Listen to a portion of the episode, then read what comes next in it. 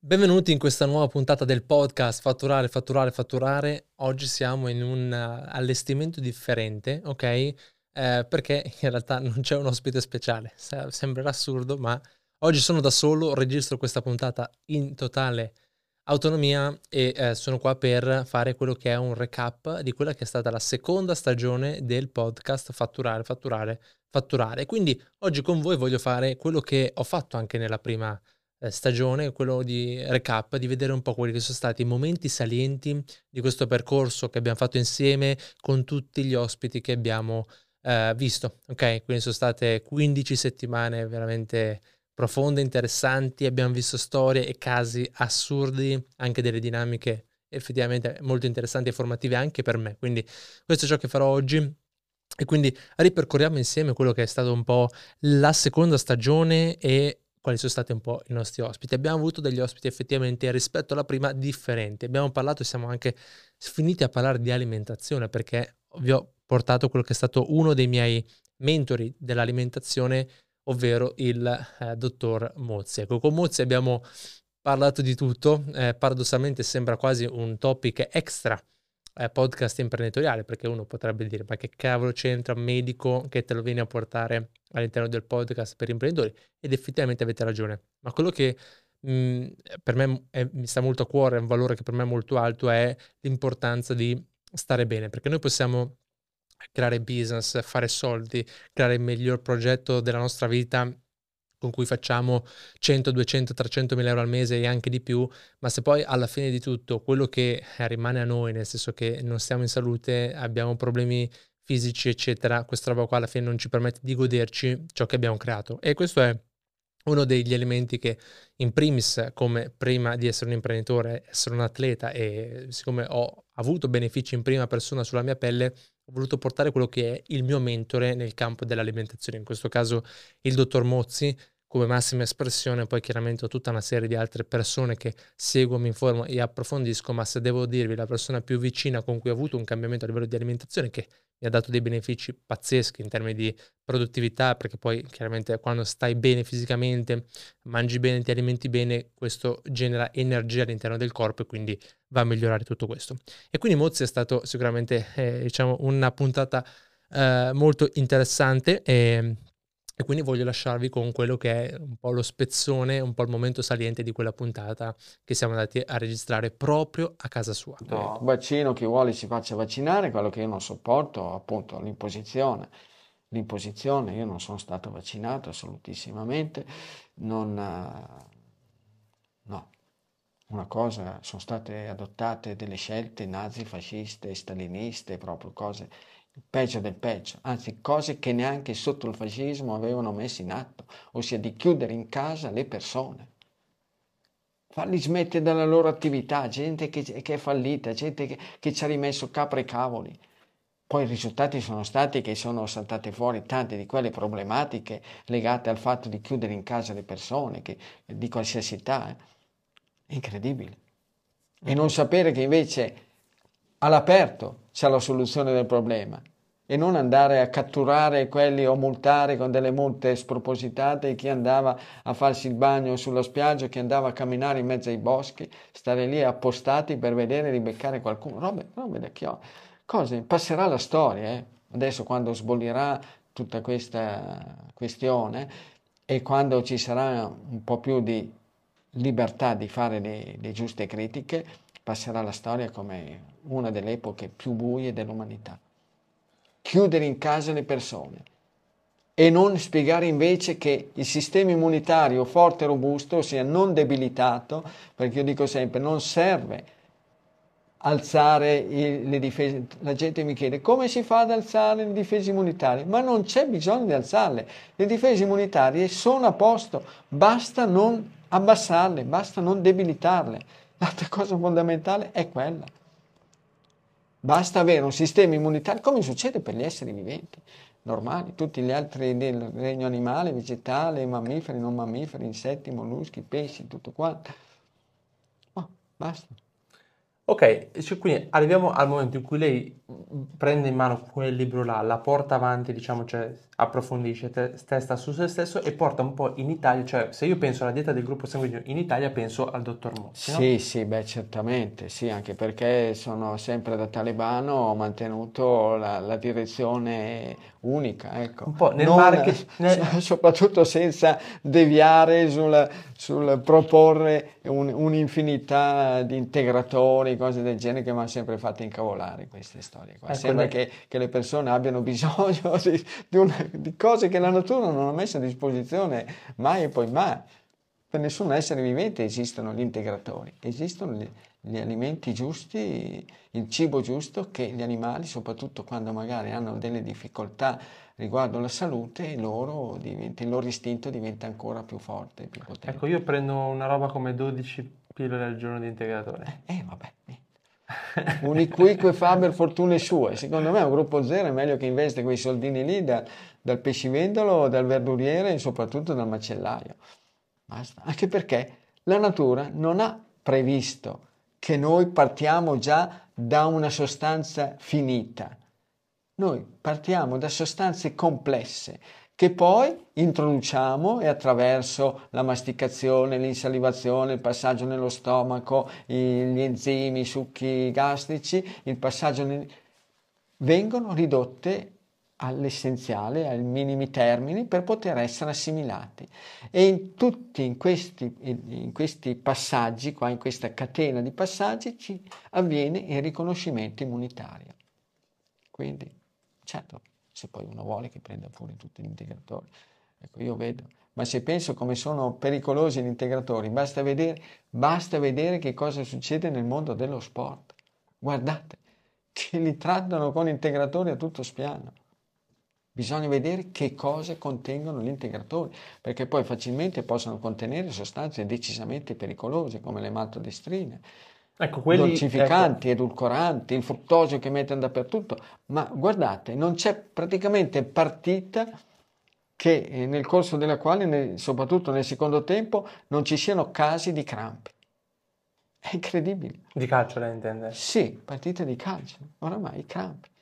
E pensano allo stress, pensano al calendario troppo eh, carico di, di incontri, invece non vanno a vedere che cosa, che cosa hanno mangiato nell'intervallo, che cosa hanno bevuto. È tutto lì la questione. Pensate, pensate a proposito qua di imprenditori, quegli imprenditori che hanno investito, che investono tantissimo nelle squadre di calcio, ma anche in tutte le altre cose, ma parlo di calcio perché essendo lo sport più diffuso a livello planetario, ma anche nel tennis lo si vede, basta Io sono un vedere. tennista. Ah, ecco, eh beh, nel tennista, se penso tanto per adesso che è sulla cresta dell'onda, no? Sin, basta che era passato un paio d'anni fa con le vesciche ai piedi, Eh, vescica ai piedi dove aveva saltato degli incontri. Poi gli è successo anche l'altro giorno che praticamente se l'è cavata, poi che ha avuto conati di vomito e ha avuto dei crampi. Ha vomitato in campo. Cioè. Sì, e appunto. E nessuno va a vedere che cosa ha mangiato. Per dire, nel tennis, ma perché non prendono lezione da quel grande, grandissimo uomo a a 360 gradi, che non le Novak Djokovic? Ecco, lui per esempio... Come uomo, come uomo, come uomo, eh, come, come tutto quanto, poi lo si sente parlare veramente, non è una persona normale, è al di, al di sopra sia come tennista sia come essere umano proprio. Ecco, le lui cose, per le esempio cose che dice. ha preso la strada della- del togliere le proteine animali. Sì, sì, sì, adesso, adesso vediamo. Per adesso se la sta cavando, ma quando era in Australia ha avuto dei problemi. Sì, anche perché mangiava delle banane. Poi ho cercato di mandare, non so se ne era arrivata l'informazione, attraverso i social eh, che lo sostengono molto, soprattutto quelli, diciamo così, di origine serba, da dire Fate che smetta di mangiare le banane perché avevano già causato la rovina di Nadal, che Nadal, non so se ricordate, adesso l'ha smesso, ma un po' di anni fa lui negli intervalli tra un set e l'altro si sedeva, sbucciava la banana e mangiava e poi aveva cominciato ad avere seri, serissimi problemi alle ginocchia. E invece Eh. se al posto della banana i datteri sono meglio? Certo, è possibile, ma magari anche se uno ha bisogno di energie potrebbe anche indirizzarsi verso quei biscotti stupendi che a parte che quei rari casi di intolleranza, di intolleranza alle mandorle passano sotto il nome di brutti e buoni, ossia mandorle tritate fini, zucchero e albume montato bene a neve. Mm. Negli intervalli uno potrebbe Oppure poi dipende sempre dal gruppo del sangue delle persone. Per un gruppo zero potrebbe essere anche qualche cubetto di rosbif o di bresaola. E uno se la mastica come se fosse una caramella. Si tratta di sperimentare, però anche lì è un campo, un ambito dove non ci si può mettere tanto i piedi, perché lì ci sono interessi planetari grossi, enormi, e poi... Medici di ogni tipo. Sì, sì, sì, veramente, ma se penso già adesso, basta, guardate, cominciato da poche giornate, no? 7-8 giornate che sono nulla, e quanti già calciatori sono rotti, sono fuori, mamma mia. E lì è alimentazione, cioè lei... È l'unica cosa che non prendono in considerazione, prendono in considerazione lo stress, che quello lì oramai lo prendono in considerazione per qualsiasi cosa, per qualsiasi roba, perché io dico, ma non serve allora studiare medicina se poi la causa principale dei problemi è lo stress. Allora tanto vale, sono capaci tutti di dire lo stress. E allora lo mandiamo un po' in paradiso a, a rilassarsi, a riposarsi. Ecco, lo stress e, e poi insomma ci sono rimedi di ogni tipo, basta vedere, adesso i casi non si sono più ripetuti, almeno non si vengono a sapere, tutti i calciatori che sono stati colpiti di, dalla SLA, mm. la sclerosi laterale amiotrofica, no? una delle malattie più tremende, insieme alla corea di Huntington. E da cosa può nascere quella, quella tipologia di... La SLA? Tutti danno la colpa di sono stati i calciatori sono, sono stati colpiti perché gente che usava il doping e via dicendo no. Io penso che la causa principale perché l'ho visto anche su persone normalissime come pure la storia dei crampi colpiscono anche le persone a letto a riposo di notte dovrebbero saperlo che i crampi non colpiscono solamente i calciatori gli atleti e i tennisti colpiscono anche le persone nel pieno della notte che si devono svegliare nel soprassalto con, con magari le gambe che gli si bloccano da crampi tremendi. La, la SLA eh, io ritengo che sia stata causata dall'utilizzo di farmaci per contrastare forme infiammatorie, essenzialmente i mal di schiena, che colpiscono molto i calciatori. E se uno assume dei farmaci per contrastare uno stato infiammatorio e non rimuove la causa, il farmaco lì per lì può bloccare, può bloccare lo stato infiammatorio lì localmente, ma uno continuando a introdurre la causa di quell'infiammazione, l'infiammazione va a colpire, va a colpire centri come questi qua che sono interessati nella SLA, i centri nervosi a livello di sistema nervoso centrale. Io credo che sia lì la storia, però avrei avuto bisogno di poter conoscere di più, parlare, parlare con i familiari, parlare con chi aveva in cura questi, questi atleti. E, ed è tutto lì la, la questione. Ecco, lei, partendo proprio da questo discorso qua, eh, nel, lei è stato un po' io dico nel marketing si definirebbe il posizionamento del gruppo sanguigno, cioè uno pensa al, al gruppo sanguigno e pensa al dottor Mozzi. Però diciamo che tutta questa cosa qua, nonostante comunque non c'è una riprova scientifica sulla, sulla validità della, della, del gruppo sanguigno, cioè della... Ah, ma per quanto riguarda l'alimentazione non esiste la scienza. Fermo restando che qua varrebbe la pena che le persone, siccome adesso la scienza è diventata la nuova religione, no? Si parla, ah, la scienza, lo dice la scienza, con la, tutto maiuscolo, tutto stampato sulla roccia. Ecco. La scienza vuol dire studio, se uno va a leggere su tutti i vocabolari, la scienza non è una cosa di astratta, sarebbe studio, metodo ed esperienza. E che cosa c'è di più scientifico di ciò che accade, perché oramai la gente non crede più neanche ai suoi occhi. Se uno guarisce dal diabete seguendo i consigli del sottoscritto, ma dice, ma questo non è, non c'è nulla di scientifico. Ma razza di stolto, sei guarito o sei rimasto malato? E allora, decidi tu che cosa è scientifico. Se è scientifico il fatto che tu prenda farmaci all'infinito, fermo restando un attimo, eh, del diabete di tipo 1, quello che si manifesta già in genere in giovanissima età, lì si può migliorare ma non si guarisce. Ma del diabete di tipo 2, diabete mellito, così, mamma mia se si può guarire. E come? Quindi, che cosa c'è di più scientifico di ciò che accade nella realtà? Idem per la pressione. Faccio ad esempio eh, l'ipertensione, o il colesterolo alto, i trigliceridi alti. Io dico, queste che sono malattie che io chiamo oggettive, perché sono quantificabili con degli strumenti Un oggettivi veramente scientifici. Dopodiché si vede, si decide. Uno che segue i consigli di Piero Mozzi, ma lo vede già il mattino dopo, la glicemia se peggiora o migliora. Dopodiché uno che decida lui che cosa è scientifico. Uno usa uno strumento scientifico, ma poi la strada per risolvere il problema non c'è la scienza. La scienza ti dice che devi usare dei farmaci, ma se c'è qualcun altro che ti insegna una strada diversa e attraverso quella strada diversa tu arrivi a risolvere il problema, dove sta la scienza? Dovresti, sì.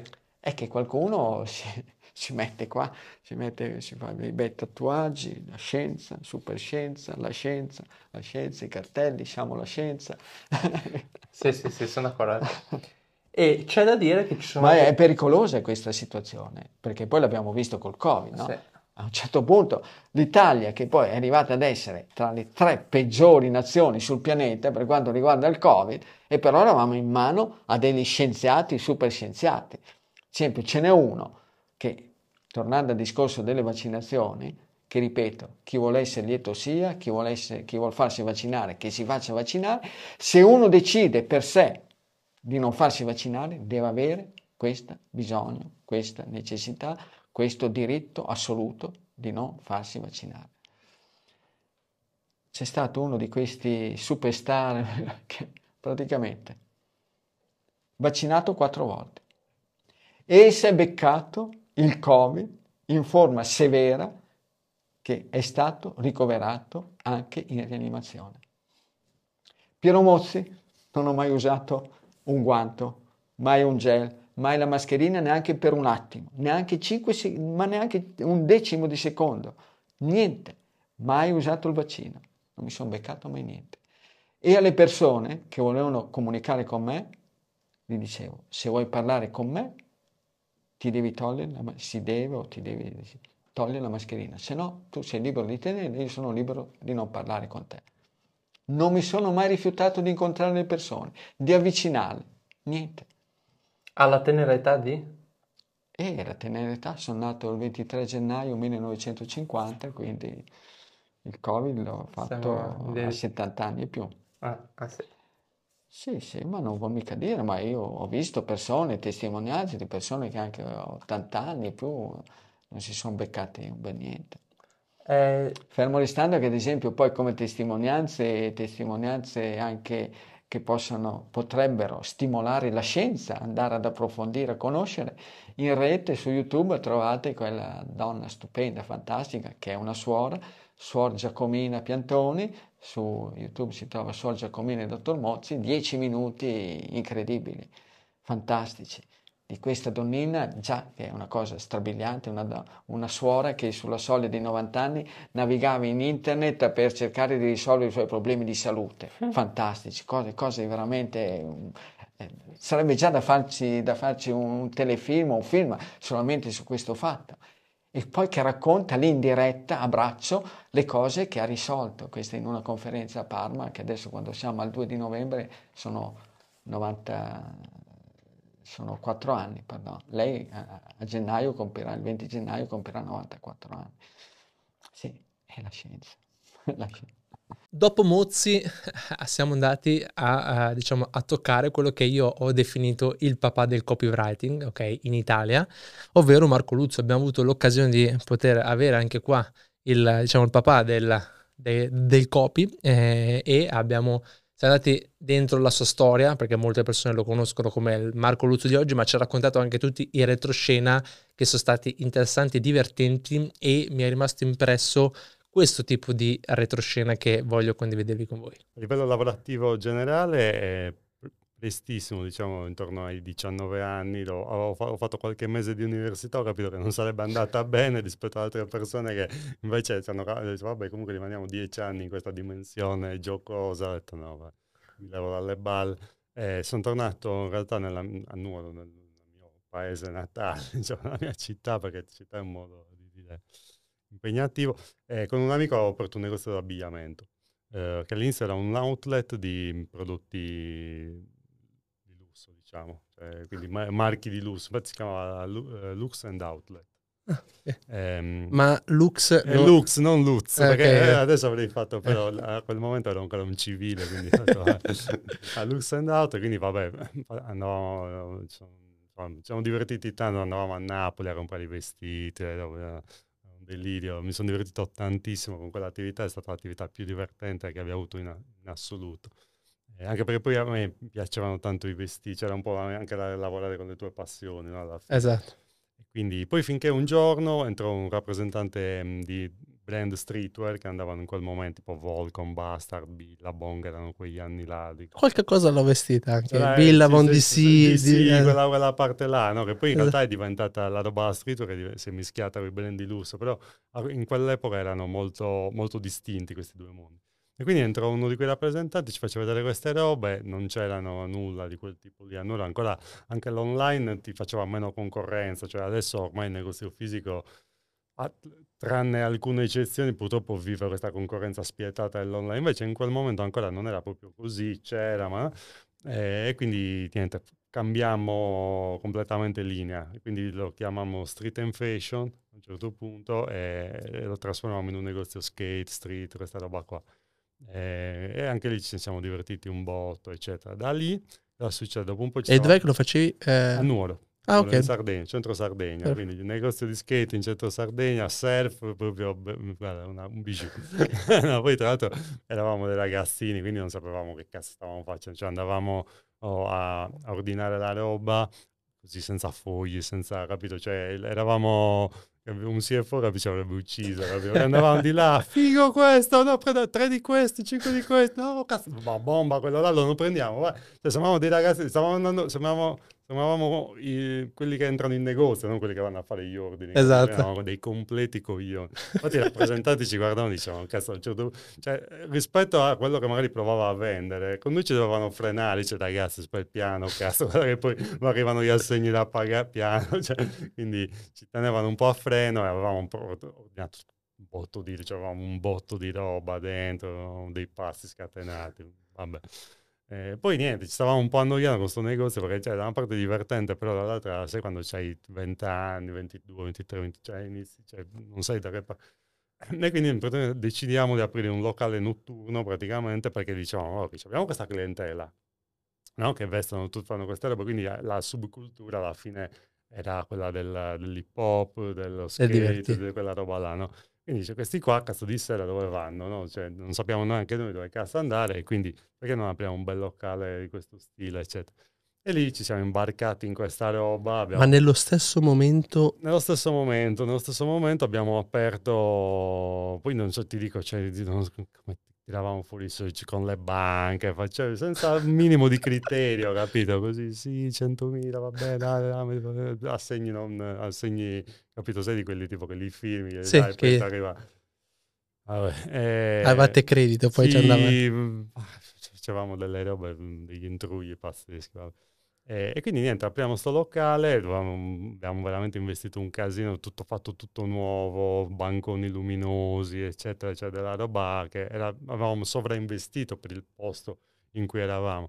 Eh, però in realtà andava subito super bene, perché comunque sai quando fai una roba che non c'è, hai già tutta la clientela, poi noi eravamo quattro soci, praticamente quattro età diverse, tutte ravvicinate però, quindi mica beccavamo tutte le generazioni, capito? Cioè, avevamo da mio fratello che aveva appena compiuto forse 18 anni, io in quel momento avevo oh, 22-23, capito? Poi avevamo un altro socio sui 26-27, poi l'altro un po' più grande sui 32-30, quindi beccavamo, avevamo beccato tutti quanti, no? Così con le amicizie, messi dentro il locale e, e iniziavamo a fatturare molto bene, immediatamente primo giorno tipo 10.000 euro, poi il giorno 8.000, che tu dici non è che sono delle cifre folli, ma in realtà in quel momento, in quella città, Certo. per noi erano un botto. Quindi se, se avessimo continuato così vol- avremmo volato.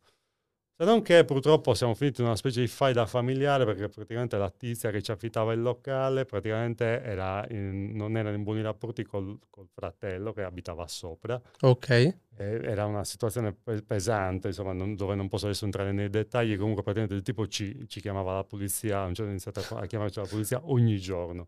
E noi praticamente iniziavamo a fare i concerti verso le 11, iniziavano a entrare le persone. Tra l'altro era l'inizio della- dell'hi- dell'hip hop un po'.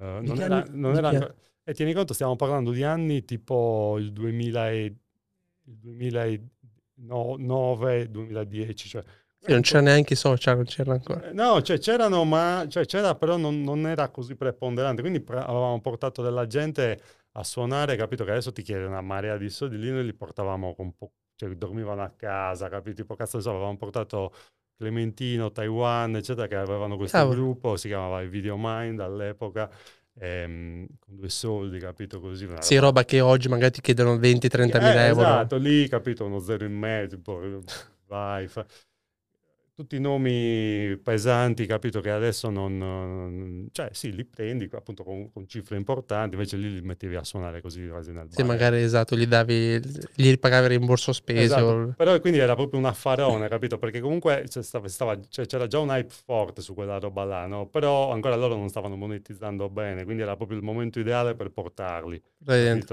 quindi la roba funzionava di brutto, capito? Facevamo sempre il pienone, eccetera. E poi non c'erano neanche tante forme di intrattenimento differenti che oggi ci No, sono. cioè- Esatto, sì, sì, sì. Cioè, cioè, non è che la gente non è che stava così a TikTok, questa roba qua, cioè, volevi ancora stare molto nel mondo reale. sì, sì. E quindi sì, ci siamo divertiti un botto, però purtroppo dopo un po' abbiamo dovuto chiudere i battenti. Abbiamo provato a reinventare il locale come ristorante, eh, però lì ci siamo proprio resi conto che non era il nostro sport, capito? Cioè, un conto era versare cocktail, sai, eh, Sì, devi...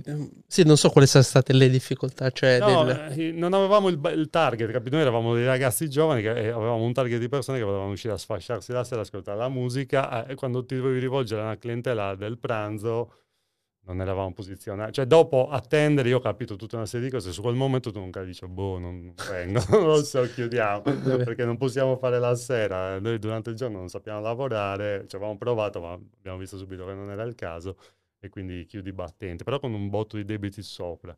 Alla fine me li sono caricati io perché poi c'era mio fratellino era piccolino, che cazzo, gli altri soci, eh, vabbè, lasciamo. E quindi alla fine me li sono presi io. E, e quindi Vabbè, è un atto di responsabilità che hai fatto. sì. Che volevi magari evitare No, eh, vabbè, l- l'ho fatto perché mi sentivo anche la responsabilità tutto sommato di doverlo fare. Eh, però ho passato un paio d'anni dopo veramente di, mer- cioè di merda, nel senso di consapevolezza, nel senso che da lì ho detto ok, c'è qualcosa che non ho capito di questa roba del fare business, cioè, non so come, come mai non sono riuscito a portare le persone, ad esempio, nel ristorante, no? che cazzo mi manca. E poi quando se- noi da lì ci siamo trasferiti a Torino con mio fratello perché ero stomaccato da nulla, non ne volevo più sapere mezza. E com'è che viene l'idea di Torino, per esempio? Torino perché mio fratello praticamente aveva già tanti amici lì che si erano trasferiti, stavano trasferendo per l'università, lui c'era già stato un, qualche mese così a sondare il terreno, poi c'era all'epoca la mia ragazza stava a Torino, quindi un- una serie di cose e quindi ho detto vabbè Torino. Eh, andiamo di là e, e praticamente decidiamo di aprire una posta privata. Come mai posta privata, tu dirai? Perché in realtà non potevamo andare a fare i dipendenti, a parte che non mi... Non, mi- Non però era- proprio avevamo così tanti debiti che cioè, con, con un lavoro da dipendente non li mai pagati. E quindi l'unica roba è fare, fare i soldi, perché devo ripagare questa roba. Però devo aprire un'attività che non costi un cazzo perché non ce li ho, e quindi non è che posso investire. E quindi in quel momento c'era questa liberalizzazione delle poste private. E quanto costa tipo aprire una posta privata? Io avevo preso quella che costava di meno, proprio ho detto, cioè, tanto ho detto la roba sarà tutti uguali, ho pensato. Non avevo ben capito come funzionava il modello di business all'inizio, quindi questa roba avevo pagato tipo 5.000 euro filo ingresso, Ah, proprio... eh, capito, aperta questa roba qua con 5.000 euro. Poi non funzionava un cazzo, ti dico la verità, c'era una roba tremenda, tipo tu manda, prendevi la posta, la mandavi a Roma da loro eh, e loro la dovevano mandare nel posto dove doveva essere recapitata. Solo che tipo magari tu dicevi una roba una raccomandata che doveva arrivare dopo due giorni, questi se la tenevano di due settimane. Dicevo, raga, ma che cazzo è la, la... No, perché stiamo aspettando di avere la massa critica per fare la spedizione, perché altrimenti non è profittevole. Ho, detto, ho capito, ma porco, come, come, facciamo a lavorare così? Quindi, quindi un delirio. E bisogna per forza passare da Roma. Cioè, non... E per, per, come l'avevano impostato loro, sì. Poi in realtà io ho, avevo, cioè addentrandoti chiaramente nel settore scoprire le robe, avevo scoperto un modo per poggiarmi all'inizio su poste italiane e quindi praticamente dividere il flusso di corrispondenza da una parte, eh, cioè dove eri coperto con, i, con, gli affiliati, facevi diretto, no? tu gli mandavi la posta all'affiliato e la consegnavi, quindi okay. eri ok. Eh, invece dove non eri coperto c'era un modo per appoggiarsi a poste italiane praticamente eh, e guadagnando, comunque marginando lo stesso in realtà, perché ti prendevi una francatrice di poste italiane eh, che comunque che ti, che ti, permetteva di affrancare con dei margini, con, con, dei costi minori rispetto al retail, capito? E tu quindi avevi questo span. E quindi così l'avevamo sistemata. Quindi a quel punto ho detto che sarà però la mia, perché questi qua non hanno capito, cioè non, non vanno in questa direzione. Ho fatto, così invece la faccio funzionare dal giorno 1. Per cui eh, fieri di questa scoperta e poi eh, nel frattempo avevo iniziato a fare i corsi di venta, marketing, eccetera, quindi avevo, avevo dei materiali d'acquisizione che avevo testato e abbiamo detto, boh, Abbiamo, abbiamo, aggiustato il modello di business, abbiamo i materiali per acquisire i clienti e ci lanciamo ciao, ciao. e creiamo il nostro franchising, no? subito super ambiziosi chiaramente come sempre, quindi facciamo questa roba.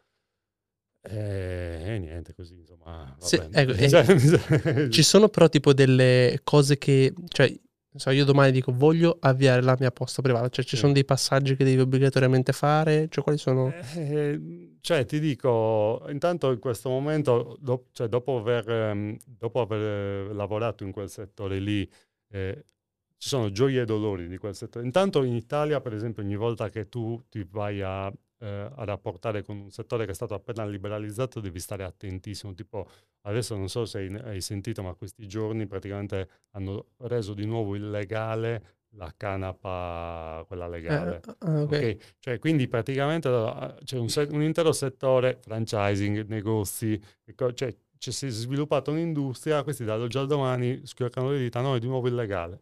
Come cazzo faccio? Immaginate chi ha investito in quella roba lì. No, da un giorno all'altro devi chiudere tutto, ma è fuori di te, non si può lavorare così. Sembra un po' come nel Covid, ristoranti aperti, chiusi, aperti. Eh, cioè. cazzo, ma questo paradossalmente è ancora peggio, perché lì almeno c'era questa scusa allo stato d'allerta, che per carità è stata una porcheria unica, però dice almeno un inizio e una fine. Questi invece è proprio, no, illegale. Ma non puoi, cioè ormai noi abbiamo investito, come fai? Come, cioè mi ripaghi tu? No. Quindi l'Italia è fuori, e quindi nella posta anche lì era stata liberalizzata, però non si capiva, c'erano dei vuoti legislativi del tipo uh, il privato deve pagare l'IVA ma poste italiane no, perché è mezzo statale. Allora tu dici, ma come faccio a competere con un'azienda che non paga l'IVA se io devo pagare l'IVA? Cioè, come, come, come funziona? Cioè, quindi c'erano delle allora non dobbiamo pagare neanche noi e quindi lì c'erano pareri sì, pareri no, pareri però rischiavi, cioè noi vivevamo con un'ansia costante. Per... Non sai se sto eh no, facendo... Esatto, perché ti poteva, a volte arrivavano dei, dei tentativi di, di, capito, magari no, dovete pagare tutta l'IVA, ma, ma come? È impossibile. No? Quindi, quindi, vivevi con questo stato d'ansia co- costante. Adesso poi sono anni che non ci lavoro più perché comunque avevamo venduto l'azienda e... Mh, eh, per mille ragioni, insomma. Sei riuscito però a venderla?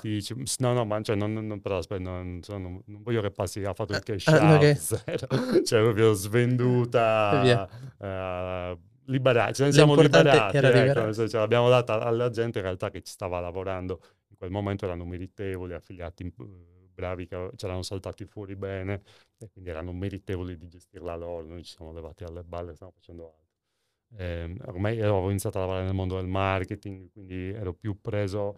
Tu tieni conto che io nel settore postale ho scritto oltre 80 sales letter. Porca. Di prima mano, cioè non i miei ragazzi, io.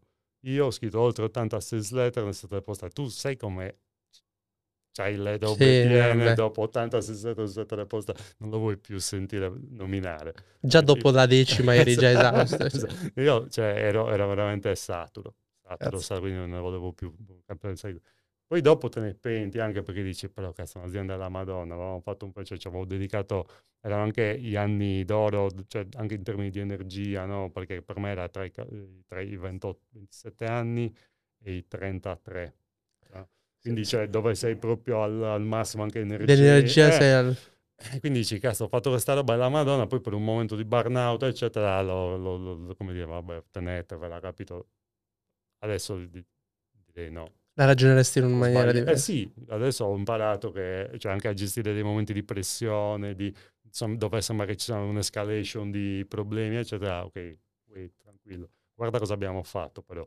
No, sì, ci sono Guarda. dei problemi, però guarda anche quanti ne abbiamo risolti, guarda cosa abbiamo costruito, quindi quella roba ha un valore. Ok, quindi non me ne sarei sicuramente liberato così a- a- praticamente Ah, gratis, no? chiaro, certo. Esatto, però è andata così, impari, e sta- sicuramente impari delle lezioni importanti. Che ti sei portato Eh. esatto dietro. Da Marco Luzzu poi passiamo ad uno dei suoi, tra l'altro, grandi amici che è proprio Max Calore, il fondatore di Dentalid, quindi l'azienda che si occupa in Italia di aiutare i studi dentistici a incrementare quella che è tutta la parte di vendite, no? quindi migliorare eh, diciamo, la monetizzazione al massimo profitto del salone e anche Max devo dire che è stato un personaggio molto interessante, eh, ci siamo trovati molto bene anche durante la puntata, c'è stato un allineamento, sposo molto quella che è la sua ideologia eh, di, di vita, di come vede il modo di fare impresa, eh, soprattutto quando lui ci ha parlato in particolare di quello che è stato il tema legato al profitto e ai margini, eh, che è il momento che voglio fare adesso vedere, quindi mi sono trovato molto allineato con i suoi concetti, con la sua idea, col suo modo chiaramente di vivere e sul fatto che l'azienda deve servire chiaramente meglio l'imprenditore. Quindi con Max voglio farvi rivivere questi minuti di quello che lui parlava in merito proprio al come deve essere l'azienda e qual è l'obiettivo, lo scopo dell'azienda. Allora, Dentalid è una società di consulenza e formazione per studi dentistici. ok? Quindi, di base, se noi dovessimo riassumere in modo eh, facile da tradurre, è un- un'azienda che permette ai dentisti di fatturare di più e di dare un miglior servizio dal punto di vista eh, extra gestionale, quindi la gestione del business, ai propri pazienti.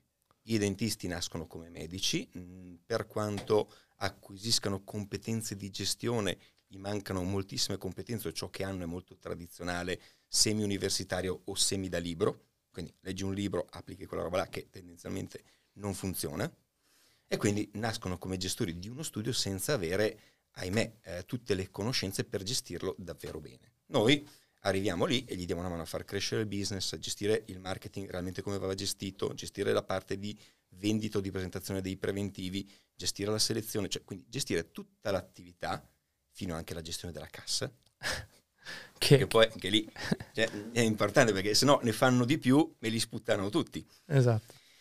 E gli danno modo di gestire il business. Tu pensa che, eh, giusto per capire bene la scena, in Italia uno studio dentistico produce 10.000 euro di media, 10-12.000 euro per poltrona, Ok, ok? quindi hai due poltrone fai 24 circa di media al mese.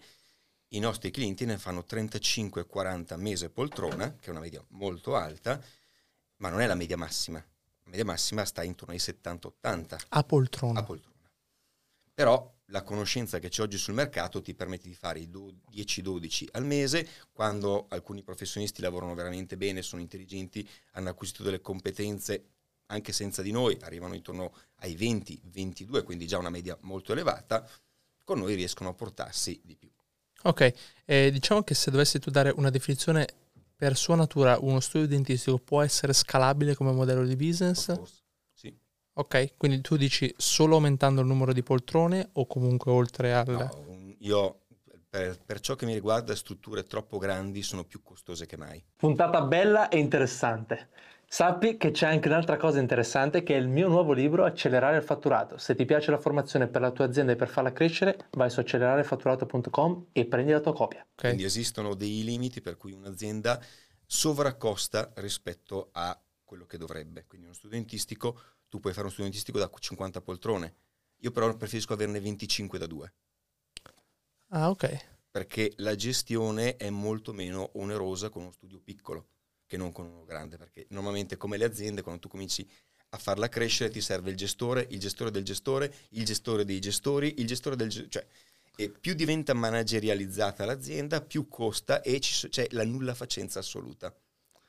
È vero. Quindi struttura piccola, smart, flessibile, cioè tu ca- veramente tu pensi a uno studio dentistico di due poltrone che produce 800.000 euro l'anno, che è la media, è tanta roba, costi bassi a quel punto, o relativamente bassi, tu ne hai 2, 3, 5, 10, diventa una struttura che è già scalata, che potenzialmente tra l'altro è anche vendibile nel momento in cui tu non hai eredi o quant'altro, e la puoi dare in cessione, ti arriva il Dental Pro o eh, il fondo di turno, la, ti compra le strutture, tu vai, tanto sono delegate a quel punto. Quindi tutto è delegabile, scalabile, anche le aziende di formazione, se le imposti bene. Sono d'accordo.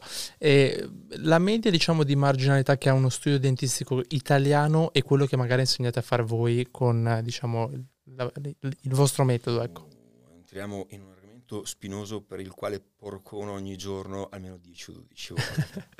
Perché, allora, marginalità rispetto a imponibile, perché la maggior parte dei dentisti, siccome ci sarà qualcuno anche che lo guarda, come se si dice hai fatto un sacco di utile quest'anno e un sacco di imponibile, non è un cazzo vero, perché quello è il loro compenso che non si sono tirati su.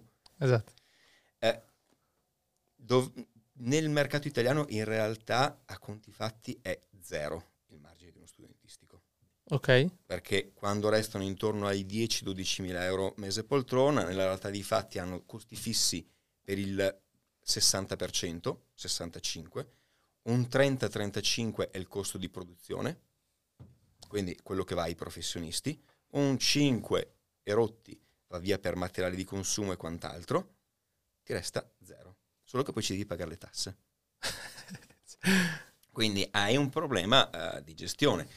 Fatto come diciamo noi, se è gestito realmente bene, e lì ci vuole veramente una grande gestione quando lo porti a 35 mese poltrona, stai in una percentuale, dipende dai costi che hai e quant'altro, che sta tra il 20 e il 28% di margine reale. Ok, ok. Soprattutto da cassa, perché i clienti che vengono uh, alle formazioni più avanzate, quelli che ho in mastermind, quindi quelli più avanzati, io durante le mastermind voglio il resoconto della cassa. Attuale. Tra, sì, okay. che deve essere di più rispetto a, a prima. Ok, ok, quindi diciamo che se fai tutte le cose fatte bene, un 28% è ciò che che, no, che, brutto non fa. No, che brutto non fa, soprattutto quando inizi ad andare su un milione e, e oltre. Ecco. Diceva, io ho due ragazzi che fatturano, hanno tre studi molto piccoli, fatturano 3 milioni rotti l'anno. Se ti tieni esatto, quasi un milione. Se anche ti tenessi il 20% dopo esserti tirato a casa tutti i tuoi compensi. È comunque già una grande... Sì. In un mercato italiano dove tante cifre di questo tipo te le scordi. Sì, sì, perché siamo sempre ingigantiti dalle cifre grosse, però effettivamente la normalità è che non, cioè, non, si arriva a quella roba lì. Mai, mai, mai. Infatti io ho un sacco di nemici, vuoi perché me li guadagno col mio stile da capra, in cui se vedo un altro mi ci scorno, ma mi, mi ci scorno perché è divertente, perché poi io sono un fanatico della logica aristotelica, quindi prendo le idee, le smonto, le metto in insiemi paragonabili per capire se sono veramente funzionali oppure no. E mi ritrovo quelli che fanno solo controllo di gestione, che dicono col controllo di gestione ti salvi la vita, poi io vado a cercare e, che ne so, eh, quello che spiega controllo di gestione è fallito. Cioè, cazzo, me lo devi spiegare come funziona sta cosa. Eh, quell'altro che ti dice funziona così, poi vado a guardare. Cioè, un, un, mio competitor adesso dice, ha preso una parte mia, di una mia sales letter, ne sono sicuro, dice, ho avuto nel tempo 400 clienti dentisti e bla bla bla vai a guardare due testimonianze. vecchio, no, non funziona. Cioè, c'è una cosa che quando sono partito 15 anni fa, ma 15 anni fa manco facevi formazione alle aziende. Come cazzo è che sei partito con i dentisti? Poi non mi metto a smaronare in giro, però guardo, mi diverto e quindi mi guadagno, poi li attacco direttamente, seppur eh, non facendo nomi e cognomi, eh, però non mi guadagno la simpatia altrui. E poi chiaramente, però questo mi permette anche di avere clienti selezionati perché lo faccio per scremare la clientela, più che eh, perché non li voglio tutti. Esattamente, se no avresti un macello. No, figurati, non potrei tenere l'azienda com'è, perché per ciò che mi riguarda, Dentalid, così come quasi tutto quello che cerco di fare, è tutto premium price. Quindi quando vai sul premium price non puoi avere tutti e devi tendenzialmente se vuoi avere lo yacht con gente ricca, i poveri li devi lasciare fuori. Sono d'accordo, è, è, è una scelta del posizionamento che, che hai. E, ehm, come, come siete, siete, strutturati in Dentali? Cioè, quanto è il team eh, o che tipo di struttura? Allora, ad oggi siamo circa 15 persone, quindi non è una, un'immensa squadra. Però già, è già una bella squadra. In cui abbiamo 2, 3, 4, 5 persone a livello impiegatizio. Okay. Tutto il resto lavorano o nel reparto selezioni o come consulenti e quant'altro. Ma ti devo dire la verità, Dentalid di per sé, oggi così com'è, prenderò nel corso del prossimo anno altre 5, massimo 6 persone, poi stop. perché per il principio del un'azienda sopra un certo fatturato ti sovracosta, io la voglio portare a un certo livello, poi me la tengo lì, punto. Ok, ok, ok. E a livello diciamo di venditori avete un team vendita anche che... Il consulente fa sia la vendita che la consulenza. Ah, ok, quindi, quindi è, è ipercompetente. Of course. Viene, viene, preso, viene formato sia a livello di vendita che a livello di consulenza da noi. Di base è un applicatore di tutto quello che spieghiamo ai clienti, quindi non è una cosa così difficile. Ok, perfetto. E a livello diciamo di, eh, di lavoro, visto che mi hai parlato di 15 persone, lavorano da remoto, lavorano fisiche, cioè avete un, cioè avete un, un ufficio? Allora, abbiamo un ufficio a Verona, okay. eh, poi casa madre è su in Svizzera. Sì. Eh, in ufficio ci sono due persone, poi l'amministrazione ce l'abbiamo in remoto a Bologna. Ah.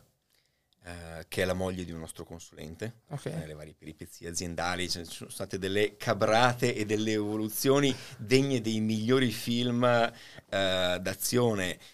Eh, eh poi abbiamo eh, il team, i due del team marketing che sono uno ad Imperia, infatti finito qua poi vado ad Imperia perché okay. devo programmare un po' di roba, e un altro a Latina. Azza. Eh, siete abbastanza dislocati. E poi i consulenti sono dislocati, ne ho due a Roma uh, che mi fanno la varia fascia tirrenica. Ok. Uh, ne ho una a Verona, una a Padova, uh, una in Sardegna. Quindi li ho sparsi in giro per il territorio, territorio, ne dovrò prendere altri 4 o 5, poi ripeto basta perché non voglio fare mille clienti, voglio mantenere uno standard elevato vita naturale durante e non voglio brasare il mercato a livello più o meno, diciamo, in realtà di fatturato, l'obiettivo che ti sei dato per tenere l'azienda e poi bloccarla lì, hai... Allora, già oggi siamo arrivati all'obiettivo che avevo quando sono partito e quindi mi dà il fatturato che voglio. La marginalità è l'utile. Che è la cosa importante. Chiariamo un aspetto. Per me utile e marginalità sono cassa, sì, non è bilancio. Esatto. Cioè, con la carta ci si va in bagno la mattina. Sono d'accordo. Con, con, quell'altro tipo di carta e la moneta ci si fa tutto nella vita, quindi la marginalità se non è quella, se non c'è la cassa non è margine. Eh, quindi mi dà quella marginalità, mi dà lo stile di vita che voglio. Che vuoi. E quindi già oggi potrei dire ho portato il progetto come lo volevo, infatti quest'anno ho cominciato a ragionare sul esportarlo okay. nel resto del mondo con un certo tipo di processo perché questo mi permette di delegare tutti gli ultimi pezzi anche dall'Italia, mi obbliga a farlo perché sennò come ogni imprenditore ci sono delle cose che ti piace fare, te la racconti che non puoi farlo, poi nella realtà dei fatti non è così vero. È vero. Quindi ho delegato praticamente tutto, mi mancano alcune cose che ancora mi restano appiccicate se non ho niente da fare veramente dalla mattina alla sera. Con questo processo mi obbligherò a farlo e a quel punto, come dicevo prima, diventa scalabile e quindi vendibile potenzialmente domani mattina, ma anche se penso a livello di responsabilità mi dovesse succedere qualcosa, l'azienda va avanti. Sì, non c'è, è l'unico modo anche per rendere sicura l'azienda. Perché poi... Esatto, quindi ad oggi fatturiamo circa 2 milioni e 7, 2 milioni e 8, quindi non va male. Mm. Eh, la porterò intorno ai 4 e qualcosa solo come dental lead senza le aziende parallele. Ok. okay.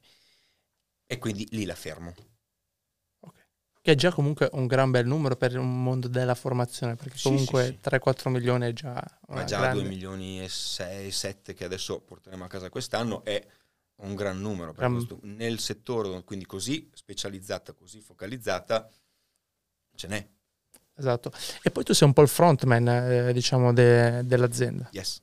E, mh, ti piace fare il frontman? No. Cazzo.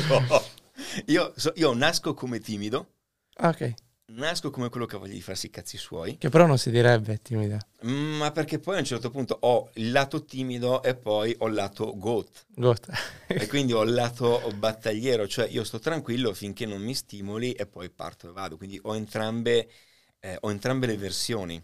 Uh, una mia cara amica dice, oltre al lato bike, dovresti tirare fuori il lato cuore di panna che hai. che è quello reale, quello che ama farsi gli affari suoi, quello che è vicino agli amici, piuttosto che... Eh, quindi non amo particolarmente essere il frontman, dover fare i video, star là, vedere tutto quello che succede. Mi piace stare sul palco, ma perché mi piace ridere e scherzare, quindi mi riesce bene fare lo Zelig eh, sul palco, ma di per sé potessi non farlo, non lo farei. Mi, mi parlavi prima che iniziassimo la puntata di questa tua scelta, che anche durante il periodo del Covid è stata determinante, non ti sei mai discostato, di io faccio solo eventi di formazione fisici, Yes. che è un po' una controtendenza, perché ormai siamo in un mondo che la formazione è quasi tutta digitale, se non alcuni casi sporadici. Esatto. Come mai questa... Allora, per più ragioni. Eh, Durante il Covid c'è stato chiaramente l'obbligo per molti di andare online perché sennò non potevi più fare i corsi fisici, soprattutto oltre una certa portata di persone, cioè il corso da mille persone non lo potevi più fare. Io fortunatamente facendo un business eh, premium price non ho mille persone in sala, quindi già lì me la schivavo di brutto. Però è stato un periodo in cui i- veramente i corsi si facevano a pagamento online, molti competitor diretti o indiretti f- ave- o hanno, hanno utilizzato questa formula che a me non è mai piaciuta per due ragioni. Numero uno, l'esperienza che il cliente prova non è quella che provi venendo in sala. Mm.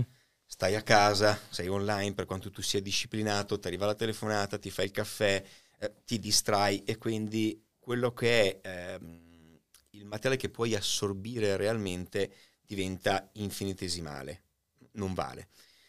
Secondo, devi abbassare i prezzi, perché non avendo i costi, chiaramente l'utente dall'altra parte pensa, "Eh, vabbè, ma tu non hai il costo della sala, del coffee break, dei pasti, questo, qua, quindi mi devi per forza di cose abbassare il prezzo. Questo porta a un terzo problema, che quando poi i corsi eh, eh, and- andavano a ripartire, tu devi rialzare i prezzi. Come gliela spieghi sta cosa? Perché nel cliente resta impresso corso euro, non, non fa il ragionamento al contrario, cioè fa il ragionamento a convenienza per portare il prezzo in basso, ma sicuramente non lo fa per portare il prezzo in alto. Quindi quando partì il Covid, io dissi ai miei, guardate, faccio giusto qualche webinar, intervista, tipo quella che stiamo facendo Certo, noi oggi. Faccio giusto qualche diretta per i nostri clienti per spiegargli quello che devono fare. Infatti i nostri clienti, nonostante il Covid, sono riusciti a tenere aperto con una strategia, hanno fatturato la metà durante tutto il periodo Covid, mentre il resto del mercato fatturava zero. ok. Quindi non hanno, han- hanno pagato i fornitori come dovevano, hanno pagato il personale come dovevano, hanno gestito i pazienti come dovevano. Certo, non hanno fatturato il 100%, ma tra 0 e il 50% significa che tu tutti i costi li hai pagati, i fornitori erano soddisfatti nel momento in cui la gente tirava i chiodi dalla mattina alla sera. Io non ho voluto fare questa strategia per questo motivo, infatti dissi ragazzi, ragazzi io faccio- farò solo dirette, farò queste due o tre cose qua e neanche troppe perché non mi va, ma se devo iniziare a fare i corsi online, io l'azienda la chiudo domani. Non voglio. Ok, proprio per scelta. Cioè, Sì, sì, cioè io sono the goat, cioè così vado avanti per me e c'è solo quella direzione. Giusto o sbagliata che sia. Quindi è proprio una filosofia di vita, vado all in nelle cose che devo fare, sia business, amore, piuttosto che all in, quella è la direzione fine, non ci sono distrazioni piuttosto che. e questo mi ha permesso comunque di guadagnarmi delle posizioni nel mercato, perché come ti dicevo, in Italia, io stavo in Svizzera allora, abitavo già in Svizzera, in Svizzera noi non abbiamo mai subito la chiusura vera e propria, quindi io andavo a farmi il giro al lago, facevo le dirette con i miei clienti fumandomi il sigaro e quindi parlando, gli tenevo compagnia, gli dicevo quello che dovevano fare. E, però eh, in Italia avete cominciato a ricircolare alla metà di, ai primi di maggio, se non ricordo male. primi di maggio ci hanno aperto, sì. 2020, eh, poi la semilibertà è partita da metà di giugno, io già a metà maggio facevo i corsi fisici in Italia. Eh, e questo lo dico sprezzante di qualsiasi DPCM, tanto erano illegali e continuano ad essere illegali, me ne fotto perché abito in Svizzera, tra le altre. Eh, quindi saluto caro a chi mi volesse denunciare. Però in realtà non, non era neanche possibile perché io ho preso il- i, i DPCM quando hanno cominciato a semi-riaprire, quindi alla metà di maggio, data in cui abbiamo fatto il primo corso fisico, e gua- leggendo il DPCM ho iniziato a trovare i buchi del DPCM. Ho mandato all'avvocato in Italia quello che avevo trovato. Ho detto, guarda, questo secondo me, se noi il corso lo facciamo in questo modo, con questo regime e quant'altro, si può fare. L'avvocato mi rispose sì. Ho detto, per favore, mi fai una relazione tecnica sul perché, così la mando all'albergo. L'abbiamo mandata all'albergo, che chiaramente era ben felice di ricevere un- un- una lettera di questo tipo, che ha fatto vedere la lettera e la relazione tecnica al suo avvocato, e da là noi siamo ripartiti e non abbiamo mai fatto corsi online. Ah, pazzesco. E quindi questo ci ha dato un vantaggio chiaramente verso i competitor che non facevano corsi fisici o hanno iniziato a farli un anno dopo più o meno, o se li facevano li facevano con 8 metri di distanza, eh, con tutti i casini del caso, che per carità le distanze le dovevi tenere, dovevi far comunque, dovevi tenerlo a regola d'arte, perché se ci fosse stato un controllo ci facevano un culo così, Certo. quindi va bene, Eh, però non ci siamo mai fermati. E da Max Calore arriviamo fino a parlare di self-publishing e Formula 2. Ebbene sì, con Mamo Volo abbiamo parlato proprio di un business online che è sicuramente molto discusso, animato e si sente spesso parlare della vendita dei libri su Amazon eh, e con Mamo ci ha raccontato proprio di storie eh, abbastanza quasi eh, diciamo da film, ok? Quindi quando ci raccontava dell'immobile eh, che, che lui aveva comprato all'asta che trova dentro da lì si informa sul business online, cioè trova un computer dove da lì poi inizia ad approfondire, va a trovare il business online tro- scopre poi i libretti e quindi si approfondisce. Questa roba è stato pazzesco e quindi vi lascio proprio con quel, quei momenti lì salienti in cui ci racconta quell'introduzione che sembra quasi da destino. Nasce, penso, dalla domanda che tutto il mondo si fa quando sente parlare di libretti. Ma si guadagna questi libretti? no, nel mio caso è una roba un po' particolare perché eh, io non, non, sono uno del, dell'online se non da 5 anni, 6 anni. E intanto cosa facevi prima, prima di... Cioè... Ma io ho sempre fatto miei, le mie attività, io sono un imprenditore a 360 gradi, ma non mi sono mai interessato dell'online, sempre stato appassionato di computer, ma mai appassionato di online. Poi ho, tra le mie robe ho acquistato un appartamento, un appartamentino all'asta, e dentro c'era del materiale, scarpe, robe varie, c'era un computer portatile. Dentro questo computer portatile che funzionava mi sono messo un po' a curiosare e, avevo trovato i corsi di un altro formatore dubaino, quello Pazzesco. che ci ha fatto conoscere poi. Esatto, esatto. e mi sono appassionato e, e l'ho contattato. L'ho contattato, gli ho spiegato cosa era successo, che avevo trovato questi corsi e tutto quanto. Lui mi ha detto: Guarda, io faccio un, un evento a Londra. Se vuoi venire, e gli ho detto, guarda, eh, dammi il miglior biglietto che hai. Infatti, se ti ricordi, ero in prima fila. Sì, sì, mi ricordo. E basta, e da lì è partito tutto. È partito tutto, ho conosciuto Alessandro Arnau dell'Accademia del Self Publishing e ho iniziato a fare full content. Full content, audiolibri. Eh, sfruttavo, come tutti quelli che hanno avuto più successo, quel bug, chiamiamolo così, di Amazon che ti permetteva di incassare un... Uh, un gettone per far conoscere la piattaforma degli audio, degli Audible. Si chiamavano codici okay. e loro ti davano un tot di codici per ogni libro. Quindi tu matematicamente rientravi della cifra che spendevi. E lì, insieme ad altre persone, diciamo un pochettino più, più approntate verso il business, abbiamo visto che era conveniente avere i codici piuttosto che vendere i libri. E quindi... Il business si spostava su, sì. sui codici piuttosto eh che... sì, praticamente io buttavo fuori quattro libri al giorno quando c'era gente che buttava fuori un libro al mese. Io sì. altri due o tre e basta. Questo è durato fino al 26 di marzo del 2020, mi sembra, o del 2019. No, del 2019. Da lì sono finiti i codici e quindi bisognava lavorare veramente. Il business è molto bello come business perché è veramente semplice da fare. Non è facile, ma è semplice. Come, come concetti è una roba semplicissima. Si tratta di cercare un argomento. Questo argomento deve avere tanta richiesta da parte degli eventuali clienti e ci deve essere poca offerta. Cioè la regola numero uno del mercato, chiunque vorrebbe una roba del Chiaro. genere. Ecco, spieghiamo magari un attimo per le persone che magari non hanno mai sentito per la prima volta e dicono, ok, libretti, Amazon, cioè, cioè dall'inizio com'è che che funziona? Cioè, spieghiamo proprio il meccanismo. Allora, Amazon nasce proprio come una piattaforma di vendita libri. Loro guadagnano sulla vendita dei libri altrui, quindi ti danno la possibilità di avere tutto un sistema eh, che ti mettono a disposizione per creare il contenuto, formattarlo, metterlo in vendita, pubblicizzarlo e loro si trattengono una parte del tuo guadagno. Quindi è una roba win to win. Se tu fai un bel libro, Amazon è contenta perché lo vende e guadagna. Se tu fai un libro cattivo, Amazon non è contenta perché si lamenta la gente. Chiaro, che un po' la stessa cosa che poi io avrei fatto con i miei libri, cioè io ho scritto i libri, poi Bravissimo. li ho messi su Amazon ed è lo stesso meccanismo. L'unica cosa è che lo fai probabilmente a dei livelli in cui vai a impattare sul mercato. Sì, eh. a seconda del mercato dove, dove ti vai a inserire ci sono dei numeri che cambiano di tanto, perché il mercato americano ha dei numeri incredibili, il Grazie. mercato italiano siamo in quattro sciamannati che compriamo i libri, certo. non, c'è tanta gente. Però alla fine è quello, si tratta di creare in te stesso una piccola casa editrice. Con delle tecniche di marketing e di ricerca di mercato facciamo in modo di andare a cercare il cliente in maniera più minuziosa perché andiamo a inserirci dove c'è della richiesta e non c'è ancora l'offerta per soddisfare tutta questa richiesta.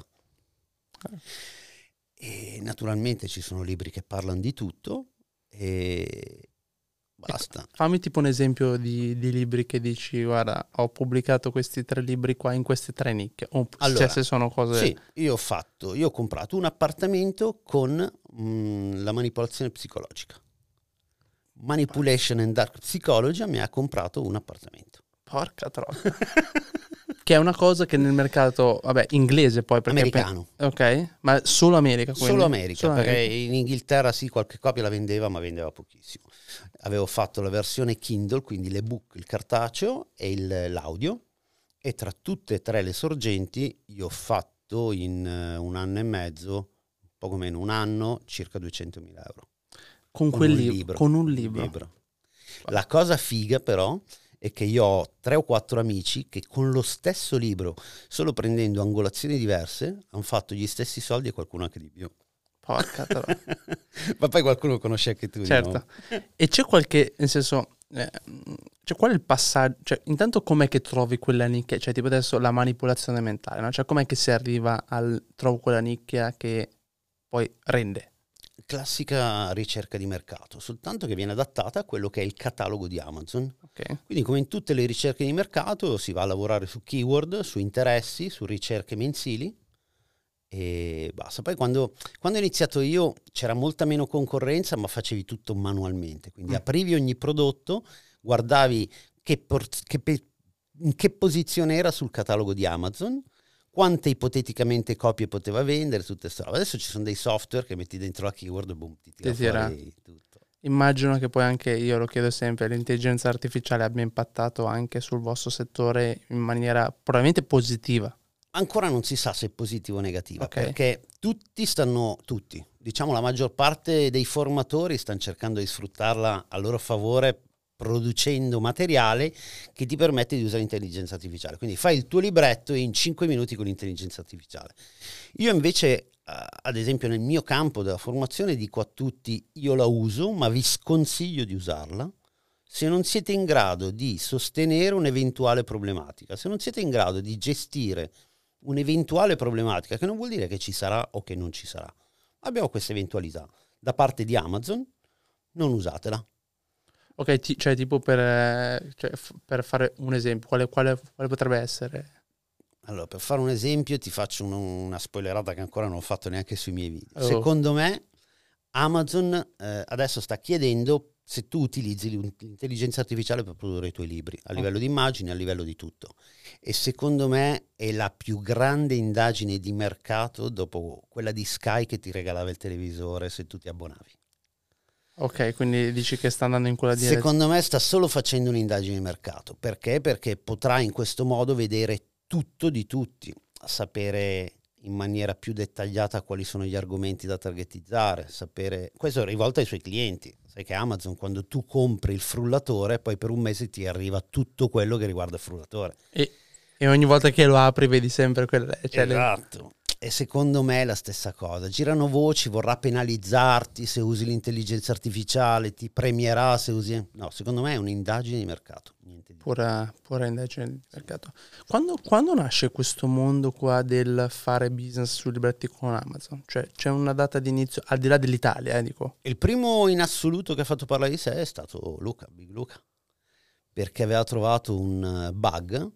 Siccome su Amazon una delle forme per cui tu vieni pagato è la lettura delle pagine, che si chiamano camp, Ok? eh, c'è un fondo annuale, quindi varia, però ad esempio quest'anno è 0.004 centesimi per ogni pagina letta.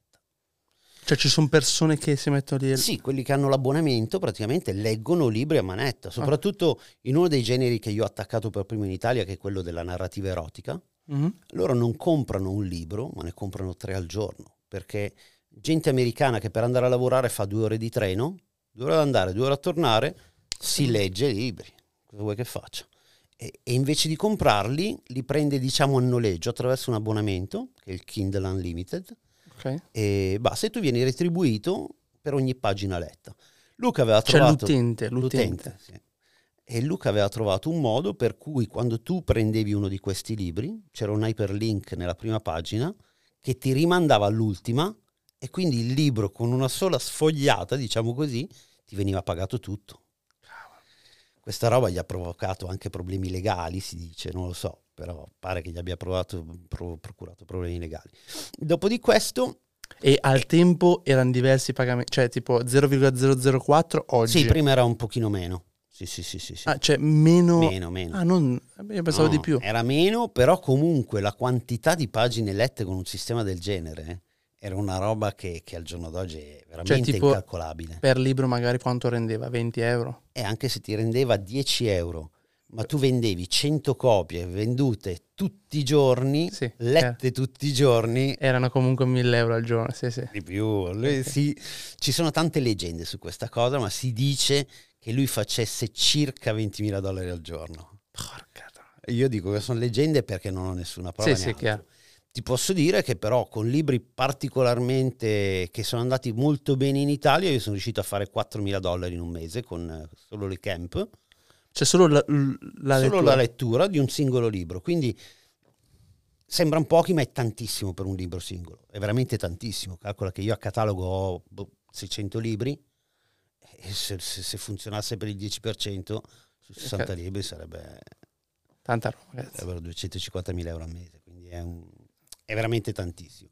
Dopodiché Alessandro appunto ha, ha tradotto e adattato al mercato italiano il sistema di pubblicazione e ha fatto il suo primo corso, che mi sembra l'abbia pubblicato l'8 marzo del 2018 e io sono entrato in accademia da lui, quindi ho iniziato a studiare con lui il 19 marzo del 2018.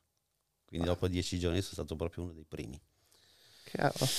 Ok, e quali sono i metodi di guadagno che si hanno? Dai, cioè, vedi, tu adesso mi hai, mi hai detto della lettura delle pagine, poi c'è la vendita delle... Cioè, spiegami come funzionano i vari... Amazon ti paga per la lettura delle pagine, la vendita dell'ebook, che sarebbe il formato elettronico, quello che mettiamo dentro Sì. tablet e ai telefonini oppure nel Kindle, il formato cartaceo e poi direttamente basta, perché ad esempio ACX, che è una piattaforma esterna ma sempre di Amazon, ti permette di pubblicare gli audiolibri, ma solo in quattro paesi che sono l'Inghilterra, l'America, l'Irlanda e il eh, Canada.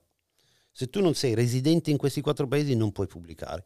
Quindi anche lì si è innescato un modo per far sembrare che noi italiani legalmente fossimo residenti residenti lì. Quindi LTD, LLC, gente che si inventava Ecco, delle società strane, robe varie e basta. Poi attraverso piattaforme esterne puoi fare gli spiral bound, che sono quelli spiralati. Cioè? Eh, sono quei libri, molte volte vedi le agende così, che hanno la spiralatura in metallo sul bordo, Ok. Ah, sì, sì, sì, sì, ok. li fai attraverso altre piattaforme, oppure ci sono anche gli hardcover, che sono quelli con la copertina rigida. E poi ormai puoi piatta- ci sono un casino di piattaforme dove puoi pubblicare i tuoi contenuti. Anche le nicchie sono diventate molto di più perché Amazon ha cambiato il suo sistema di targetizzazione delle categorie, Mhm. quindi sono diventate di più le nicchie, eh, il pubblico è diventato molto più esigente, Cioè, adesso non basta fare il libretto e buttarlo fuori, te lo garantisco. Non è più... No.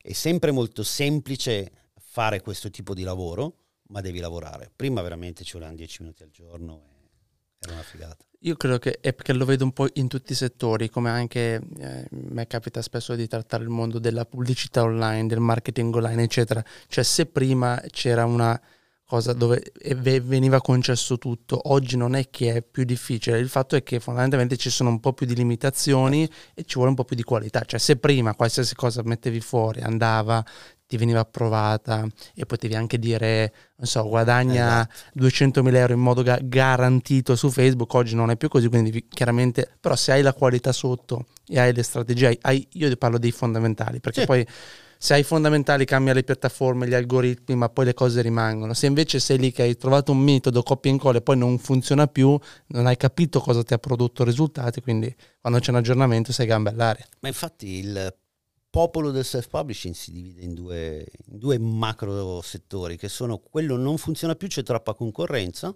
e poi c'è quello che spingo io che dico c'è meno opportunity seekers, c'è più qualità. Tutti i self-publisher, diciamo, di successo sono ancora lì. Questo vorrebbe già dire qualcosa. Tutti quelli che ci hanno provato, hanno visto che era finito il giochino dei codici, il giochino di qua, il giochino di là, Basta. Adesso un libro in revisione prima di essere accettato da Amazon ci mette anche quattro giorni. Cavolo. Nel 2018 in un quarto d'ora il libro era su. Sì, eh, era proprio il Far West, nel senso. Era il Far West, qualunque cosa, perché? Perché c'era una voglia di, poi durante il Covid non parliamo, eh, durante il Covid nicchie che mai avrebbero avuto modo di esistere hanno funzionato tantissimo. E nella seconda stagione non è mancata, ovviamente non sono mancati i volti femminili, ok? E eh, abbiamo avuto l'onore di avere qua con noi anche la super bionda, la Stefania Logatto, ecco, la super, diciamo, eh, divertente, carismatica, eh, bella donna come Stefania che ci ha parlato non solo di network, perché abbiamo avuto la possibilità di entrare dentro dei temi e dei concetti che lei ci ha trasmesso, ok? Legati proprio al, al modo di fare soldi, al, al, come lei vive il fatto di fare business da donna, cioè delle cose che effettivamente non sono legate solo alla sua storia, che ovviamente è una storia forte, eccetera, ma che avete già sentito sicuramente in giro in tantissimi altri podcast. Ecco, con lei abbiamo voluto cercare di dare anche un taglio magari di alcune tematiche che spesso non vengono trattate, ok? E quindi voglio lasciarvi con quello che a me ha colpito e mi sono portato via da quella puntata lì con Stefania e dopo quando abitavamo in Portogallo purtroppo secondo me ci siamo conosciuti molto giovani, oggi siamo amici quindi non voglio andare a infierire, però diciamo che quello che non ha fatto prima ha voluto farlo dopo e, e io non potevo accettarlo. Però essendo io quella che ha preso la decisione di dire basta, ehm, anche lui non accettava questa cosa e quindi mi sono ritrovata senza alimenti, senza niente. Poi c'è, c'è stato qualcuno che, perché purtroppo quando racconti le storie c'è sempre qualcuno che deve metterle Sì. e allora mi ricordo quando ho fatto un'intervista per una rivista italiana, questa giornalista mi disse, ah vabbè ma scusami, è, è impossibile che non ricevevi alimenti perché se lui lavorava in Formula 1 è impossibile. Beh, eh, se tu prendi guadagni dall'estero e magari fai dei fallimenti intelligenti, c'è modo di farlo. Sì, sì. Poi io non sono una che si è mai messa da parte nulla e ho fatto un errore che dico a tutte le ragazze giovani di non fare, è che ho deciso di fare solo la mamma e non ho mai pensato a una mia carriera. E quindi quello mi ha portato poi a trovarmi veramente senza nulla, nulla, nulla, nulla. E la mia famiglia che è benestante, perché anche lì lo devo spiegare, perché sennò la gente dice non era d'accordo nella mia decisione di, di- di lasciare, di rompere la famiglia. I miei Ok. mio papà è del sud, ma dai, gli uomini sono fatti così. Solo che ai miei non avevo raccontato gli anni di lotte, di perdono, e ero arrivata ormai a essere satura e quindi mi sono trovata con la, la famiglia che non mi aiutava, gli amici che quando hai sono tutti lì nella tua villa con la piscina, tutti a sbaffare, poi capisci quali sono i veri amici. veri amici. Quando perdi tutto, capisci che sono i tuoi amici. Esatto. Eh, e quindi eh, è stata dura e, e ho iniziato a fare mille lavoretti, tra cui anche il network, ma in modo molto amatoriale. Ma com'è che lo, cioè, lo incontri la prima volta il network? Ma vengono una coppia a casa mia e mi dicono con una bottiglia, tanto ormai l'azienda non esiste più, quindi Eh. si può dire, era questa bottiglia di Bonavi con questi antiossidanti e mi dicono, ah fa benissimo, la devi provare, buonissima, tu con tutta la gente che conosci, gli ho detto ragazzi non conosco più nessuno, ormai mi hanno abbandonato tutti, quindi... E dai, dai, dai, e quando mi dispiegano il business dico, ah, quelle cose di piramidali, questa, ma figurati, io che comunque avevo dello snobismo dentro, non credevo di essere snob, è pazzesco, le snob non sanno di essere snob. Io anche se ero senza un euro, comunque dicevo, no, ma io quelle cose non le farò mai. E invece, per disperazione, dopo tre mesi che hanno fatto un follow up, fatto molto bene, Porca trotta. sì, tre mesi. Devo dire la verità, il marito sbagliava tutto, perché diceva, entra, diventeremo milionari. Che poi, se stiamo a vedere, aveva anche ragione, ma secondo voi io con la situazione in cui ero, che non avevo soldi per andare a fare la spesa, credevo di poter diventare milionaria con sta roba, col succo di frutta. Cioè, quindi Sì, no- non, non ha funzionato. Mentre lei, usando il prodotto con molta, molta più ca- cautela, cioè non era dai, parti su, tira fuori il cash, così non funzionava.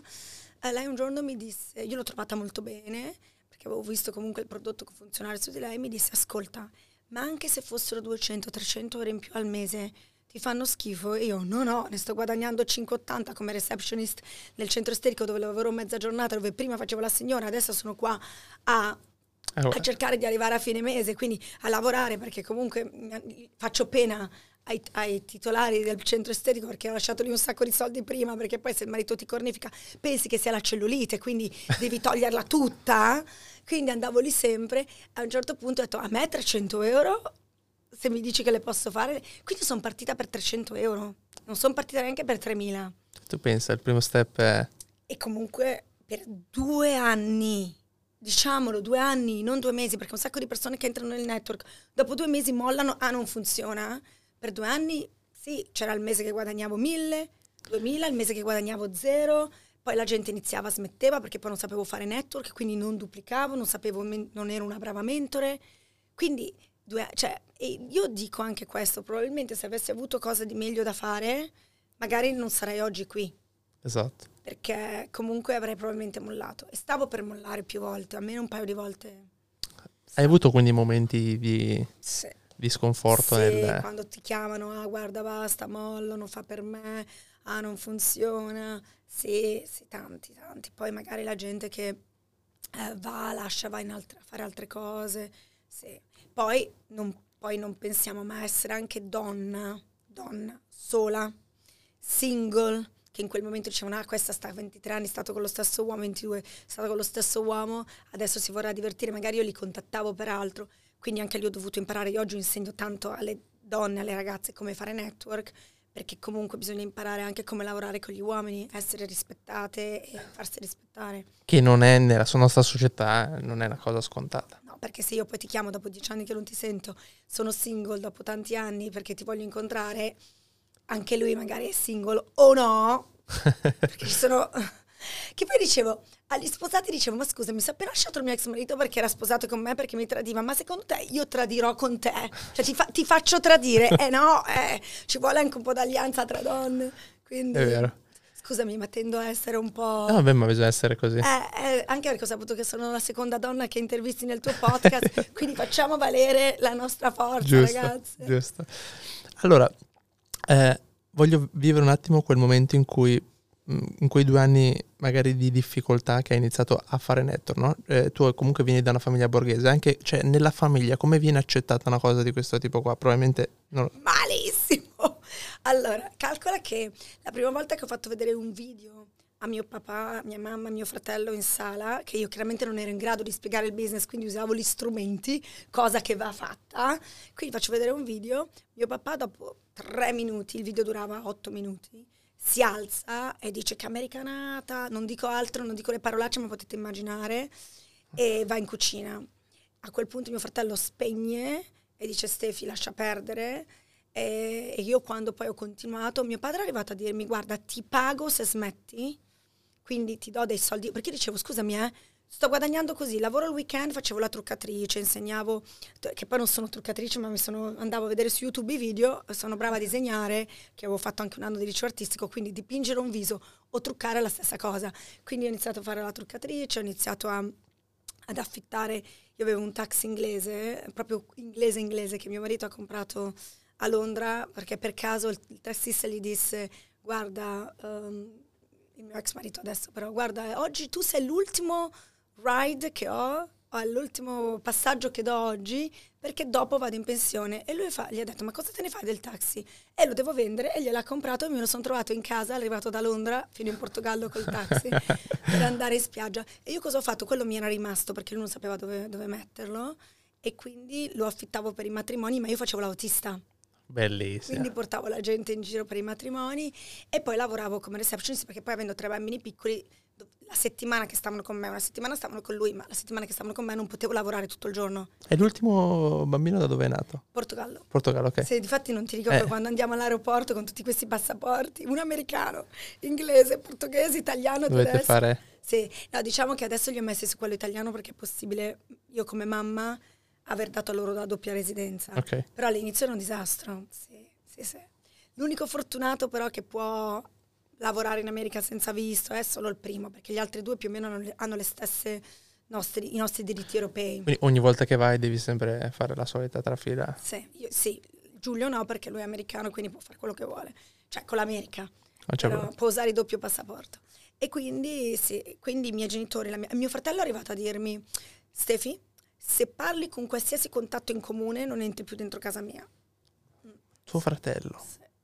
Perché secondo loro era una roba illegale, una roba piramidale. Gli stessi che oggi vengono con me alle Maldive in jet privato a divertirsi, tutto pagato. Esatto, cioè, che è pazzesco. sì, oppure mio papà mi dice, a Natale vorrei quel Rolex, papà, ma i Rolex non si trovano. Eh, cerca di trovarlo, ma costa di più. Eh, vabbè. sì, gli stessi. No, vabbè, oggi riconoscono, chiaramente sono orgogliosi di me. Quindi se sei anche tu perseguitato dalla famiglia, usa quel dolore come, come, leva, cioè io dico sempre use the pain into power. Ecco, io ho usato la mia famiglia per far vedere a loro, ma vi faccio vedere io che ho ragione io, come esatto. senso di... Sì. Poi vabbè, mia mamma invece devo dire che è stata l'unica che mi comprava i prodotti e che mi ha presentato due amiche. Quindi grazie, vedi, donne, mamma, la mamma ha creduto in me. Beh, ma secondo me c'è proprio, cioè dal lato femminile, sotto alcuni aspetti c'è il gioco di squadra, il lato maschile un po' meno sotto... Sì, più, c'è più ego con mm. gli uomini, le donne dipende, o ci sono le donne che si uniscono, che insieme siamo imbattibili, io dico sempre no, we fix each other's crowns, cioè ci mettiamo a posto la propria corona, perché se comunque io mi sento regina, tu sei regina, siamo tutte regine, non ci sono invidie, pettegolezzi, ci aiutiamo, o se no purtroppo ci sono le iene che sono gelose, invidiose e che invece di edificare una donna o di farsi ispirare devono distruggerti. Esatto. Quindi, eh, avete le due facce della medaglia. E quando la donna è iena, è iena. Più, è più cattiva dell'uomo, secondo me.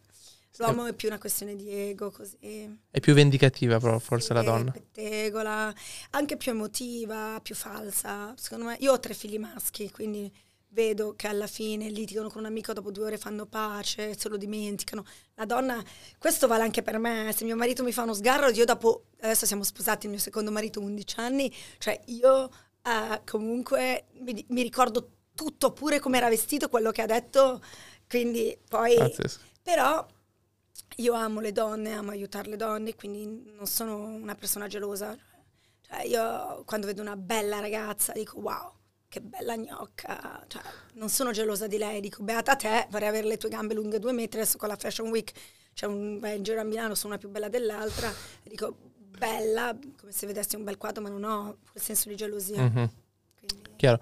E quando, diciamo, ehm, iniziavi a fare network, di che anni stiamo parlando? Avevo 36 anni, e però si parla del allora, calcolo, aiutami un attimo, sono 12 anni fa, adesso è il 2023. 2010, 2011. Mm.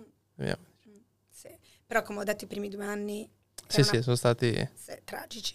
e, e, forse non, ave- cioè, non, c'era neanche tutto il mondo social sviluppato come... Perché oh, è... Io avevo, eh, infatti avevo un, un Facebook con 30 amici, non avevo Whatsapp, non avevo uno smartphone. I miei primi soldi con la pubblicità dei miei figli, ah perché i miei figli sono carini, e li facevo fare le pubblicità, anche io ho fatto un paio di pubblicità, ma loro ne facevano di più. E quindi usavo con i soldi delle pubblicità di mio figlio Jason, che era il più bravo, io ho comprato un iPad per poter poi fare le presentazioni. Io non avevo tecnologia, calcola che io ero solo mamma quando avevo ancora il Nokia, che la batteria durava una settimana, che erano stupendi quei Nokia, sì. ma non, esist- non esisteva smartphone, non esisteva nulla. Niente. Wow. E quindi inizi. E, e, vabbè, diciamo che poi inizia da lì, da Monavi. Ecco, cioè qual è il passaggio tra Monavi e Jeunesse? Com'è che avviene? Allora, ad un tratto eh, divento la donna numero uno in, uh, donna numero uno in Europa con Monavi. E quindi se per te scalare la montagna tu arrivi in cima, se la donna numero uno ti senti arrivata, guadagnavo bene, di che cifre stiamo parlando quando intendi di... In Italia stai sulle balle quando parli di cifre, l'ho fatto con un altro podcast, mi hanno massacrata. perché noi ci chiamiamo fatturare. Ah, ok, non bisogno dirlo, esatto. giusto. Ma non mi ricordo esattamente, tu fai settimana forte, mese forte 30, se no di media 22. Comunque adesso Comunque da essere senza un euro a riuscire a, riuscire a fare una media di 25.000 euro al mese. Quello che solitamente si prende in un anno magari, eh. se, capito?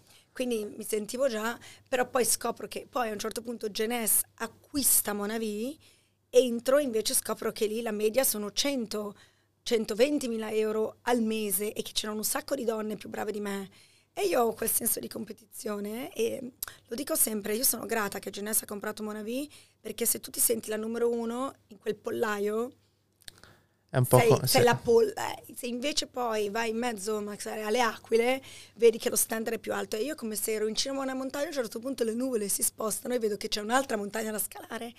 E invece però di farmi sentire ameno. E dal network e dal volto femminile eh, arriviamo anche al mondo del fitness, ok? Quindi abbiamo toccato un po' di tutto, come vi dicevo in questa seconda puntata e abbiamo avuto Felice Orsinetti che è il fondatore di Icon Palestre, il più grande fitness franchising del nella centro Italia. Probabilmente ce n'è uno anche solo tua città, ok, che guardi di questo podcast e con Felice ci ha raccontato la storia di una persona che parte, amante del fitness, in realtà calciatore, che poi chiaramente a un certo punto valore eh, qui lascia la strada un chiaramente bambino, agonistica insomma, del calcio e si eh, butta proprio al fare non impresa nel mondo del fitness, con tutta una serie di difficoltà Eh no, che non eh. sono Eh, proprio io adesso una devo riavere la comunità e quindi voglio proprio lasciarvi con Quindi- quelli che sono stati stato- sono- la mentalità e i momenti importanti ho che hanno caratterizzato il game changer di Felice e poi chiaramente che l'hanno portato a successo col suo business.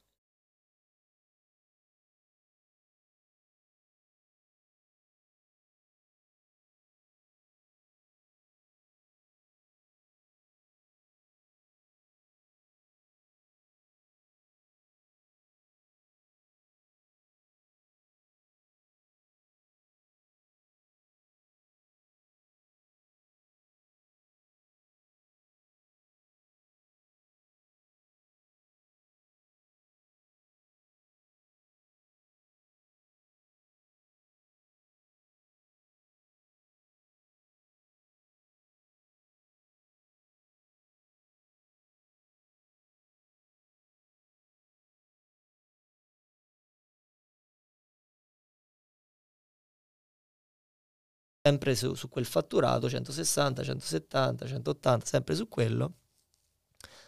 Eh, e arrivo all'età di 29 anni. Ok? 29 anni. A 29 anni mh, la mia testa non era appagata. E comunque avevate ra- raddoppiato di fatto. Sì, raddoppiato il fatturato. Io guadagnavo sui 2000 euro mese, mh, la mia parte, però per me il soldo non è mai stata una, una- una scelta di vita, il, il guadagno, il, la- il- bene materiale del- del- della moneta, no? Ehm, per me gira tutto sulla soddisfazione personale di, di vita. Ehm, decido lì di fare una proposta ag- al- agli altri e dico ragazzi dobbiamo aprire almeno un club a testa, siamo tre, apriamo tre club, eh, lavoriamo di più, ognuno si gestisce un club e lavoriamo meglio. A tua sorella e al mia socio. sorella e il mio socio. Eh, non erano di questa idea come la, come la mia, eh, ma perché sai, eh, loro sono tutti e due più grandi di me, due anni e tre anni più grandi. stavano chi aveva, voleva fare un figlio, chi voleva fare un'altra cosa, avevano altre idee, ma che come è giusto che sia, no? Ehm, ho detto, vabbè, eh, ho detto a mia sorella di prendersi il mio 25% che produceva circa 2000 euro. Eh. Gli ho, gli ho lasciato questo, questo 25% senza volere niente. Ho detto io rischio tutto su Frosinone. Eh, ho aperto il primo club a Frosinone, Ok. una città vicino, 45.000 abitanti. Ma perché ho avuto questa idea? Perché nel mio club di Ceccano io mi occupavo principalmente della parte marketing. Quindi eh, sceglievo la, la promozione, andavo dal grafico, eh, stampavo la mia grafica come la volevo io, la facevo uscire. Io già facevo solo social, solo la pubblicità sui social, solo le ads. Ah, ti sto parlando di... eh, 2012.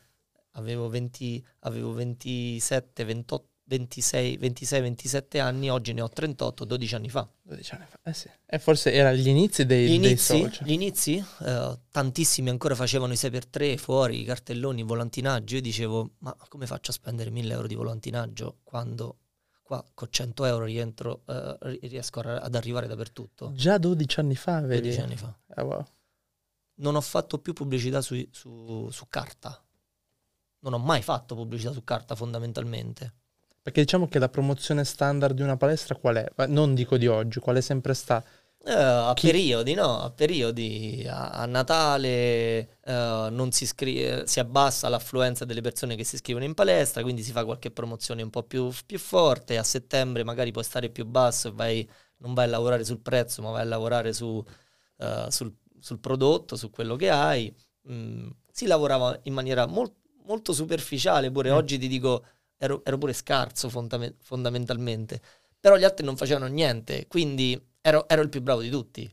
No? Um, però ri- sono riuscito a capire una cosa, facevo le prove, facevo le prove, voglio far entrare più persone? Ok, comunico in questo modo, vediamo che succede e prendevo i dati. Voglio far entrare meno persone, aumentare il prezzo? Comunico in questo modo e vediamo che succede. Sono sempre stato un maniaco dei dati. Io ho sempre numeri, sempre. Ho avuto la fortuna di, di avere questa passione per la matematica da sempre, da quando, da quando sono bambino. A bambino andavo a scuola, il, la professoressa ci dava l'espressione, io gli davo il risultato e mi diceva ma, ma come fai? A me mi devi scrivere l'espressione No, io ti do il risultato, cioè per me era il risultato finale. Che te la do a fare l'espressione se, se so già il risultato finale? Capisci? Sì, sì, sì. Ho sempre avuto quest'idea della, della, de, del numero che uh, mi ha sempre accompagnato. Dicevo, ma scusa, è così facile far entrare più persone o far entrare meno persone come voglio io? Mi serve solo più popolazione. Se Però tu faccio, non avevi mai studiato marketing? Mai. Ok, è un marketing fai da te, diciamo. Mai, mai, mai, mai. Okay. Ho provato, esperienza, Bello. poi sbagli, sbagli, impari, ma sbagli, impari, è migliori. È interessante. Uh, prima palestra di Frosinone, decido di, scusami, decido di fare Frosinone. Perché? Perché più popolazione, 45.000 abitanti, Ceccano ne fa 24.000, è, è troppo facile così. Basta che ho più abitanti riesco a raggiungere, a raggiungere più risultati. Uh, però io avevo un'altra idea. Avevo l'idea di um, non posso entrare su Frosinone se non ho un brand. Quindi um, la palestra di mio padre si chiamava Olympia Club. Ok. Ok, dicevo, posso aprire Olympia Club a Frosinone? Eh, perché mi conoscono a Ceccano, mi conoscono tanti, è una palestra che ha 25 anni di storia, sicuramente mi conoscono a Frosinone. Quindi era la strada più facile. Era la strada più facile verranno sicuramente da me perché conoscono l'Olimpia Club di Frosinone, grandissima cazzata. E, e, e, tant'è che ho deciso di non, di non continuare con quel, con quel, nome e cercavo un brand in giro. Ho trovato un brand, senza che facciamo troppi nomi. Ok. Uh, Ma tro- un brand di franchise? Cioè... Un franchising di okay. palestre, ne avevano 18-19 in quel momento. Ok. Uh, decido di prendere questo brand. Ma la mia idea non era che mi doveva dare il modo di gestione, perché quello io sapevo di saperlo fare. Volevo continuare con il mio modo di gestione perché funzionava in un paesino piccolo, sarebbe funzionato in un paese più grande. Um, mi serviva uscire con una, con una, con una dinamica, con un, con un piano marketing. Dicevo, ma se io sono il cliente e leggo fuori che sta aprendo Felice, che ha 20 club in Italia o sta aprendo Felice che ha la palestra a Ceccano, penso che sia la stessa cosa? Assolutamente no. Allora ho deciso di fare questo brand. Questo brand aveva un investimento totale di 850.000 euro, okay. un locale di uh, 1000, uh, 1000 metri quadrati, ma io avevo 50.000 euro in banca. Cazzo. E quindi come faccio? Devo trovare una soluzione. Quando mi parli di questo brand qua, cioè la creazione da zero? Da zero. Okay. Lo- locale da zero, io vado alla ricerca del locale, io parlo con l'agenzia, io tratto con l'agenzia, io prendo il locale, stru- ristrutturo il locale, compro macchinari, okay. vernicio la parete. Ok? Uh, mi faccio due conti, 850.000 euro. Come cavolo faccio? Come cavolo faccio? Ho trovato 850.000 euro. Uh, ho un commercialista che mi aiuta a prendere uh, 100, 170.000 euro in banca. Ma di finanziamento? Di finanziamento. Non mi bastavano. Cambializzato per le macchine, 300.000 euro di macchinari, firmo cambiali a nome personale non, ave- non mi bastavano. Uh, avevo ultima possibilità. Uno è trovare un socio. E avevo già trovato il socio. L'altra era trovare soldi. avevo, mi ero appena fidanzato e ho chiesto soldi alla mia fidanzata e ha accettato. Quindi gli altri 400... quatt- No, alla fine, alla fine io gli avevo chiesto 50.000 euro Ah, ok. perché mi mancavano 50.000 iniziali da poter, da poter investire.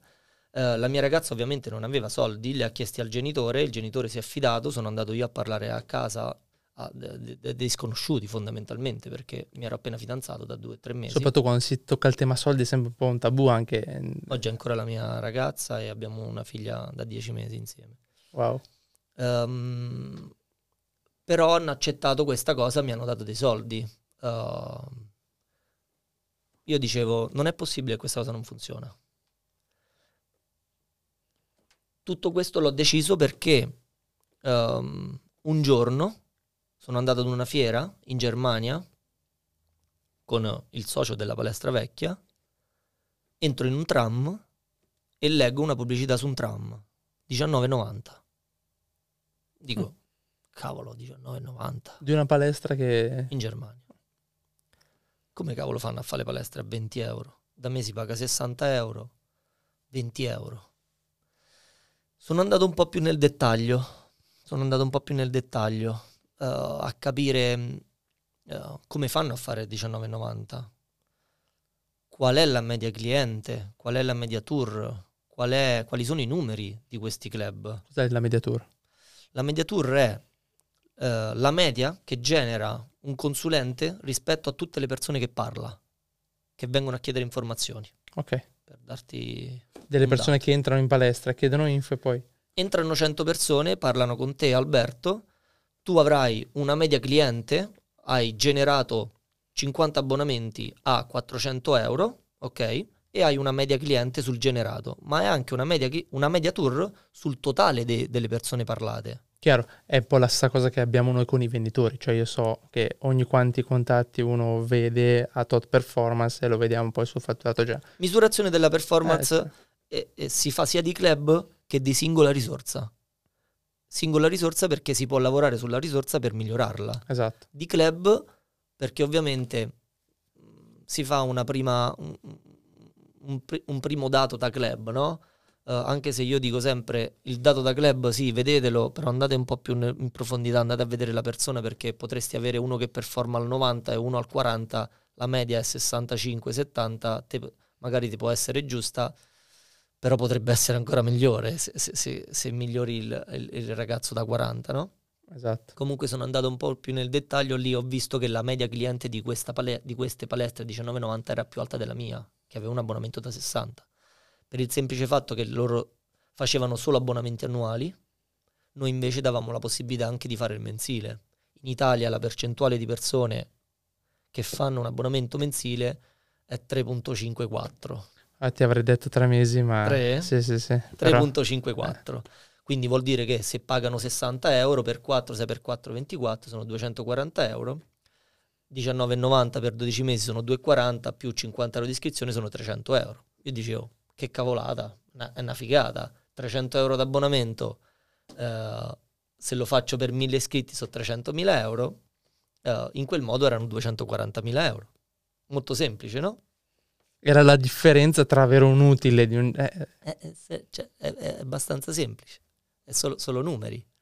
Ehm, però c'era un dato che io non avevo calcolato, che poi è stato a mio favore, che ho visto dopo.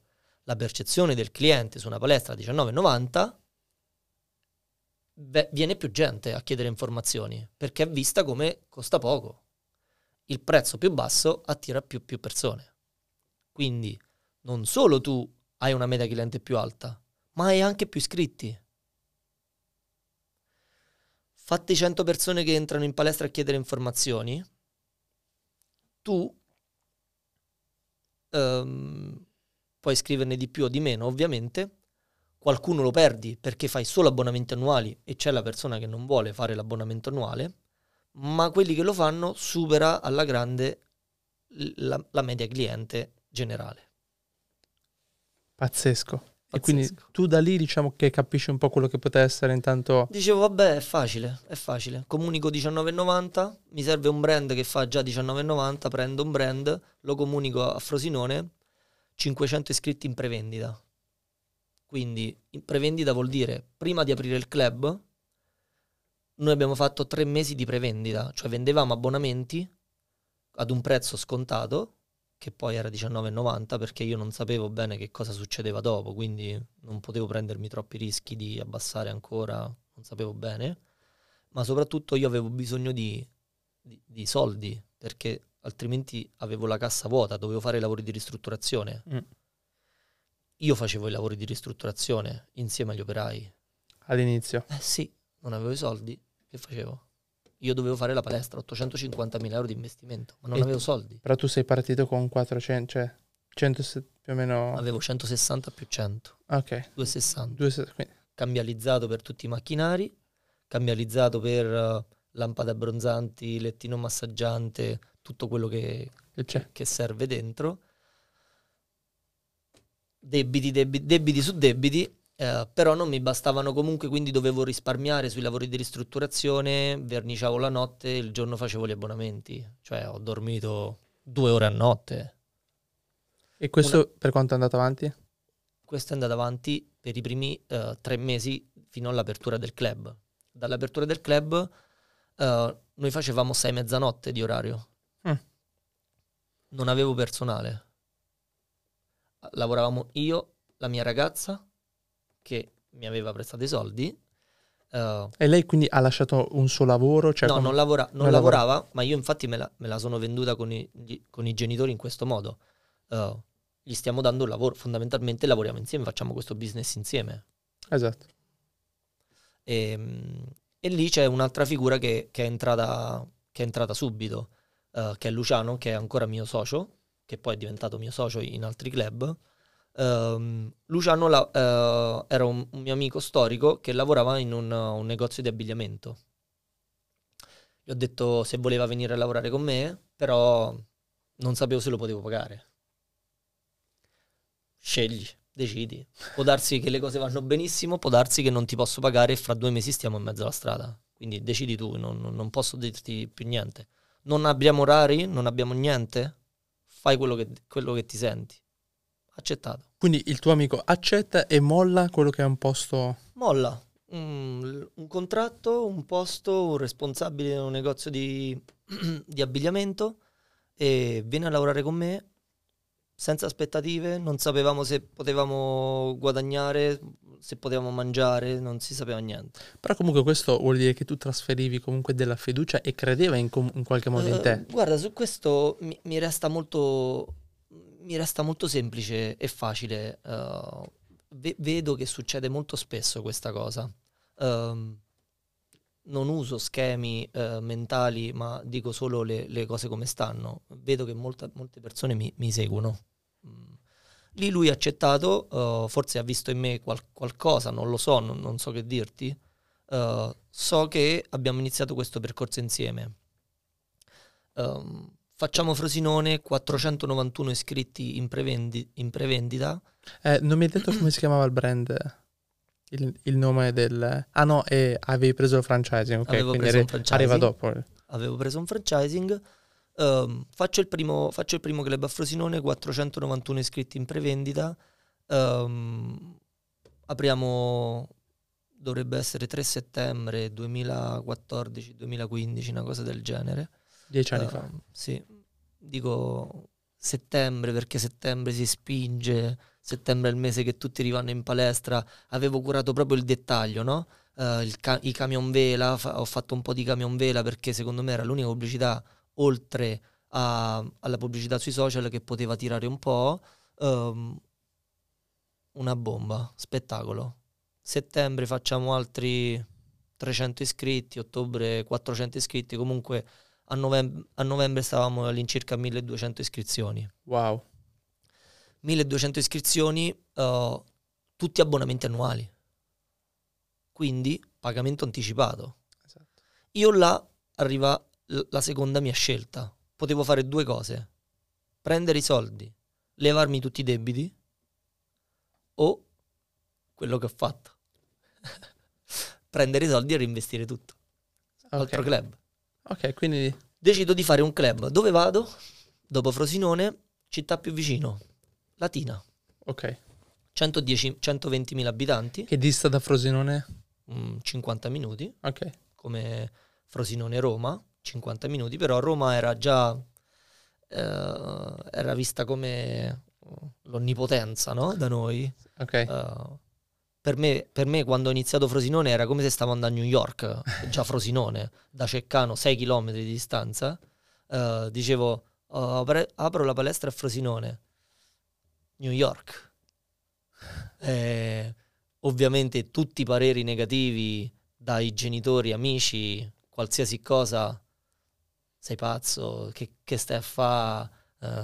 Chi è che ti dava più contro? Tua madre, tuo padre? mia madre. Ok, ta- Sì, ma non che mi dava contro, quella, quella è, la- è la- l'affetto, no? Stai facendo una cosa più grande di te, non ti stai rendendo conto, quindi stai attento, non lo fare, eh, queste cose qui. No, mio padre invece, eh, quel periodo nemmeno andavamo molto d'accordo perché lui aveva fatto questa scelta di andare a vivere fuori, io ok. eh, un po' l'ho presa un po' personalmente, quindi mh, andavo da solo lì. I- però anche i miei amici, tu sei pazzo, tu sei pazzo, cioè qualcosa, andiamo dallo psicologo, mia madre, dobbiamo andare dallo psicologo, quindi non è possibile. Mamma, io voglio fare 10 palestre in Italia. L'obiettivo, io dicevo a mia madre, io voglio fare, die- io faccio 10 palestre in Italia. Tu sei pazzo, c'è qualche problema, non, non puoi. Tuo padre ne ha fatta una in 40 anni, come fai tu a farne 10 in Italia? Impossibile. Oggi sono il genio della lampada, Esatto. il, sì. il genio del, del mondo. E poi abbiamo avuto due persone che sono nate con delle aziende veramente in maniera molto precoce, eh, quindi due personaggi che hanno creato delle start-up eh, e hanno due storie differenti con eh, modalità di- diverse ma che hanno un percorso che ovviamente accomuna abbastanza tutte le start-up. Il primo ehm, che è eh, ovviamente Riccardo De Bernardinis che ci ha portato la storia di Ernesto, questa idea che nasce chiaramente da una visione del nonno che poi lui riesce a trasformare in quella che è una piattaforma oggi utilizzata eh, in ambito chiaramente liberi pro- professionisti e, e chiaramente utile, ogni tanto la utilizzo anch'io, quindi questo è un po' quanto e voglio lasciarvi con quello che è un po' stato il tratto che ha caratterizzato la storia di Ernesto.it, quindi eh, il passo da essere un'idea a diventare un business e convalidare quello che è un modello di business. Chi è? Chi, Chi è è? Chi è? Ernesto? Ernesto è il marketplace che connette clienti come te con professionisti per oltre mille servizi, quindi dall'idraulico al wedding planner, passando per eh, l'impresa edile fino allo psicologo. Quindi davvero tantissimi, tantissimi servizi differenti. È un processo di richiesta molto semplice perché il cliente seleziona un servizio, risponde a delle brevissime domande con risposta multipla e noi mandiamo quella richiesta a 200 professionisti nella zona. Poi chi è disponibile ti risponde, poi vi incontrate e gestite il rapporto in totale autonomia. E tutto viene fatto con una semplice app, giusto? Sì, tutto quanto da... mm, è un marketplace, quindi piattaforma web, app. Beh. Bello. E, e quindi perché il nome di Ernesto? Perché pensa, mio nonno mi raccontava sempre di questa figura di Ernesto, che ai tempi non era una web platform, non era un sito web, era un suo caro amico amato da tutti quanti nel paese. E Ernesto non era neanche l'idraulico, ma quanto un vicino di casa di fiducia. E quindi adesso ho voluto dare questa umanizzazione digitale alla figura di Ernesto che ti aiuta a trovare i migliori professionisti nella tua zona. Bellissimo, wow. Eh, e quindi è un'ispirazione di tuo nonno il nome, il naming che gli hai dato. Mi ricordavo ai tempi di questo Ernesto e quando ho pensato di avviare il progetto, stavo pensando al nome, subito ho detto Ernesto e quella è l'unica cosa che non è mai cambiata. È cambiato il modello di business, il logo, la piattaforma, ma il nome è e rimarrà sempre Ernesto. Bellissimo. Ed Ernesto, la tua idea nasce con Ernesto in che anno? Allora, l'idea, la primissima idea, pensa nel lontano ormai 2015, nel lontano 2015, è nato da un problema. Mi trovavo in Toscana e non conoscevo nessun idraulico. Avevo un problemino nel bagno e ho provato a ripararlo io, ma ho fatto più danni che altro. E quindi mi sono messo un po' a cercare idraulici, anche a chiedere in giro, però nessuno era disponibile. Alla fine l'ho trovato tramite il passaparola E quando questo idraulico stava lavorando nel bagno, gli ho detto, ma sembra normale che nel 2015 ci ho messo tre giorni per conoscerti, per trovarti. E lui, mi ricordo ancora che si ferma, posa gli attrezzi, mi guarda e mi dice, ma tu pensi che questo sia un problema tuo? Non pensi a me che ogni giorno ho 4-5 slot in agenda e anche se ho tanti clienti che già mi conoscono, non a tutti ogni giorno si rompe il water, non tutti ogni giorno devono cambiare uno scaldabagno. E quindi come faccio io a trovare clienti? Internet non lo so usare, ogni tanto mi aiuta mio figlio. Fare pubblicità online, ho provato un po' di cose, web agency, ma non sai mai a che fidarti. Eh, effettivamente eh, ho capito lì che c'era un problema, c'era un gap, soprattutto lato professionista che deve digitalizzarsi e trovare il cliente, il famoso lead. Esatto, esatto. Sì, perché poi è interessante perché na- nasce sempre da, un- da un'esigenza personale, alcune idee come questa, no? Vedi, tu l'hai, tu l'hai provato sulla tua persona e poi ti sei reso conto che c'era un buco di mercato. Da lì quindi parte, da quell'idraulico, ti ricordi il nome? Sinceramente no, anche perché poi non mi sono più rivolto a lui e ho iniziato a trovarli con Ernesto, sinceramente. Con Ernesto, grande. E, ok, da quel momento lì, quindi era il 2015, quindi da questa idea qua. Cosa succede, diciamo, dopo? Perché adesso non so chi era Riccardo in quel momento, cioè com'è che ti viene l'idea di dire, boh, mi metto lì, faccio un'azienda, faccio... In quel momento stavo studiando a Roma, alla John Cabot University, l'università americana a Roma, perché ho sempre avuto una grandissima passione per gli States e anche prima dell'università andavo spesso negli Stati Uniti da- l'estate e andavo a fare dei corsi per imparare meglio la lingua, o corsi di letteratura in varie città americane. Ehm, quindi poi ho sempre fatto scuole pubbliche, però poi sognavo di fare l'università americana. Eh, ho- mh, sono molto legato alla, alla famiglia e quindi non mi andava neanche di lasciare mia madre da sola e quindi la- l'università americana era il compromesso migliore per stare a Roma ma avere un piede negli States. Stavo facendo questa università, devo dire, in realtà non sono mai stato un grandissimo studioso, avevo la media del... eh, lì hanno le lettere, quindi avevo un B meno, e in realtà non stavo imparando tutte queste nozioni che poi so, che mi sarebbero rimaste per la vita, no? E l'università mi ha dato questa visione di imprenditoria americana, che è più sul rischio, sul fare le cose in grande. E quindi anche io ho deciso a quel punto di lanciarmi, di voler fare qualcosa di mio, ma ancora non sapevo bene cosa. Inizialmente pensavo volevo aprire una, una catena, iniziando con un piccolo store, di juice bar. Eh, ok? Succhi di frutta. Sì, succhi di frutta, soprattutto estratti rispetto alle Estratti. centrifughe. Perché gli estratti fanno meglio perché girano a um, 30 giri al secondo rispetto alla centrifuga. Non bruciano che ti le... bruciano le vitamine, esatto. Quindi volevo un po' diffondere questa cultura. Era il 2015 e c'erano ancora pochi juice bar. Penso uno Starbucks alla juice bar. E mm, stavo per avviare il progetto insieme a un mio amico. E da pochi giorni mi era venuta in mente l'idea di Ernesto e io non sapevo assolutamente da dove iniziare, non sapevo cosa fosse una startup, cosa fosse un marketplace, tutto questo ecosistema digitale non lo conoscevo. Conoscevo Google, i social, ma mi fermavo lì. Quindi non ho un background tecnico. Mi ricordo ancora una sera gli, gli dico questa idea, lui rimane affascinato da questo pensiero e quella sera stessa andiamo a vedere un locale così da affittare. Ah, vedi carino, però questo locale potremmo avviare qua l'attività. Per il juice. per il juice bar. Quindi comunque avevo l'idea di Ernesto, però pensavo al juice bar. E lui mi guarda e mi fa, no, Riccardo, ma qua tocca fare Ernesto. Io gli ho detto, ma come facciamo? Eh, cioè, Gio, è impossibile qua fare Ernesto, dai, cioè, eh, nessuno di noi ha competenze, è una cosa troppo più grande di noi. Detto, lo so, lo so, ma dobbiamo farlo. E lui mi ha dato questa prima spinta Cavolo. nell'iniziare perché effettivamente da solo, se non avessi parlato con nessuno, non avrei mai avuto. Infatti io spesso sento molte persone che dicono, ah, sai, ho un'idea, però ancora non te ne parlo, devo ancora un po' strutturare, perché la verità è che hanno paura che tu gli rubi l'idea.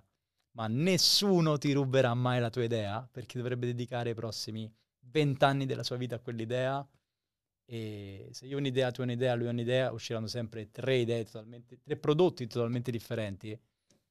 E poi ciò che fa la differenza non è tanto l'idea, ma il piano di esecuzione, come lo metto in atto. Quindi quanti potrebbero aver avuto l'idea di Ernesto, però ad oggi di Ernesto ci sei tu, nel senso. Eh sì, è tanto l'execution infatti. Quindi anche lì ho capito che effettivamente l'importante è parlarne. Poi io sono anche un grande autore e credente della legge d'attrazione, quindi più ne parli e più potrebbe succedere. Comunque inizi a visualizzarla. Sono d'accordo. Eh, sicuramente il fatto di essere allineato, di poi, sai, è una questione di credere tanto in un progetto, sai, soprattutto quando parti da zero. Quindi tu diciamo parti intorno al 2016 con questo progetto qua. Cioè, Sì. era il 2015 la prima... Era il 2016 ehm, quando abbiamo costituito la società e mm, inizialmente non avevo un team, aspetto fondamentale proprio, ancora prima del codice, il team, le persone che ci sono dietro. E non sapendo da dove iniziare ho fatto un errore, giustamente, per fortuna. Mi sono rivolto a una web agency, che sai, fare startup con una web agency È sempre un... è quasi già un controsenso. Ecco, in merito a questo infatti spendo due, due parole perché secondo me è, è interessante. Io dico sempre che uno deve, se è l'imprenditore, eh, deve sporcarsi tanto le mani all'inizio, soprattutto per, eh, diciamo, il mondo di chi vuole creare aziende da zero, in alcuni casi anche aziende innovative come potrebbe essere la tua, eccetera, dove devi convalidare un prodotto, devi esserci tu al 100%, non può essere una cosa che inizio, delego tutto, non sei in una fase di delega. Vero, verissimo. Quindi ti affidi a una, a una web agency? Addirittura mi affido a una PR agency che mi presenta una web agency e questo è stato utile per avere una sorta di team esterno e farmi un po' capire cosa stavo facendo e mettere giù la primissimissima versione della piattaforma, quella di cui ti devi vergognare, se no vuol dire che sei uscito troppo tardi. Esatto. Quindi usciamo con questa piattaforma, che cos'era? Era praticamente una bacheca, non avevo in mente neanche un modello di business, per farti capire quanto fosse ancora acerba l'idea. Se non c'era un processo di monetizzazione. Non c'era niente, era solamente una piattaforma dove i professionisti si potevano iscrivere, avevano dei profili e gli utenti navigare tra i profili di questi professionisti. Tra l'altro la mia idea in quell'anno dall'idraulico alla release della prima beta è cambiata e avevo deciso di dedicarmi soprattutto alle badanti, alle babysitter, alle donne delle pulizie. E quindi ci hanno consegnato questa piattaforma bruttina e dovevamo popolarla, quindi utenti zero, tutto proprio flat. Quindi cosa abbiamo fatto? Abbiamo iniziato ad aprire gli elenchi telefonici, abbiamo cercato su internet dei numeri di telefono e io insieme a tre ragazzi da settembre a dicembre ci siamo chiusi tutti i giorni a chiamare, chiamare, chiamare badanti, donne delle pulizie, babysitter quant'altro. Dopo tre mesi realizziamo che avevamo totalmente sbagliato target. Sì, perché eravate andati su un target che effettivamente quell'esigenza lì non la sentiva. Sì, sai cosa? Ehm, quando fai, alla fine vai a acquisire un utente, devi anche poi capire quell'utente che tipo di lifetime value può avere. Ad esempio la badante ti trova un cliente e anche se ti paga per il lead di quel cliente, poi magari lavorerà con quel cliente per dieci anni. Tu con lo stesso tempo e anche meno energie puoi invece trovare un'impresa edile o un idraulico che ogni giorno cerca nuovi clienti. Esattamente. Quindi anche questo processo di vendita, di acquisition, è molto importante capire a quale categoria di utente andare a dedicare le tue forze.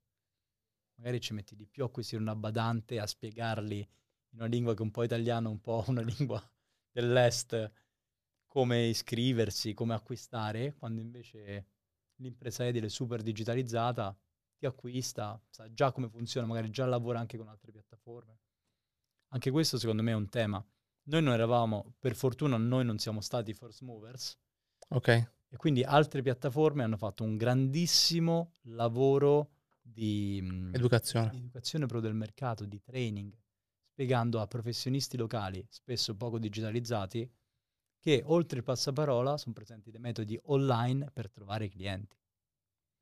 Esatto. Ci sono, cioè quali sono i competitor o se ci sono, eh, magari anche non diretti, però che fanno più o meno magari cose simili, però magari in altri settori. ecco. Esistono piattaforme più verticali su tutto ciò che sono mh, i settori della- dell'ambiente casa, quindi ristrutturazione, manutenzione, invece delle altre piattaforme più simili a Ernesto, quindi più broad, che hanno anche wedding planner, DJ e quant'altro. Queste piattaforme storicamente fanno pagare per ogni singola risposta. Il professionista paga per ottenere ogni singolo lead. Ok, ci sono piattaforme che un singolo lead, per esempio imbiancare una stanza, lo fanno pagare fino a 120 euro al lead Ah, per il telefono e la mail. e lì il loro processo di demonetizzazione in questo caso è, il- è- è il contatto. Esatto. Da voi invece com'è che funziona la piattaforma? Noi, non essendo first movers e quindi non avendo avuto tutte quante quelle spese di educazione del mercato, avendo dei professionisti più consapevoli, abbiamo avuto l'opportunità di stravolgere quello che era il modello di business tradizionale di questo mercato. Quindi noi non andiamo a vendere al professionista ogni singolo contatto, quanto un abbonamento illimitato che loro pagano su base mensile, costa 100 euro al mese e se loro hanno 100 clienti li possono contattare tutti e 100 quel mese. Ok, quindi non c'è un limite, tu paghi una subscription e... Esatto. Guarda, il parallelismo più semplice che mi viene in mente è come quando siamo passati dai minuti eh, a pagamento con il nostro credito telefonico che dovevamo grattare la patina grigia, ricarica Eh. con ricaricard, poi improvvisamente minuti illimitati. Lì c'è stata una vera e propria accelerazione nella comunicazione, nei rapporti interpersonali, o i 500 mega e poi giga illimitati. Poi la stessa cosa. Generalmente, storicamente, in questo mercato paghi per ogni singolo lead e noi ti diamo leads illimitati. Bellissimo, bellissimo. Stanno apprezzando. Esatto, e quando è che è avvenuto questo cambio di modello, diciamo... Quando mh, improvvisamente abbiamo iniziato a monetizzare, abbiamo capito come acquisire professionisti e abbiamo visto che effettivamente i professionisti si stavano iscrivendo sia sulle altre piattaforme, ma anche sulla nostra piattaforma. Quindi abbiamo molti professionisti in comune anche con competitors. E abbiamo detto, ma che cosa possiamo offrire di diverso oltre che altri leads? E quindi ora siamo l'unica piattaforma che permette piani di leads illimitati. illimitati. Sì. E com'è che avviene l'acquis- l'acquisizione di professionisti e l'acquisizione di... cioè voi che date questi, questi leads, da, da- da- da dove arrivano? Ok? Nel senso questi leads qua, cioè eh, vi trovano tramite Google, cioè com'è che avviene il fatto che viene generato il lead? Allora, noi siamo stati da sempre eh, un po' lungimiranti su quella che poteva essere la SEO, quindi abbiamo investito tantissimo in SEO, ora abbiamo circa 4 milioni di utenti organici, da- grazie alla SEO acquisiamo sia richieste dei clienti che professionisti. Quindi è stato un, un lavoraccio, perché già dal 2017 abbiamo iniziato a scrivere articoli, contenuti, contenuti, contenuti, senza vedere il minimo risultato. Perché poi è un po' così che la gente eh, ha bisogno di comprendere questo percorso. È quello, cioè come spesso dico, la SEO è un po' come andare in palestra, cioè non puoi pensare di andare lì un giorno, f- vado, faccio un po' di pesi e vedo dei cambiamenti, poi magari ritorno dopo un mese, invece devi andare 4, 5, 6 volte a settimana, avere anche una giusta dieta, che sarebbe la classica ottimizzazione home page, e continuare a spingere sui contenuti in maniera costante, costante, costante. Però all'inizio non vedi risultati, anche in palestra i primi sei mesi non vedi risultati, sei solamente più stanco. Poi È quello piano- che io ora faccio l'esempio anche, per esempio, que- questo podcast, no? Infatti io dico eh, che è un, a tutti gli effetti un asset e un investimento che fai. No? Lo fai perché non vedi niente, ma poi io dico, lo so, la visione è quella e un giorno saremo in radio, in televisione, poi vedrete anche, eh, rivedrete quesro podcast qua. No, però il concetto è vero. Cioè, tu fai un lavoro e non puoi pensare solo a breve termine, un lavoro che è iniziato nel 2017 è ciò che ti in realtà sostiene magari anche tutto il flusso di lead generation oggi. Sì. Sì, soprattutto lato utente. Lato professionista invece, eh, anche qui abbiamo la, in qualche modo la fortuna di mh, avere un target che è già presente su internet, quindi professionisti, quindi clienti, diciamo, business, little business, che quindi mh, spesso cercano modi su come trovare clienti e quindi lì abbiamo tanti annunci pubblicitari nelle sezioni Com- giuste dell'internet e da lì riusciamo a fare acquisizione. E da Ernesto come startup arriviamo alla, alla startup, oggi azienda più che convalidata con diversi milioni di fatturato che è Egomnia, eh, guidata da Matteo Achilli, che è la persona che l'ha fondata, con cui eh, diciamo c'è stato un clamore mediatico assurdo.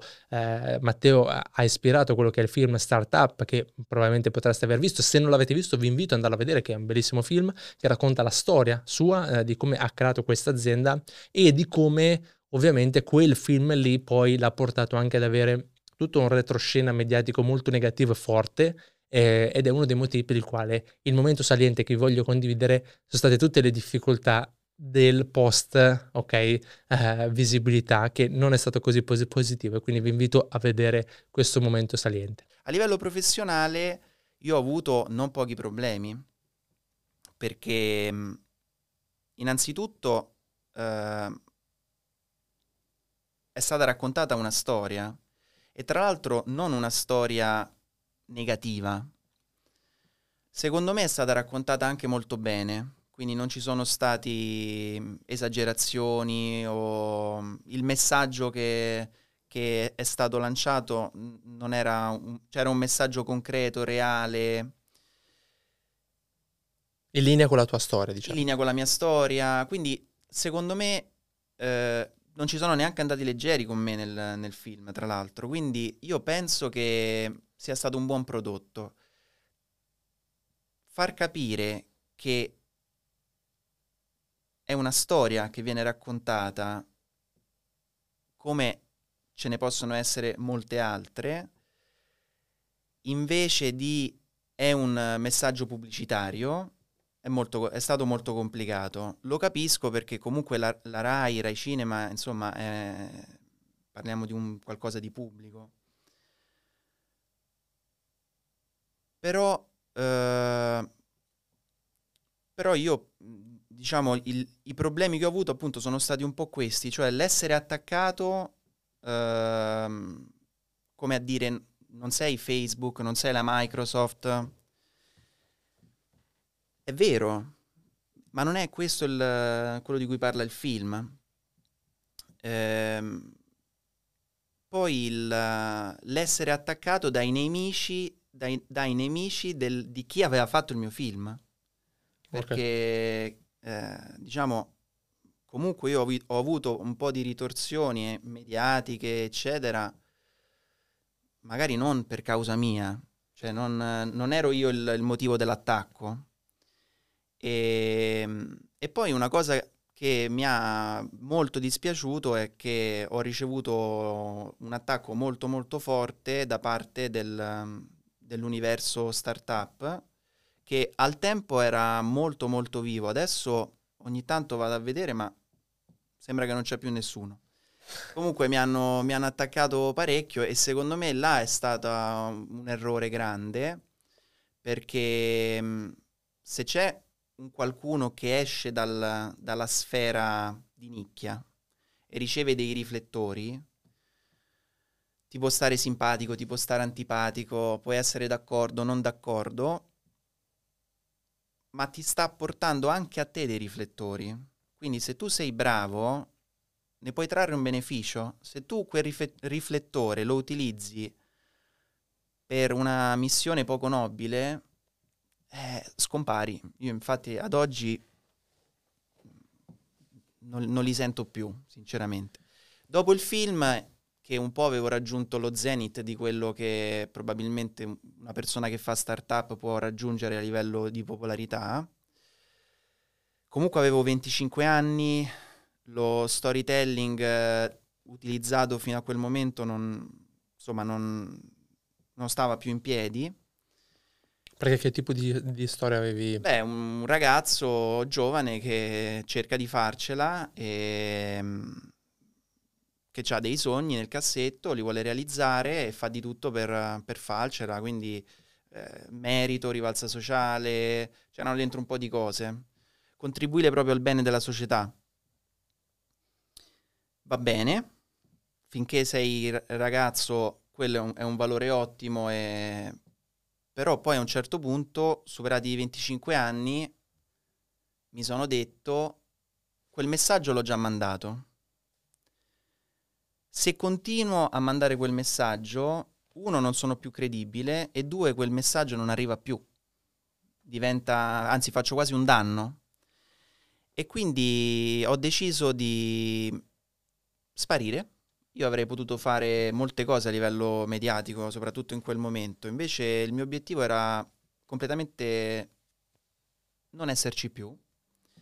Cioè, cioè ti sei tolto dalla popolarità Sì, che avevi. sparire completamente per raggiungere dei risultati im- abbastanza importanti nel mondo dei grandi e capire quali erano i prossimi messaggi che mi sentivo di comunicare, se me li sentivo di comunicare. In quel momento, quando avevo vent'anni, li avevo da dire. E devo dire che molte persone, molte persone, molte più di quanto credo, di quanto immagino, sono state influenzate da quel messaggio. A me è capitato magari di andare a parlare all'università an- o per strada trovare delle persone, dei ragazzi che mi dicono ma lo sai che io ho iniziato a fare economia perché, perché ho visto il tuo film, ma lo sai che ho iniziato a fare questo perché ho letto la tua storia, ma lo sai che tu mi hai influenzato e se non, se non era per te non avrei mai fatto questa cosa?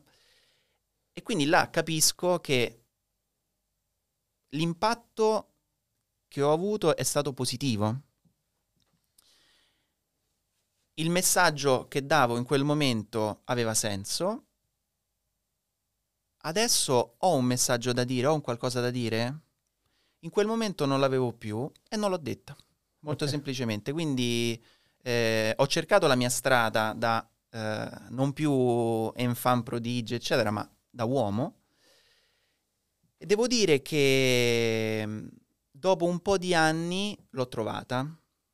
Ehm, mi sono concentrato sul, sul business. Eh, ho cambiato modello di business, ho iniziato a focalizzarmi sul far crescere l'azienda. Devo dire che i risultati che sono arrivati hanno fatto parlare del- dell'iniziativa, ma non si è parlato di me, quindi questo mi ha, mi ha reso or- orgoglioso. Noi siamo usciti nelle- nei ranking delle aziende più in crescita in Italia e addirittura in Europa sul Financial Times. Cioè si parlava più di egomnia. Si parlava proprio di- dei risultati aziendali. Mi iniziavano a contattare delle società di investimento, ma non per, per parlare con Matteo Achilli, non gliene fregava niente, per i risultati dell'azienda. Cioè volevano investire, essere... Volevano investire, volevano capire meglio se era un'azienda in linea con loro, insomma, i loro investimenti. E, mh, sempre comunque credo che la vera differenza la faccia il prodotto, un'azienda di prodotto. Quindi noi ci siamo, per crescere, ci siamo convertiti sulla parte consulenza, verticali su alcuni settori particolari, quindi sono molto soddisfatto del, del percorso, però parallelamente non, non ci siamo dimenticati delle soluzioni, abbiamo fatto investimenti importanti, investimenti non più fatti da un ragazzo di 20 anni che non ha una lira, Chiaro. investimenti fatti da un'azienda che eh, fa più di 2 milioni di fatturato, quasi 40 dipendenti più i vari collaboratori, quindi diciamo complessivamente una cinquantina di persone. E, È già un, be- un gran bel quindi team. chiaramente eh, cambia un po' tutto. Io inoltre vengo da dieci anni di esperienza, quindi anche l'esperienza io me la ritrovo chiaramente. Devo dire che sono soddisfatto del, um, dei risultati che stiamo avendo e del percorso che si sta facendo. Ci stiamo approcciando alla borsa, che Ecco. sarà un, diciamo, un, uh, un motivo per accelerare un po' la, la crescita di questi, di questi prodotti e probabilmente sarà il momento in cui il Matteo trentenne ehm, si sentirà di dire il suo nuovo messaggio. Ok, tornando un attimino proprio al, al momento in cui mi mi hai detto "M- ho avuto quel boom mediatico e poi sparisco nel nulla. Cioè se tornassi indietro rifaresti questa cosa? Sì, sì perché mh, a m- allora non so se può avere un beneficio o no in termini economici. ma in realtà in termini umani per me l'ho avuto perché a me non interessa l'apparire. Ehm, non interessa, non, non- non- non voglio che la mia vita eh, sia in funzione di una videocamera. Per me è uno strumento, quindi è uno strumento di comunicazione. Se lo devo usare significa che io ho un obiettivo, se no diventa un, un puro apparire e basta.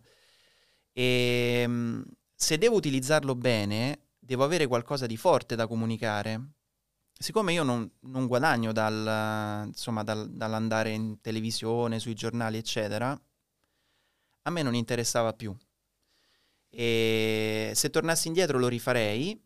ehm, e poi io sono fermamente convinto del percorso dell'eroe, cioè se ehm, vieni per qualche motivo criticato, attaccato, ancora maggiormente se senza motivo o comunque per motivi futili, in realtà hai una grande opportunità perché se riesci poi a ottenere dei risultati che mettono a tacere qualsiasi dubbio, fermo restando che poi comunque eh, quando si è una- un personaggio pubblico le critiche uno se le, porta, se le porta dietro, però tendenzialmente agli occhi magari dell'opinione pubblica, se riesci a dimostrare con i risultati che loro avevano torto e tu avevi ragione, il messaggio che avevi f- provato a lanciare prima e quello che magari vuoi lanciare adesso hanno un impatto ancora maggiore. Quindi io adesso eh, lo rifarei perché ancora credo tanto in questo e, mm, e il mio obiettivo è quello di crescere a livello aziendale, continuare a crescere a livello individuale e soprattutto avere un impatto positivo nell'ambiente che mi circonda. In parte lo sto già avendo, lo sto già facendo nel mio piccolo, assumendo le persone, pagando le tasse, quindi eh, facendo l'imprenditore. Però mi piacerebbe farlo ancora di più sia a livello personale e sia a livello di impresa sociale, cioè il prodotto e il servizio che tu fai non solo arreca un beneficio alla società perché paghi le tasse e crei posti di lavoro, ma in più è un servizio che proprio aiuta eh, e serve per la, per la comunità. Quindi un po' questa è la direzione che, mm, che, che sto prendendo ed ecco perché secondo me in quel momento io dovevo sparire. Ok, sì, no, ti faccio questa domanda perché comunque in un, in un mondo, e soprattutto tu l'hai fatto in un momento in cui c'era un boom dei social, c'era un boom della notorietà, della visualizzazione, del- del- dei, dei riflettori, no? E quella cosa lì è oggi anche ciò su cui si sono create delle carriere, anche tanti imprenditori hanno sfruttato queste, diciamo, questa visibilità per anche allargare, espandere il proprio business in termini di conoscenze oppure anche proprio per lo stessa- la stessa azienda, no? Quindi hai fatto proprio una cosa che andava contro tendenza. Eh, controtendenza in parte, nel senso che io per esempio fino al film non avevo i social, quindi è uno strumento che non ho mai utilizzato. Dopo il, eh, diciamo, il film, o comunque quando il film era- stava per uscire, io mi sono aperto i miei canali social, li ho gestiti, ehm, sempre un po' con la mia filosofia, quindi penso comunque che eh, di contenuti di qualità, insomma, le persone che mi seguono li hanno trovati e, e quindi diciamo comunque un mio pubblico, una mia community l'ho creata. Quindi in quello sono andato abbastanza, ho seguito il trend. Quello che non ho fatto è i giornali, cioè tutto, tutto quello che non è eh, il- sotto il tuo controllo e, e, diciamo arriva di forza a persone che magari non sono interessate per forza a leggere di te, mentre magari la mia community sicuramente l'interesse ce l'ha. Quindi- Ecco, ti dico, una di quelle cose che mi ha colpito il tuo, diciamo, il tuo profilo, ehm, quando io, io ti seguo da un po', no? Quindi mh, adesso non ricordo bene la fase in cui tu ti sei, diciamo, sei- ti sei messo dietro le quinte, però secondo il tuo profilo una delle cose che mi è apparsa, che tra l'altro ho trovato anche spunti molto interessanti, ogni tanto pubblichi tu dei concetti scritti che metti tu nelle stories e questa cosa qua mi piace molto, però è proprio stata la staticità, cioè tu non hai mai, me- cioè nel senso non ci sono video, cioè oggi abbiamo tutto il tema reels, video, tutto che prendiamo tramite video, arrivi sul tuo profilo ed è tutto abbastanza statico, no?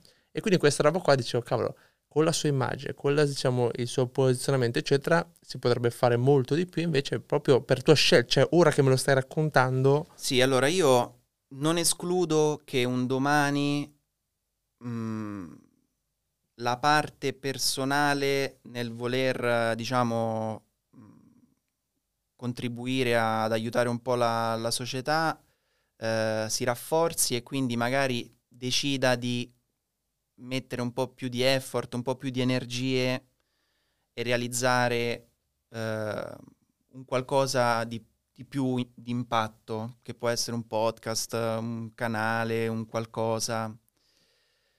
Per adesso no, però in realtà eh, le fondamenta e quindi di conseguenza l'eventuale possibilità di farlo anche facilmente le sto già mettendo. Una cosa che mi piace, di cui vado molto, mo- molto orgoglioso, ho deciso qualche tempo fa di fare una, una sorta di newsletter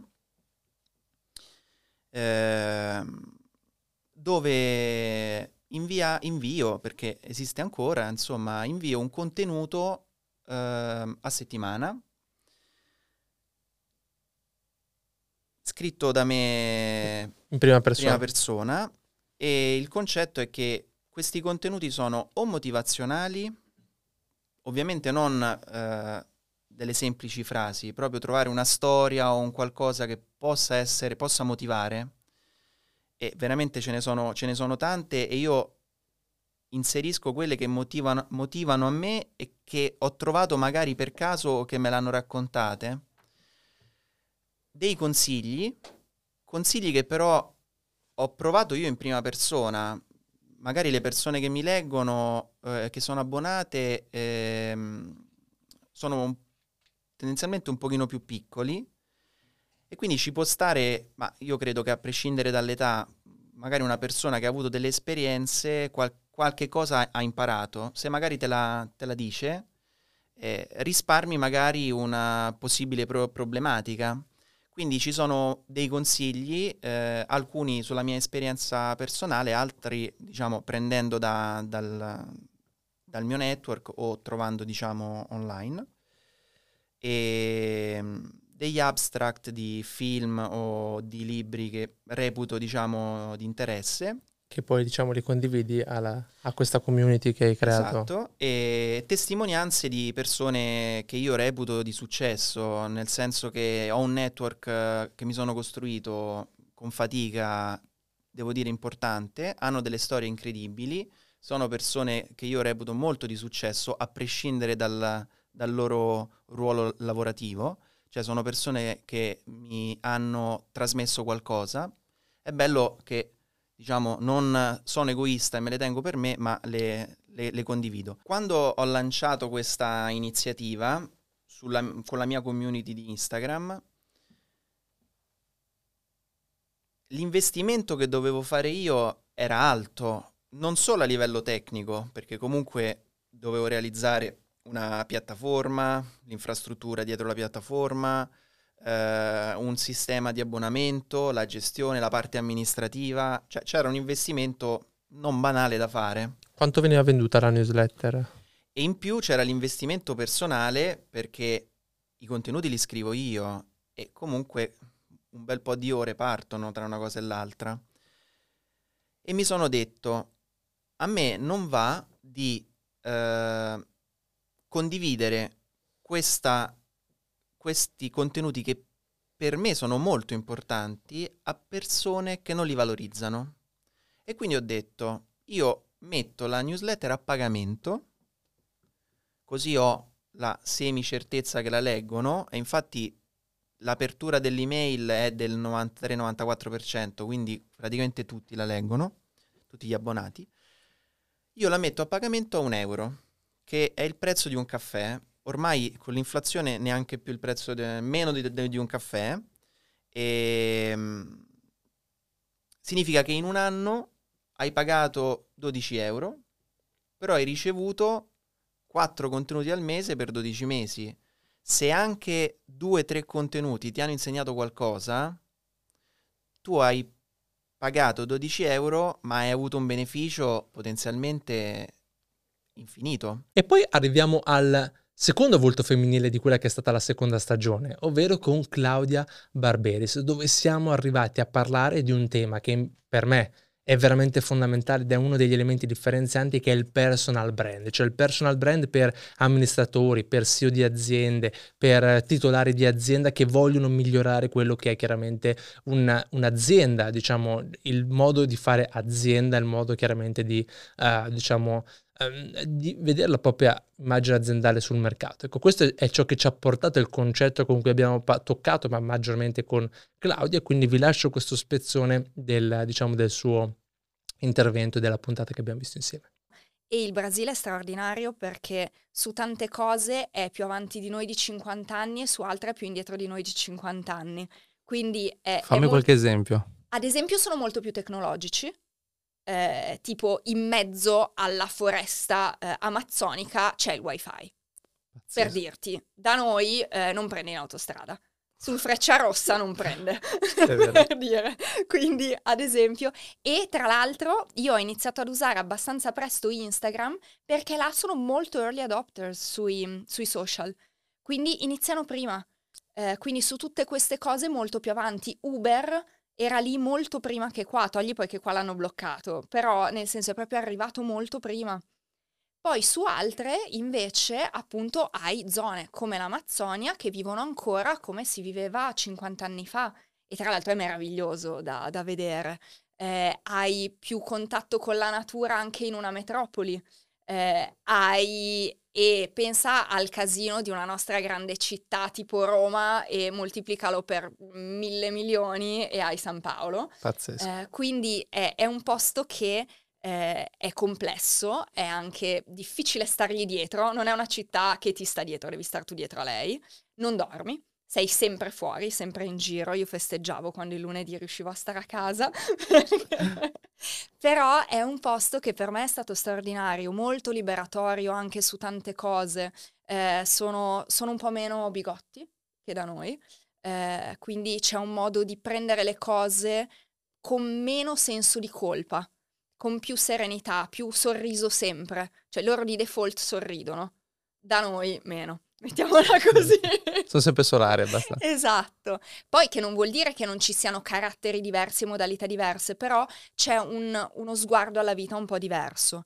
E quindi eh, lì io ho iniziato a lavorare prima in un giornale, poi invece in sempre eh, aziende di, di, moda locali e eh, conoscendo gente, era un periodo, era subito prima dei mondiali in Brasile, quindi c'erano expat da tutto il mondo e mi sono costruita un, un, bel network, una bella rete di persone molto velocemente e hanno iniziato a chiedermi ma com'è che fai, ma come si fa, ma come hai fatto a trovare lavoro subito, come ti presenti, eh, poi italiana ma che stile, ma come faccio a vestirmi con quella cosa lì, eh, ma se devo parlare, presentare una riunione, cosa faccio, cosa dico, perché avevano visto che mi usciva bene, non per motivi particolari e quindi iniziavo a dare consigli. Poi è girata la voce e quindi io dicevo, no, vabbè, non, non faccio a tempo, lavoro. No, ma guarda che io ti pago. E lì me l'ha detto uno, ma va, figurati, me l'ha detto due, ma va, cosa dici? Al terzo, aspetta, fermi tutti che forse c'è qualcosa. E quindi è da lì che è nata una consulenza completamente informale che poi quando sono tornata in Italia invece ho detto ok, qua devo dare un senso a questa cosa eh, e quindi strutturarla perché eh, devo capire a chi rivolgermi, non c'è più il gruppo degli expat o di un certo tipo di gruppi brasiliani in cui alla fine sono un po' le stesse persone se entri, sei dentro. Dovevo presentarmi da zero, non avevo contatti o già clienti miei, non ero mai stata in proprio e quindi ho dovuto un po' ripensarlo e mi, ho deciso di dedicarmi agli imprenditori molto semplicemente perché era la gente che piaceva a me. Quindi eh, poi c'era anche un bel buco di mercato, perché questo tipo di servizi c'erano per il mondo dell'arte, della musica, dello spettacolo, eh, con lavori tipo il manager, il, eh, i, vari, eh, le persone che gestiscono i talent, le agenzie, eh, che erano quelle che, che sono quelle che ti creano un po' il personaggio, no? Però nella mia testa era paradossalmente presentarsi subito nel modo giusto, fare giusto, subito la giusta prima impressione, arrivare bene serve di più a una persona che fa un lavoro normale, a un imprenditore, a un professionista che se si gioca a quel momento ha perso il cliente. Esatto. Eh, e quindi eh, poi da lì ho assemblato nel tempo un po' tutto, sono partita ovviamente come libera professionista, poi nel tempo ho aperto l'azienda e sto ampliando il team, però questo Bene. è stato. E come che, diciamo, sei andata in un paese totalmente Sì. nuovo, una lingua che probabilmente non conoscevi? No, non no, l'ho avevi- imparata lì. Com'è che è stato il percorso da dire arrivo in un paese nuovo e trovo il lavoro in quel paese lì? Cioè qual è il passaggio che... Allora, intanto la prima cosa è stata studiare la lingua. Io ho avuto intanto una grossa fortuna perché San Paolo è una metropoli gigantesca, tra l'altro il Brasile è anche abbastanza pericoloso, quindi non puoi arrivare completamente alla spera in Dio, come si dice qui a Milano, Eh, ma ehm, ho conosciuto subito prima di partire, ed è il motivo per cui poi è stato così veloce la partenza, una famiglia eh, italo-brasiliana, cioè papà italiano di Milano ed erano qua in viaggio, la mamma brasiliana, figli eh, che erano eh, amici di amici e mi hanno detto vabbè ma dai vieni il primo mesetto puoi stare da noi. E all'inizio pensavo scherzassero, invece non scherzavano. E quindi io sono stata effettivamente il primo mese da loro e quindi ho avuto l'ingresso un po' protetto, mettiamola così, cioè non mi sono ritrovata in una metropoli in cui non conoscevo nessuno a caso. Quindi questo è stato sicuramente un grosso aiuto e mi hanno aiutato a cercare una scuola seria per studiare il portoghese, dove seria è il punto chiave perché io volendo lavorare lì non potevo fare tipo i corsettini estivi, avevo bisogno di una cosa intensiva, molto, molto focalizzata. Quindi questo è stato il primo passaggio. Poi da lì ovviamente invece ho dovuto cercarmi casa, ne ho cambiate tipo 120 eh, e ho iniziato a conoscere le persone. Quindi questo è stato il primo passaggio. Con il conoscere le persone, di fatto eh, ho incontrato l'opportunità, nel senso che non ho fatto il percorso canonico di ricerca lavoro del manda il CV, ma è stato più del tipo aspetta, sei italiana, hai studiato economia, hai lavorato in ambito moda nella parte più strutturata organizzativa, noi qua abbiamo aziende di moda fortissime, in Brasile sono molto bravi sulla moda, eh, non hanno il mega lusso, ma il livello medio sono tanto forti, sono bravissimi. Ed erano in una fase di crescita del mercato folle, quindi aziende che erano nate come piccola azienda familiare erano invece diventate dei colossi, però senza avere la pianificazione strutturale. Era capitato perché il mercato era esploso. Quindi tipo per una SKU, che vuol dire un singolo prodotto in una singola variante, tu avevi magari tre diversi fornitori, con quindi negoziazioni di prezzo diverse, eh, standard qualitativi diversi, tempi anche di consegna un po' diversi, questo era un macello. Quindi avevano bisogno di consulenti che entrassero a fare questa cosa e quindi è stato abbastanza veloce, devo dirti, conoscendo le persone mi hanno detto ma ti interessa? Ho detto sì, tanto e quindi è, è nata un po' così. E rispetto al mondo magari del lavoro che vivi in Italia, Sì. cioè, qual è la, la differenza che abbiamo magari qua noi rispetto a, a là? Cioè, ci sono più opportunità? Cioè, come la vedi? non così tanta. Allora, c'è una grossa differenza nel senso che in quel momento l'economia brasiliana era nel boom, quindi crescita incredibile, quindi c'era un traino molto forte e questa è la vera grossa differenza che vedo con noi. Per il resto non cambia così tanto, nel senso che anche qui, nel momento in cui tu riesci a crearti un buon network di contatti, cambia tutto. Non dico all'inizissimo, per entrare a fare magari il primo stage, la prima collaborazione, lì mandi CV e comunque lo trovi abbastanza facilmente, nel senso che la gente di una persona giovane che abbia voglia di fare e che inizi ad imparare ne ha bisogno un po' sempre.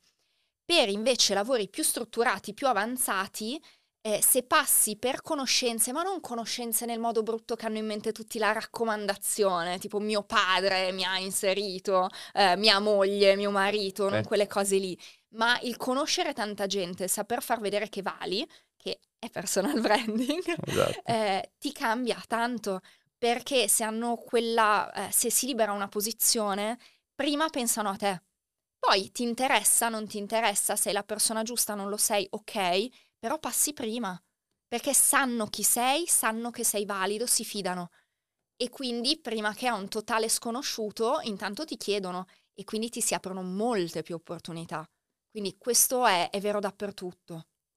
E quanto il tuo ruolo da italiana l'ha Sì. avuto, diciamo, eh, diciamo, quella leva in più? E tanto, tanto. All'estero il Made in Italy è forte, noi non ce ne rendiamo conto, eh, però all'estero sicuramente fa, soprattutto perché il mio, ai tempi non tanto lavoro, eh, la, la cosa in più, il lavoro di oggi eh, è un qualcosa che ha tanto a che fare anche con il, il modo di porsi, l'immagine, l'impatto, il savoir-faire, no? Che viene riconosciuto sempre agli italiani. Questa cosa che se siamo in una stanza di persone di vari posti, o siamo quelli che fanno più casino, o siamo quelli con il modo bello, quelli che hanno l'impatto. Quindi se riesci a non essere nel primo gruppo ma nel secondo, hai un vantaggio, hai un asset importante. Quindi quello, quello sicuramente fa. E poi sei tornata, quindi eh, Poi si- sono tornata. sei sì. tornata a Milano. E cosa è successo poi dal momento in cui Il rientri? panico. Il panico anche perché io sono tornata a dicembre, che là è piena estate e qua invece fa freddissimo e c'è buio alle 4. Quindi c'è stato un momento di disperazione eh, perché non sono tornata proprio per scelta, sono dovuta tornare perché mio papà non è stato tanto bene. Quindi eh, è stata una scelta ma. Eh, quindi non sarei rimasta in Brasile tutta la vita, ma un po' di più sì. Ok. Eh, quindi prima c'è stato il ok, capire dove sono e ritrovarmi in un posto che non so bene se fosse diverso il posto o fossi diversa io, però di, di colpo non, non mi sentivo a casa. Mi sentivo a casa in Brasile, ormai ero a casa lì. Quindi c'è stato prima questo passaggio e quindi la prima cosa è stata ok, cerco lavoro. È andata molto male, nel senso che io quei tre anni che ho vissuto in Brasile, anche se avevo fatto tante cose ad alto livello, col fatto che era molto lontano e quindi, come dire, non verificabile, eh, io risultavo inoccupata da tre anni per il mercato italiano Pazzesco. e quindi mi proponevano cose eh, in cui dovevo ricominciare veramente da zero. E quindi no. Eh, ho avuto invece una buona opportunità che sarebbe stato lato marketing in un fondo di investimenti eh, in cui tra l'altro c'era un'ottima RAL, cioè era sulla carta un'ottima opportunità e quando me l'hanno proposta mi hanno detto ok ti diamo una settimana per pensarci e farci sapere, io invece di essere al settimo cielo ho smesso di dormire la notte. No, pazzesco. E quindi, sai, quando dici, ok, qua c'è, c'è dietro un messaggio, c'è qualcosa perché non è normale, dovrei essere contenta, anzi sollevata, perché non era stato facile anche solo avere quella, quell'offerta. E quindi ho parlato con un mio caro amico che aveva una, una società sua e gli raccontavo questa cosa, mi fa, vabbè, ma è evidente perché tu non sei nata per, per lavorare per qualcuno, tu sei nata per avere una roba tua, c'hai anche un caratteraccio, ma chi è che ti vuole? E soprattutto per te è un incubo. E eh, quindi ne parlavamo e, e mi ha detto, beh, ma questa cosa che facevi in Brasile, di cui continui a parlare, che quando ne parli ti brillano gli occhi, ma perché non le dai una chance? E io gli ho detto, eh, perché non so neanche da dove cominciare. Vabbè, intanto fai che ti metti seduta per un'ora di fila e scrivi un'idea vaga di progetto. Io quella notte, dato che tanto non ho dormito, appunto, ho messo giù e effettivamente ho detto, cacchio, torna, gira. Poi va fatto, e lì è un'altra storia, però gira. E quindi ho chiamato eh, il, fondo, ho rifiutato l'opportunità con un'ansia terribile perché ovviamente avevo bisogno di, di avere entrate economiche Chiaro. tipo domani eh, e, e mi sono messa sotto.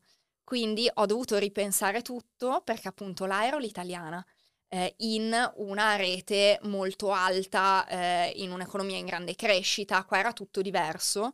Tra l'altro qui parlare di personal branding allora erano una decina d'anni fa, era impensabile. E quindi ho detto come gliela racconto. E quindi sono partita dal parlare di immagine, non immagine come si pensa oggi, tipo l'armocromia, quelle cose lì, ma immagine come faccio vedere già da fuori, dal primo impatto, chi sono come persona. Quindi caratteristiche, tipo di settore, modo di essere, modo di fare, modo di pormi, il linguaggio del corpo, il parlare in pubblico, non tanto come corsi di public speaking, ma proprio come mi presento in una situazione così, qual è la mia narrazione. Eh, e che poi è il personal branding, però ho iniziato a chiamarlo immagine perché era più facile, si capiva. Eh, e quindi sono partita così, ho iniziato a, a parlare con appunto gli imprenditori e inizialmente è stato molto difficile perché la risposta era del tipo io faccio un lavoro vero, non, non, sono uno dello spettacolo, io non è che vado in giro a fare il figo, non mi posso mettere la giacchettina di paillette, ste robe qua, perché si pensava a quella cosa lì. Perché effettivamente stiamo parlando del 2013? Eh sì, una... Eh, 2014. 14-15. 14 quindi Sì. comunque eravamo agli inizi della... cioè, almeno No, io... ri- 13, hai ragione tu, 13 sì, e quindi non, non se ne parlava, non No, c'era. esatto. Avessi detto personal branding, mi avrei detto, ma chi è tuo fratello? Cioè, è un tuo amico. Vabbè. Quindi no, e eh, quindi ho detto come faccio? Io non avevo clienti, non avevo contatti, tra l'altro ero stata via anche tanto, quindi quelli che avevo erano tutti freddissimi. Eh, e quindi ho detto, beh, c'è Facebook, là era, in Brasile era già abbastanza forte Instagram, qua no. E quindi ho detto, ok, c'è Facebook, eh, ho iniziato a fare anche corsi ovviamente di vendita, di marketing, dove lì ho creato un giro e quindi da lì ho anche pescato, ma soprattutto ho detto come velocizzo e lì un po' mi ha aiutato il mio carattere, ho detto devo fare incazzare un po' di gente, perché è il modo più veloce. E quindi ho iniziato a fare un sacco di contenuti in cui dicevo che dirlo in Italia già oggi ti ammazzano ai tempi di più, che non è vero che la forma è meno importante della sostanza. Nella seconda stagione abbiamo avuto anche l'occasione di avere qua con noi Ottavio Alvarez. Ottavio che ha un trascorso assolutamente da incredibile venditore. Eh, parlo di che ha un trascorso perché oggi non è più solo un venditore, ma è un ottimo grande imprenditore che ovviamente ha diverse attività imprenditoriali sparse in tutta Italia in settori anche differenti. eh, ne- alcune ne racconta anche all'interno di- chiaramente del, diciamo, della sua puntata, ma ovviamente la storia divertente che eh, caratterizza quella puntata lì è il suo percorso da venditore e le cose più folli che ha fatto da venditore, alcune mi hanno lasciato veramente a bocca aperta e quindi vi voglio lasciare con questo momento saliente di Super Ottavio Alvarez. E lì sono stato molto fortunato perché ho iniziato ad avere una- un buon successo vendendo queste macchinette che dove immaginavo bene, le pagavo a 500 euro, le vendevo a 2000, quindi insomma avevo un buon margine. E mm, poi queste macchinette le cominciai a utilizzare per fare la pubblicità alle aziende, quindi facevo la paginetta con le cose, eccetera. Tanto avevo capito che alla fine la gente compra una storia, no? Nel senso che basta che gliela racconti bene, non è che è la cosa. Tanto io diciamo, avevo capito una cosa importante: che eh, il primo acquisto di una persona verso qualcosa che non conosce è fiduciario. Quindi comprano quello che tu hai detto. Basta. Esatto. Se ricomprano è stato il prodotto. Basta. La prima volta comprano sempre quello che tu hai raccontato. Basta. Non è che c'è un prodotto, esiste, no, non esiste. Bello questa analogia, cioè questo... No, no, que- questa è l'unica cosa che conta. Cioè, molti dicono il prodotto e il servizio. No, la pri- il primo acquisto è sempre quello che tu hai detto. Sempre. Non c'è mai un'eccezione, sempre. Se ricomprano, è stato il prodotto. E questo è un po' il discorso. Solitamente il venditore invece inverte la cosa, pensa che se ricomprano è stato lui bravo. Mm, mm. E no, eh, dopo non c'entri più niente. La palla è passata, no? nel senso tu stai in un altro ruolo, è finita lì. E così, eh, diciamo, forte di questo iniziai a fare vendita alla pubblicità alle aziende, no? Tanto ormai l'insistenza l'avevo capita, ehm, diciamo, mi sentivo a mio agio nell'insistere, ero diventato immune ai no, tanto per me diciamo che se mi dicevi no era come, che ne so, era una cosa impropria, come se avessi scureggiato, ruttato, no? Nel senso, faccio finta di niente per educazione. E Cioè, andavo eri avanti. Eri diventato indifferente a tutto quello. Mm, eh, tanto io penso una cosa, che se ti dicono di no è perché non hanno capito. Cioè, perché Ah, devi ok. mettere in imbarazzo una persona. Cioè, fai finta di niente e vai avanti. Nel senso, quindi non è che devi stare lì a dire una cosa, no, ho detto, no, non ho soldi. Ho fatto... Parte che secondo me è una, è una questione, diciamo, di poker, no? La gente, diciamo, dice parole forti. Per esempio, non ho soldi è forte, potente, no? Cioè, per esempio, dire ho soldi è debole. Mm, mm, mm. Cioè a livello comunicativo, dire ho soldi è debole, dire non ho soldi è forte, è assurdo. Eh, però è così, nel senso, eh, se io ti dico, io sono un potenziale cliente, tu sei un venditore, quindi io ti dico, eh, guarda, no, io ho tanti soldi, e, in realtà ti, ti- ti sto eh, in un qualche modo, eh, non sto facendo niente, no? Se ti dico non ho soldi, Ti do un Stimoli, colpo. esatto. Sì, però ti do un colpo, è strano. Cioè, e invece dovrebbe essere il contrario. Cioè, proprio se non hai soldi che hai bisogno di dover cambiare qualcosa. Perché se li hai va bene tutto. Mm. Vuol dire che hai meno necessità, ma se non hai soldi, significa che devi fare qualcosa, qualsiasi cosa devi cambiare. E quindi per me una persona che non ha soldi deve fare qualcosa, deve comprare. E poi io parto da- sempre da un presupposto a livello di immagine che le persone a volte pensano di cadere dal decimo piano quando stanno al piano terra, nel senso quando hai pochi soldi, se, se caschi ti sbucci le ginocchia, se stai al decimo piano, se caschi ti fai male. E quindi in realtà il, il punto è che le persone che possono saltare di più sono quelle che hanno più paura di cadere. Ed è un paradosso, no? Eh, sì. Cioè, ehm, è un bel paradosso. E Nelle aziende si direbbe quasi il paradosso della crescita. Sì, è il paradosso della crescita, ma perché alla fine tutti vogliono restare bambini. E allora il- la, la cosa che è successa, che, qual è stata? Che poi vendendo pubblicità su pubblicità feci circa 2000 contratti. Cavolo? Sì, sì, cioè una volta feci in una sola giornata 28 contratti. Zio caro. Sì, sì. Cioè, a 28 aziende diverse. Sì, a 28 aziende diverse nella stessa strada. Cioè, Ah. così me ne sono fatto una dopo l'altra. Vabbè, lì ci ho, avuto uno che però era uno, ma aveva altri otto negozi. Quindi diciamo Ok. che. Vabbè, Ah, sono comunque tanti. Però E tipo gli spazi, cioè vendi spazi pubblicitari? No, vendevo la- il fatto che io, cioè in realtà sempre io, però in realtà sarei andato un altro giorno a fargli la fotografia eh, del virtual tour del negozio Ok. e per metterli dentro il sito internet che avevo creato al tempo che si chiamava Oltre il Limite. Quindi gli creavo io la pagina, però ero sempre io il tecnico, no? Però poi il tecnico era malato e quindi ero, ero- ero io che lo stavo sostituendo, no? Eh, Nel- ci nel- ragazzi. sì, sì. Quindi vendevi, gli dicevi sarebbe arrivato il tecnico, il tecnico puntualmente quel giorno era malato. Sempre, sempre, cioè, ero sempre io così massimizzavo, no? Ah, senso, ecco. questa è una cosa, guarda, è meglio che lo sto facendo io, eccetera. E così ho, ho fatto una quantità di vendite industriali, no? Perché, ma comunque l'approccio era semplice, guarda, sono qui in zona perché ci sta Pinco Pallo che eh, ha, ha comprato questo servizio, eh, ho, fatto, ho pensato che se lo compri anche te eh, potremmo fare un po' di sconto.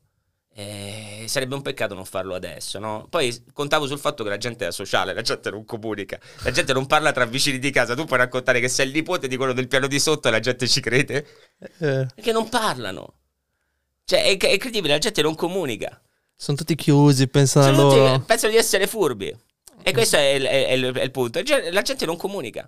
Tu puoi andare a dire a una persona di fianco a un'altra persona una cosa e ti credono perché non c'è confidenza tra persone che sono vicine. Però eh, molto italiano, perché in realtà se già tipo pensi alla Spagna sono diversi come...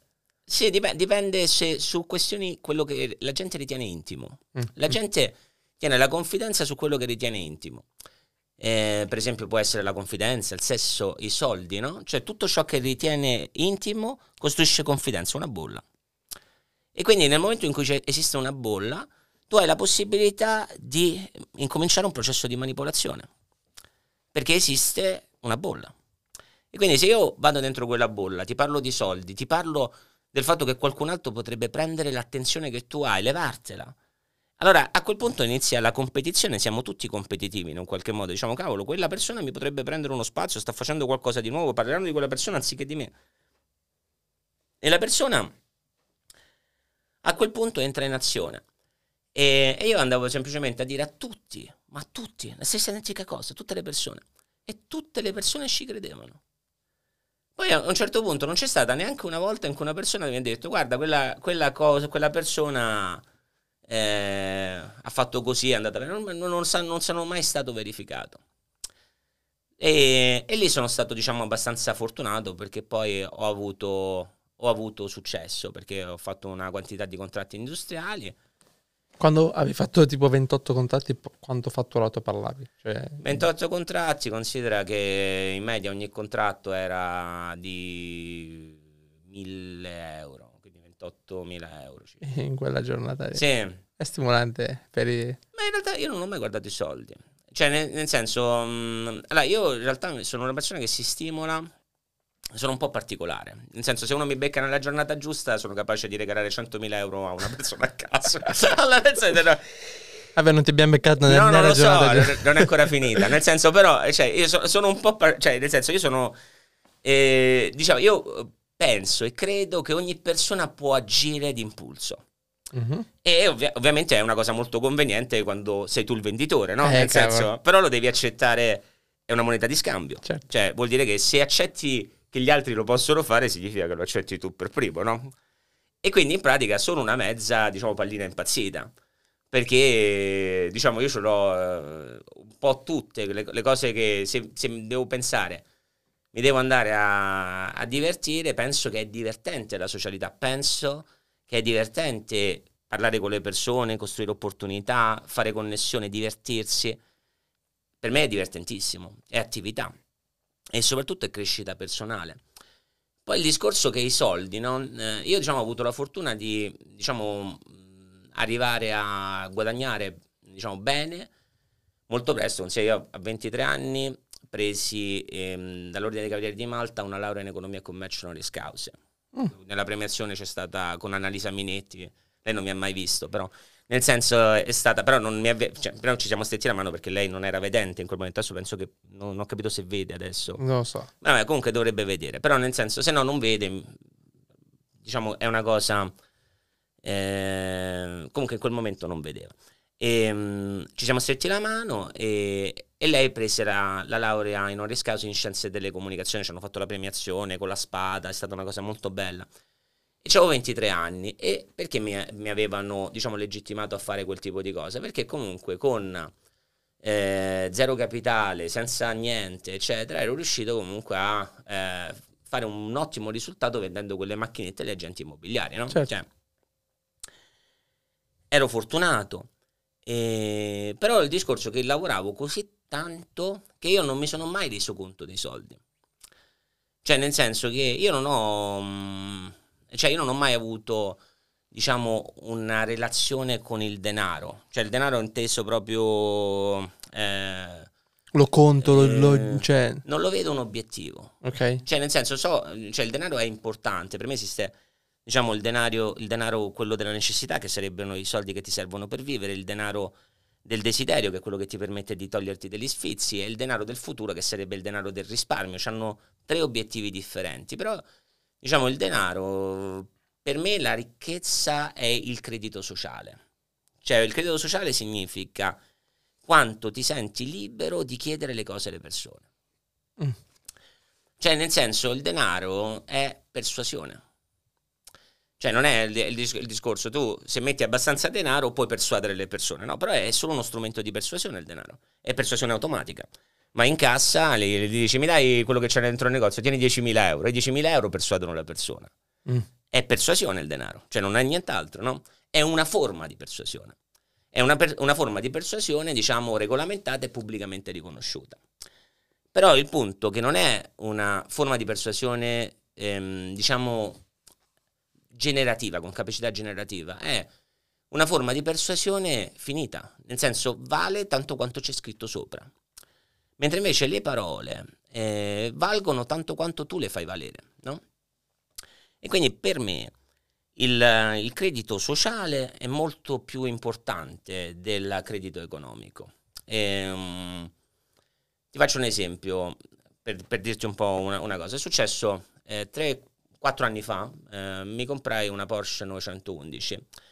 Ehm, Ce l'hai ancora? Ce l'ho ancora, Sì. sì, sì. È modificata della Tech Art, Eh, con gli alettoni, Eh, c'era- c'erano due di Porsche. Ok. Poi c'è una Tesla, un Audi RS, c'erano un po' di macchine, però nel senso... È un bel parco macchine. Ma non è che sono un grande appassionato. Ok. Nel senso, quello lì è il discorso che esco la giornata che devo fare, eccetera, e così... Che fai? È come se ti metti il macchina? vestito, esatto. Ma, mm, No? no? io in realtà sono uno da bicicletta. Ok. No, è, è totalmente casuale. Ok. Perché è bello, però è, è questa la cosa. Certo. Allora, pensa che eh, quattro anni fa eh, avevo appena preso una macchina, c'era mille chilometri. E vado a Roma facendo un giro e parcheggio la macchina in doppia fila perché volevo, andare a fare un appuntamento e a fare un approccio a freddo a un'attività. Ok. Ma tu di tua spontanea volontà? Sì, sì, ma io questo lo faccio ancora. Ah. Cioè, io faccio sempre telefonate a freddo, eccetera, è una cosa che mi piace. Ah, senso- cavolo. Mi piacerebbe che ci fosse qualche venditore all'ascolto che... Perché? no, perché i venditori dovrebbero... que- Secondo me questa è un'abilità im- cioè, immensa che si è un po' perso negli ultimi anni. Sì, non- perché l- la- la- mm, la vedono male. Io no, diciamo che io faccio, io faccio tutti i tipi di vendite, nel senso a livello... eh, L'ultima volta che non l'ho fatto non lo faccio più dal- dopo il covid, ma prima ogni tanto mi esercitavo anche andando a, ve- a vendere i calzini in strada. Perché è bello, cioè la vendita è lodevole, no? Nel senso una volta eh, cioè stavo, stavo vi- vicino a un parcheggiatore abusivo e mi ha chiesto ma tu che lavoro fai amico mio, che lavoro fai? L'ho fatto in qualche modo siamo, siamo, in qualche modo siamo colleghi. Eh, Esatto, questa è stata... Eh, perché tanto alla fine non è che E quello lo è. devi legittimare più di tanto, cioè è semplice, connessione e invadenza. E allora che cosa è successo? Che arrivo davanti a questa attività e ci stava un venditore della Folletto Mm. e mi fa eh, che bella che bella macchina che c'hai che bella macchina che c'hai e io visto che ho la macchina in seconda fila ho detto ma gli ho fatto mi ha detto un giorno ti vuoi comprare questa macchina li faccio io no? ho fatto sì un giorno me la compro." ok fantastico allora facciamo, facciamo un patto le ho fatto io devo, sto in questa attività per 40 minuti tu prendi la, la macchina ti fai un giro così la provi le ho fatto e poi me la riporti fra 40 minuti Non ci credo. sì gliel'ho data Cazzo, ma gli hai chiesto i documenti? no no mi ha lasciato la, carte- la cartellina della folletto No. cioè, gli hai dato una macchina da 200 e passa Sì, mila euro. da, da 100.000 euro, sì, è così è andata. Eh, Ok, lui si è fatto il È una storia vera, cioè, Ok. penso, penso che ma se, vedrà mai questo podcast, era sì, è vero, sono io. Cazzo. Sì, sì, è andata così. Mi ha lasciato la cartellina della folletto nel mentre è andato a fare il giro con la Porsche 911. Ok, è andato in giro. Mhm. E tu sei stato lì 40 minuti. Sì, ho fatto la, la cosa, ho fatto la vendita. Ero Ah. tut- sì, certo, perché... Ma sì, perché tanto quando entri che fai, no? Nel senso, cioè io in realtà non sono le, le persone che fanno obiezioni a me, sono io che faccio obiezioni a loro, nel senso, quindi è difficile il punto di vista, nel senso non è che... Ok, ma raccontami, tu entri lì dentro. E la prima cosa che devi fare è dichiarare ciò che vuoi. Cioè, nel senso, io la vedo, io sono molto medievale, nel senso, per me la vendita è mh, dichiarare il tuo intento, no? Perché sei entrato. E tu devi dichiarare le tue intenzioni. Io sono entrato qui perché voglio che voi fate questo tipo di contratto, voglio che voi fate questo, voglio che voi... Lo devi dichiarare subito, senza paura. E la persona ti dirà, ma no, non, non siamo interessati a questa cosa. Ce l'avete già proposto eh, in mille. E, ho fatto, mi ha detto, così mi fai sentire uno banale. Ha detto con me è la prima volta che ci parli. Nel senso- E quindi in- da lì cominci a eh, gestire diciamo, tutto il processo di obiezione. E abbiamo avuto anche un campione mondiale delle arti marziali. Ebbene sì, Alberto Leonardi, quasi dieci volte campione del mondo tra tutti i titoli che lui ha vinto nella sua carriera, eh, che eh, all'apice della sua carriera succede quello che è un fatto tragico che lo condiziona eh, e che gli fa cambiare, che è chiaramente mentalità, approccio, ma gli fa anche capire un potenziale inespresso. E l'ho portato perché è una persona che in primis ha formato me stesso nei primi diciamo, anni iniziali della mia attività, mi sono formato per diversi anni con lui, ancora dal mio percorso all'interno dell'industria del network marketing e quindi ho voluto portare quello che è stato proprio l'approccio mentale di un campione del mondo di arti marziali. Quindi vi lascio con questa storia che ha eh, veramente un retroscena forte. Ma se io ti dico ti amo? Quello che arriva dall'altra parte è completamente il contrario. Diverso, esatto. Posso dirti anche ti odio tantissimo. ok? Quindi quello che dico fa ridere perché? Perché va in contrasto con il modo in cui l'ho detto. O con cui siamo abituati a sentircelo. Assolutamente. E quindi un bravo comunicatore capisce questo e lo gestisce a modo proprio. Se sei arrivato fin qua è perché fai parte di quegli imprenditori che vogliono costantemente migliorarsi. Questo è il motivo per il quale abbiamo creato la Super Fatturato Box, la box dedicata agli imprenditori che vogliono far crescere la propria azienda. Ed è una cosa che io vedo anche, per esempio, cioè ad esempio con i manager che ho in azienda, sull'importanza della comunicazione, che non è il fatto, ok, ho detto quella cosa alla persona, sì, dipende come l'hai detto, in che modo gliel'hai trasmesso, perché c'è tutto questo tema qua legato al... Sì, Tante volte anche tra marito e moglie. no? Esatto. E non è il calzino messo lì al posto di lì, ma è perché magari ti ho detto guarda hai messo il calzino lì", e l'altro si gira e fa... E questo fa scaturire dopo tutta la lite e dopo "Ah, ma solo perché ti ho detto questa cosa? No, non c'entra niente quello che hai detto, ma come. Esatto. La maggior parte delle volte non è il significato della parola che viene percepito, ma il tono di voce, l'espressività e via così. Che però questo poi governa tutte le nostre relazioni, quindi siccome siamo fatti e, e sia nella nostra vita privata che nel lavoro abbiamo a che fare con le persone, se questo non viene controllato bene crea fraintendimenti, ci siamo Certo. capiti male e, e- e le liti poi magari nascono da robe che non esistono, eh, perché Sì, poi sì, sì.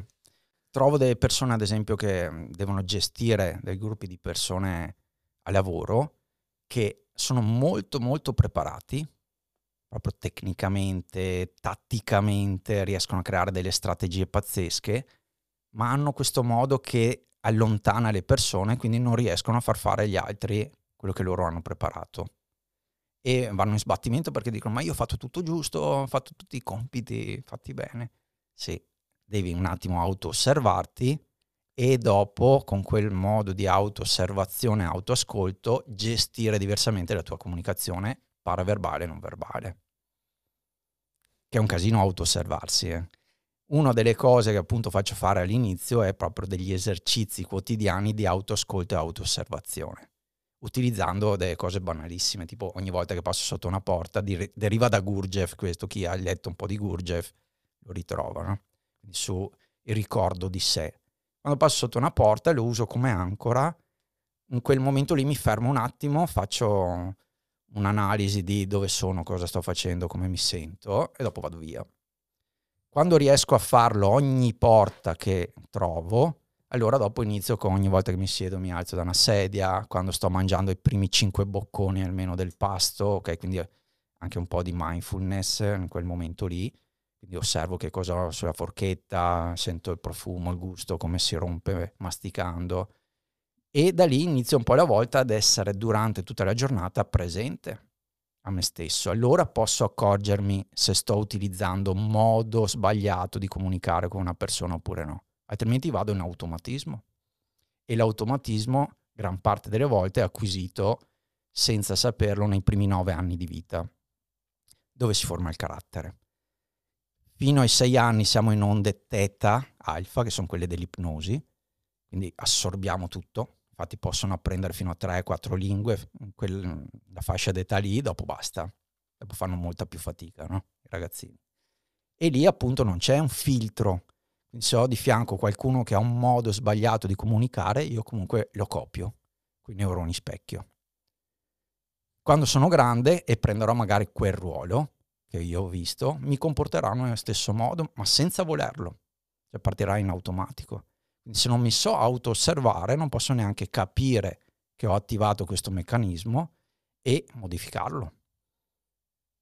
Dopo è legato anche molto a accettare le cose, no? Quindi se non accetto che ho un modo sbagliato di comunicare, non posso modificarlo, migliorarlo, prenderlo in mano che ne so. Sì, sì, un'autocritica che fai su te stesso, perché magari Certo. cerchiamo sempre di vedere che è il mondo sbagliato, quando in realtà a volte dovremmo magari chiederci. La cosa che è assurda è che, cioè io praticamente mi, mi ricordo a 18 anni ho iniziato a fare network, ok? E il network mi ha messo di fronte a tante lacune della mia persona, cioè dovevo proprio crescere. E dico, cioè praticamente tutto ciò che ho imparato nella mia vita, nei miei primi vent'anni, praticamente l'ho dovuto reimparare dopo per migliorare io come persona. Cioè, quando in realtà, in realtà dovrebbe essere che noi ci formiamo nei primi vent'anni in modo che poi possiamo essere preparati. In realtà dobbiamo ritornare poi come se tornassimo a scuola, Sì. però nella vita reale per rimetterci in gioco e imparare. Assolutamente, infatti anche la formazione, anche quando vengono appunto gli imprenditori da me, dico attenzione che noi facciamo un percorso che di solito durano 12 settimane, una volta alla settimana, no?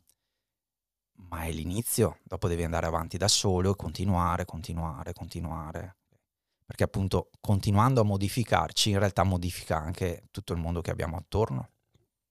E se vogliamo stare al passo anche noi dobbiamo continuare a migliorarci e cambiare. E poi arriviamo a quelle che sono le ultime tre puntate della eh, seconda stagione che hanno a che fare con il settore del marketing. Abbiamo avuto eh, uno tra sicuramente il più eh, conosciuto come affiliate marketer d'Italia che è Tindaro Battaglia. Quindi Tindaro ci ha parlato di affiliate marketing, del mondo digitale, di business online, di affiliazioni, di come effettivamente oggi si può guadagnare online con un sistema che ovviamente da che mondo è mondo, molto conosciuto, si applica ovunque e che veramente può portare a dei numeri come sono stati i numeri della sua azienda, un'azienda che fattura 7-8 milioni, adesso non ricordo nel dettaglio il numero, ma comunque un'azienda italiana, come si può ancora fare business e fare soldi in Italia? Ecco, un po' come faccio d'altronde anch'io, visto che ho due SRL qua italiane. Ecco. Io ho iniziato eh, con il mio business, l'affiliate marketing, mi pare fosse il 2011-2012 o giù di lì, ehm, ho iniziato praticamente perché io sono un, sono un ingegnere, ho fatto la libera professione per dieci anni, dopo dieci anni mi ero letteralmente rotto perché a fronte anche di una crisi edilizia molto molto forte che ha colpito eh, il nostro settore, soprattutto alle nostre latitudini, ehm, c'era proprio l'esigenza di, di rinnovarsi comunque perché mh, c'era una, una, una, problematica molto forte in termini di flusso di cassa, diciamo, che la, la libera professione mi stava portando. E, e, a fronte anche del fatto che comunque mi ero sposato, mh, stava per nascere la mia prima figlia, iniziai a capire che comunque dovevo guardarmi un po' in giro. Per cui anche con mio fratello iniziammo a, quasi per gioco, diciamo, a, acquistammo la nostra prima paginetta Facebook. No? Ai tempi Facebook aveva una riccia organica che era paurosa, cioè tu una pagina da un milione di fan, mettevi un link esterno, avevi circa 900-950 mila click, no? quindi una cosa Pazzesco. assolutamente paurosa. Poi Mark si è reso conto che le cose magari dovevano cambiare un attimino in favore della pubblicità, delle ads, per cui eh, le cose ad oggi non stanno più in questo modo purtroppo.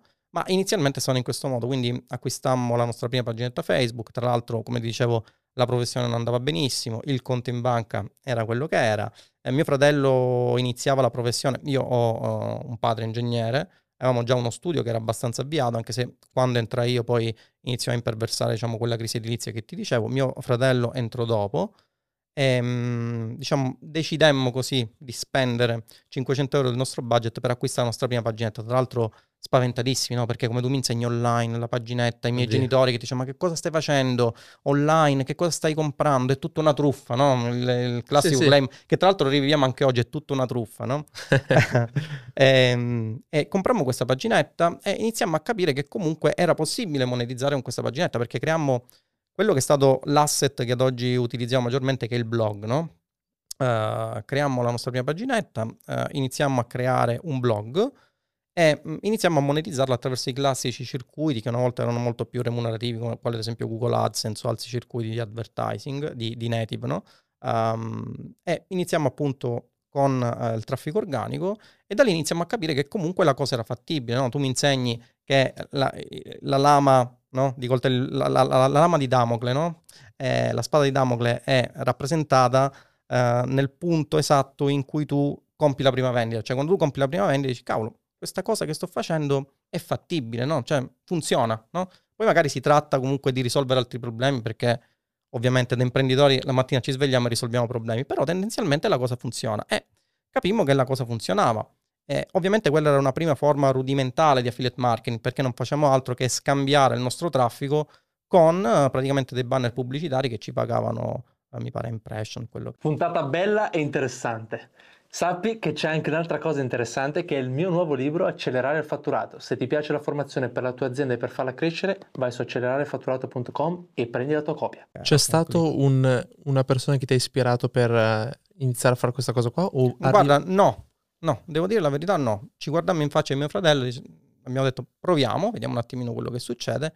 Ovviamente investiamo del budget in quella prima paginetta e vediamo un attimino come vanno le cose. E devo dire che inizialmente andarono abbastanza bene, perché come ti dicevo, ovviamente il traffico era abbastanza alto, per cui con un piccolo bloggettino eh, iniziamo a fare parecchie, parecchie migliaia di euro al mese. Cifre che eh, io da ingegnere, soprattutto negli ultimi anni, pensavo fossero non facilmente raggiungibili. No? Cioè, se tu parti dal presupposto che il libero professionista aveva intanto l'onere di cercarsi il cliente, poi fare il lavoro.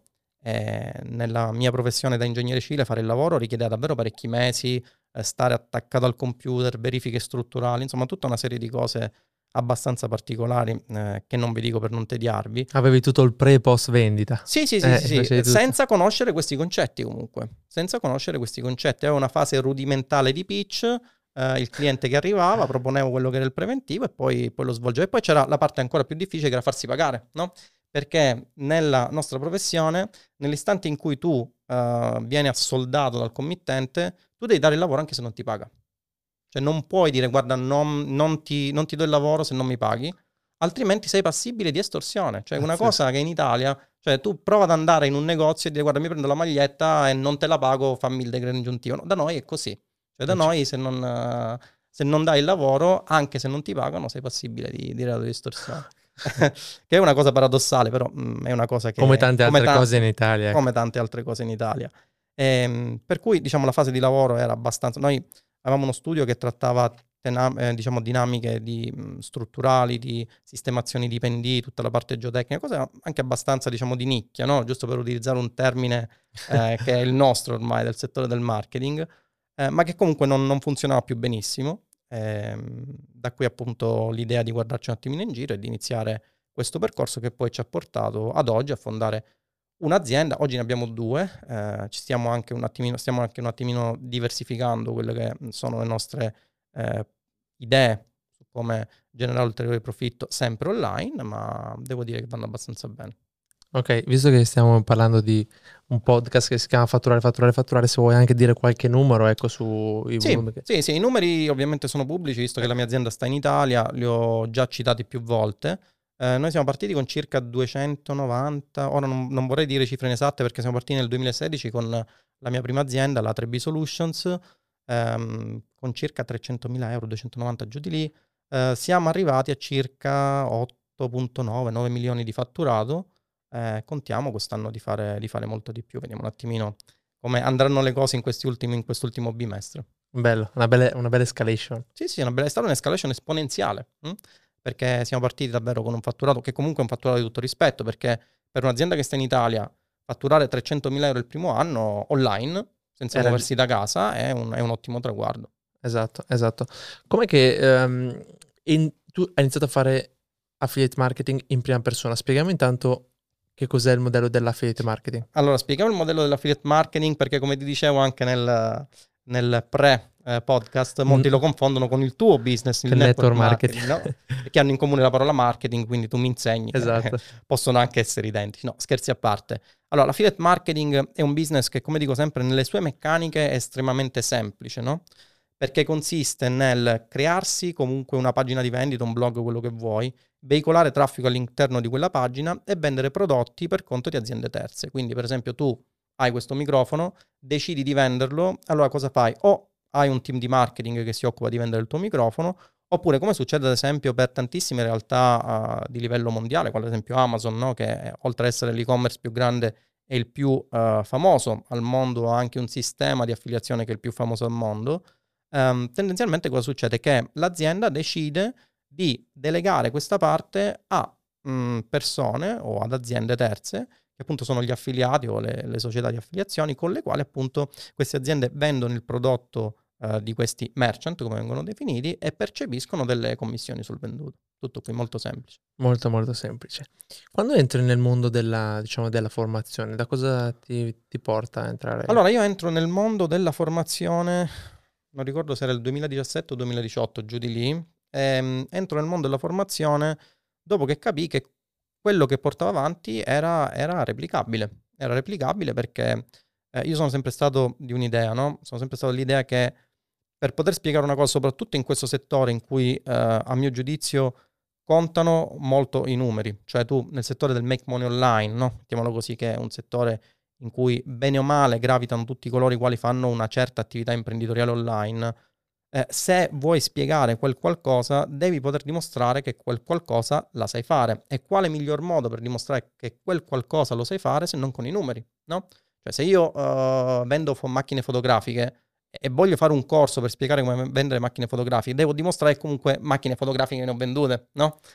Questo è un concetto di base che purtroppo, cioè lo dico perché purtroppo oggi non è tanto, diciamo così, standard come concetto, perché come dicevo assistiamo a una mole di persone che si propongono online che ti dimostrano, tra virgolette, che loro hanno alti fatturati mostrandoti su una casella di un foglio Excel, no? e quindi questo già dovrebbe far impensierire un attimino eh, le persone che si avvicinano in questo mondo, soprattutto a, a certi individui che eh, ormai sfruttano la leva del guadagno facile per eh, cercare così di venderti formazione o informazioni che molto spesso sono anche di dubbia qualità.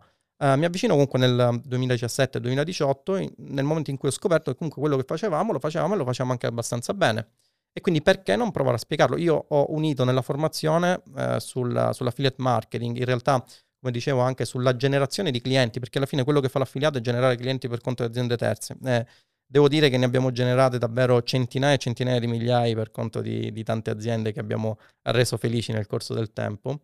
E ehm, facevo tendenzialmente questo e come dicevo la, mh, la formazione in questo settore ha unito uh, quello che era la mia passione per uh, il marketing, che da subito mi ha preso perché è stato proprio un amore a prima vista, con uh, l'amore per la formazione, perché come dicevo sono stato un dottorato di ricerca post laurea per circa quattro ore nella mia università, l'Università di Messina, prima di salutare tutti quanti e prendere la strada della libera professione. E ad oggi hai eh, quanto, quanto, impatta la linea di business della formazione eh, guarda, come ti, sì, come ti dicevo, noi abbiamo circa un fatturato. Ora non, voglio, non, non mi ricordo perfettamente i numeri, eh, non, non, mi piace ricordare i numeri. Eh, io sono sempre dell'idea che il cervello sia fatto per pensare e non per ricordare, no? quindi quando voglio un numero me lo guardo. Eh, ma direi che noi abbiamo mm, un core business che è quello dell'affiliate marketing che impatta per il circa 90-93% e il 7% è formazione. È formazione. Eh, ok. E sei sempre tu e tuo fratello che fate... Allora, la parte formativa la gestisco io insieme a un altro team con uh, il buon Riccardo Donati che è il, il, mio sales coach, nonché una persona, un ragazzo di estremo valore, è un ragazzo instancabile, non dorme mai per pianificare, pensare, è il mio braccio destro, devo dire che è una persona estremamente valida. Eh, la parte formativa la gestisco io. Davide gestisce più la parte di, diciamo, di call, di organizzazione del team di affiliati, uh, delle nuove leve che si affacciano al team di affiliate marketing nostro e poi sta gestendo anche molto la, la, seconda azienda che abbiamo creato che si occupa di fare tutt'altro. Abbiamo un e-commerce di prodotti a brand nostro. Bello, bello. E diciamo tutto il personale in quanti siete? Allora, noi abbiamo uh, circa un, una quindicina di persone nel team di affiliati eh, e poi abbiamo, per quanto riguarda la parte formativa, ho un copywriter, una persona che seguo io, che ho formato io per quanto riguarda la parte di Facebook Ads. Eh, e poi abbiamo ovviamente i venditori telefonici che si occupano comunque di, di fare la parte brutta, cioè interfacciarsi con le persone, capire che tipo di persone sono, far capire che certi concetti che passano su internet sono ben lungi dall'essere realtà, anche se purtroppo ammetto che ormai su questa cosa stiamo iniziando a... Ci hai perso le speranze. Sì, sì, ci stiamo perdendo di molto le speranze, eh, ma questo, questo, è tendenzialmente... E poi abbiamo la seconda azienda che si occupa, dicevo, di e-commerce e ci interfacciamo con uh, una seconda azienda, dei laboratori che producono il nostro prodotto e, e lo, e lo e diciamo, si, si, occupano anche della parte di spedizione. Eh, logistica. Sì. E diciamo come... Eh, hai visto un po' cambiare mh, tutto il mondo di vendita online pre e post pandemia? Se ne mm. parlava un po' prima, no? E secondo me sono concetti interessanti anche da trasferire lì fuori. Sì, allora, devo dire che, come dicevo anche nel, nel dietro le quinte, no? eh, c'è stato un punto che è stata l'epoca Covid che ha segnato un profondo spartiacque tra quella che era tendenzialmente la soglia dell'attenzione, del lead, della persona che si affacciava, che era curiosa di capire quello che stavi proponendo, eh, tra parte iniziale, pre-pandemia, e post-pandemia. Cioè nel pre-pandemia, non so come dirlo in modo eufemistico, ma le persone capivano.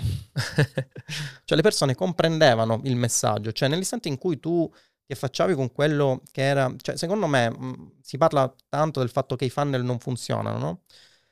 Secondo me non è che il funnel non funziona, il problema sta nel fatto che le persone non capiscono e quindi il funnel automaticamente si deve adeguare alla nuova soglia di attenzione che è molto molto bassa, complice anche i nuovi social network che ci propongono video che in continuazione vengono inviati um, a intervalli di 10 secondi, no?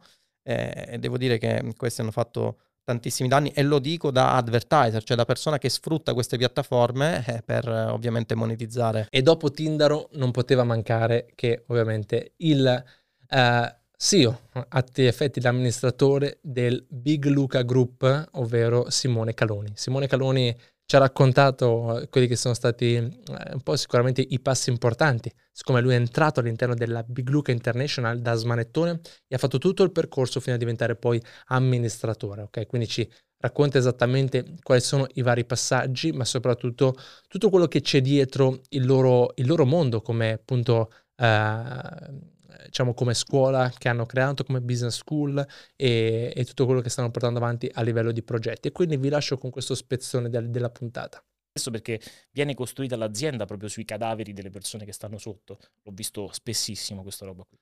Nel e questo caso, è più però un discorso dal lato dell'impresa, cioè di cosa l'imprenditore trasmette poi sotto di sé. Sì, cioè Questa è la cosa che ci ha trasmesso sempre eh, sia Big che Cicchinelli, sempre. Questa roba ce l'hanno proprio inculcata dal primo giorno, da quando eravamo in tre, questa roba è sempre stata chiara. Noi dovevamo essere manager di noi stessi, saper gestire il nostro tempo, saper gestire i nostri risultati, portare il risultato. E questa è la frase che, la primissima frase quando sono diventato manager in realtà è stata a me non interessa eh, se dobbiamo eh, prendere nuove persone, non sono io che ti devo dire dobbiamo assumere nuove persone, sei tu che devi avere la responsabilità di far crescere il team, di far crescere la squadra, dipendentemente da quello che serve avere contezza di, ok, per fare questo lavoro servono 5 persone. Lo devo sapere io, non mi deve essere detto dall'alto, perché dall'alto uno può non sapere quanto ci vuole per fare un lavoro, non sapere... Io ad oggi, ad esempio, questa è una roba che anche nelle riunioni magari con tutti quanti lo facciamo, lo diciamo. In realtà il, lavoro, il nostro lavoro non è cambiato negli anni. Quello che noi facevamo tre anni fa, ok, è lo stesso, creare un'offerta, creare tutti i materiali, lanciarla con il traffico e riscuotere le vendite e vendere. Quindi il, il, processo non è cambiato. Però quello che è cambiato è il team. Prima lo facevamo in tre, oggi in 50. Quindi spesso io dico, prima quello che facevo io da solo, oggi lo fanno 15 persone. E uno pe- potrà pensare, eh ok, sono 15 persone che sono eh, più scarse di te, oppure eh, tu eri un genio e facevi il lavoro per 15 persone, ma assolutamente no. È che adesso la mole di lavoro è cambiata e la difficoltà nel fare le singole cose perché è andata ad aumentarsi magari la, mhmm, la qualità, mh, mhmm, la perizia con la quale facciamo determinate operazioni, il controllo, la gestione, il volume che generiamo e quindi necessariamente dobbiamo crescere a livello di numeri. Che poi, ecco, prima parlavi anche dell'aspetto del manager che magari insieme al team completano tutta una serie di competenze, eccetera. Sono due ruoli totalmente diversi, cioè la complessità che poi voi avete oggi proprio certo. manageriale nella gestione delle persone, perché alla fine quando passi da 3 a 5 ad essere 20, 30, 50 è veramente una, un'azienda, ecco, perché poi... Sì, sì, sì, eh... assolutamente, è, è una cosa importante. Poi io dico 50, 50 noi siamo comunque in realtà tre aziende Abbiamo la scuola, di scuola per ricchi, abbiamo la Protect Your Wealth, che si occupa della gestione del dove allocare, e mh, Strategy News Agency, quindi l'agency video, brand, esatto. branding, marketing, eccetera, eccetera. in realtà noi 50 persone per tre aziende, quindi è normale eh, che, che, sia questo numero di persone. È vero anche che in realtà noi abbiamo ancora un eh, ruolo centrale del gruppo dove molte figure, specialmente le alte sfere, i, i manager, gli alti manager, sono in realtà per il gruppo e poi utilizzano la loro expertise per le tre aziende dipendentemente da dove serve. E questa è sempre una domanda che mi è, che mi è interessata capire. Il vostro focus è avere persone che stanno anche su splittate su più aziende o avete team separati sull'operatività? Cioè siete... Oggi diventa molto più importante avere team separati, quindi mm. oggi quello che sto facendo, stiamo facendo è proprio eh, poter dividere e separare i team in modo tale da avere dei flussi diversi. È vero anche che io ti parlo anche a livello di strategia di marketing, quindi io in primis sono un consulente marketing e sono uno stratega, a quel punto io ti dico che ovvio che se noi le tre aziende le costruiamo sulla lista, vogliamo parlare così, eh, dei fan di Big Blue o comunque delle acquisizioni fatte per la Big Blue International, il team sarà uno. Eh, certo. Ad esempio un venditore, no? che è molto più tuo pane, eh, un venditore se deve vendere prodotto A, B o C, che conosce già il lead, è solo roba, meglio, certo. un'altra roba. Invece dover avere tre venditori che devono conoscere a loro volta il cliente è molto diverso. Oggi che stiamo aprendo, specialmente con la Strategenius, mi viene da dire, a un pubblico più broad o comunque un pubblico più freddo che non conosce Big, che non conosce la formazione, perché magari non serve, perché magari andiamo a prendere la, non so, pasticceria, dobbiamo fare dei lavori di branding per la pasticceria o l'azienda di modellini, eh, tutta questa roba qui, eh, magari non conosce Big Luca ed è giusto che non conosca No. Big Luca. E allora a quel punto, uno, la comunicazione che abbiamo come Big Luca potrebbe non andare bene per quel target, in più il venditore non dovrà parlare come se quella persona conosce Big Luca, è fan di Big Luca, eccetera, eccetera. Esatto, questa infatti è una di quelle cose che ho visto fare da voi, parlo da voi come gruppo negli anni dove Big poi ha iniziato a mettere davanti di front-end, per esempio, la tua figura, poi ha messo anche, eh, non mi ricordo il nome del manager del copy, Vigna. Vigna, e poi ha messo anche adesso recentemente Manabi eh, Sì, per sì, Strate Genius, cioè il fatto di mettere davanti altre figure era per un discorso che per avere per non avere un pubblico tagliato, cioè cosa- Questa, no, è, stato, è proprio la- quello che dicevo all'inizio, la forza di Big Luca. La forza di Big Luca è essere consapevole della potenza del suo brand, della potenza della, de- della sua figura, di come lui impatta sul pubblico, ma allo stesso tempo non voler essere monopolizzante e voler dar spazio ad altre persone che comunque eh, vogliono prendersi una fetta di Perfetto. Pubblico, se vogliamo, comunque vogliono mostrare la loro expertise e Big Luca ci tiene molto, Big ci tiene molto a eh, permetterci di esprimerci e permettere di far vedere quanto effettivamente ne sappiamo, tant'è che oggi altrimenti non sarei qui se non ci fosse questo, Esatto. questo processo.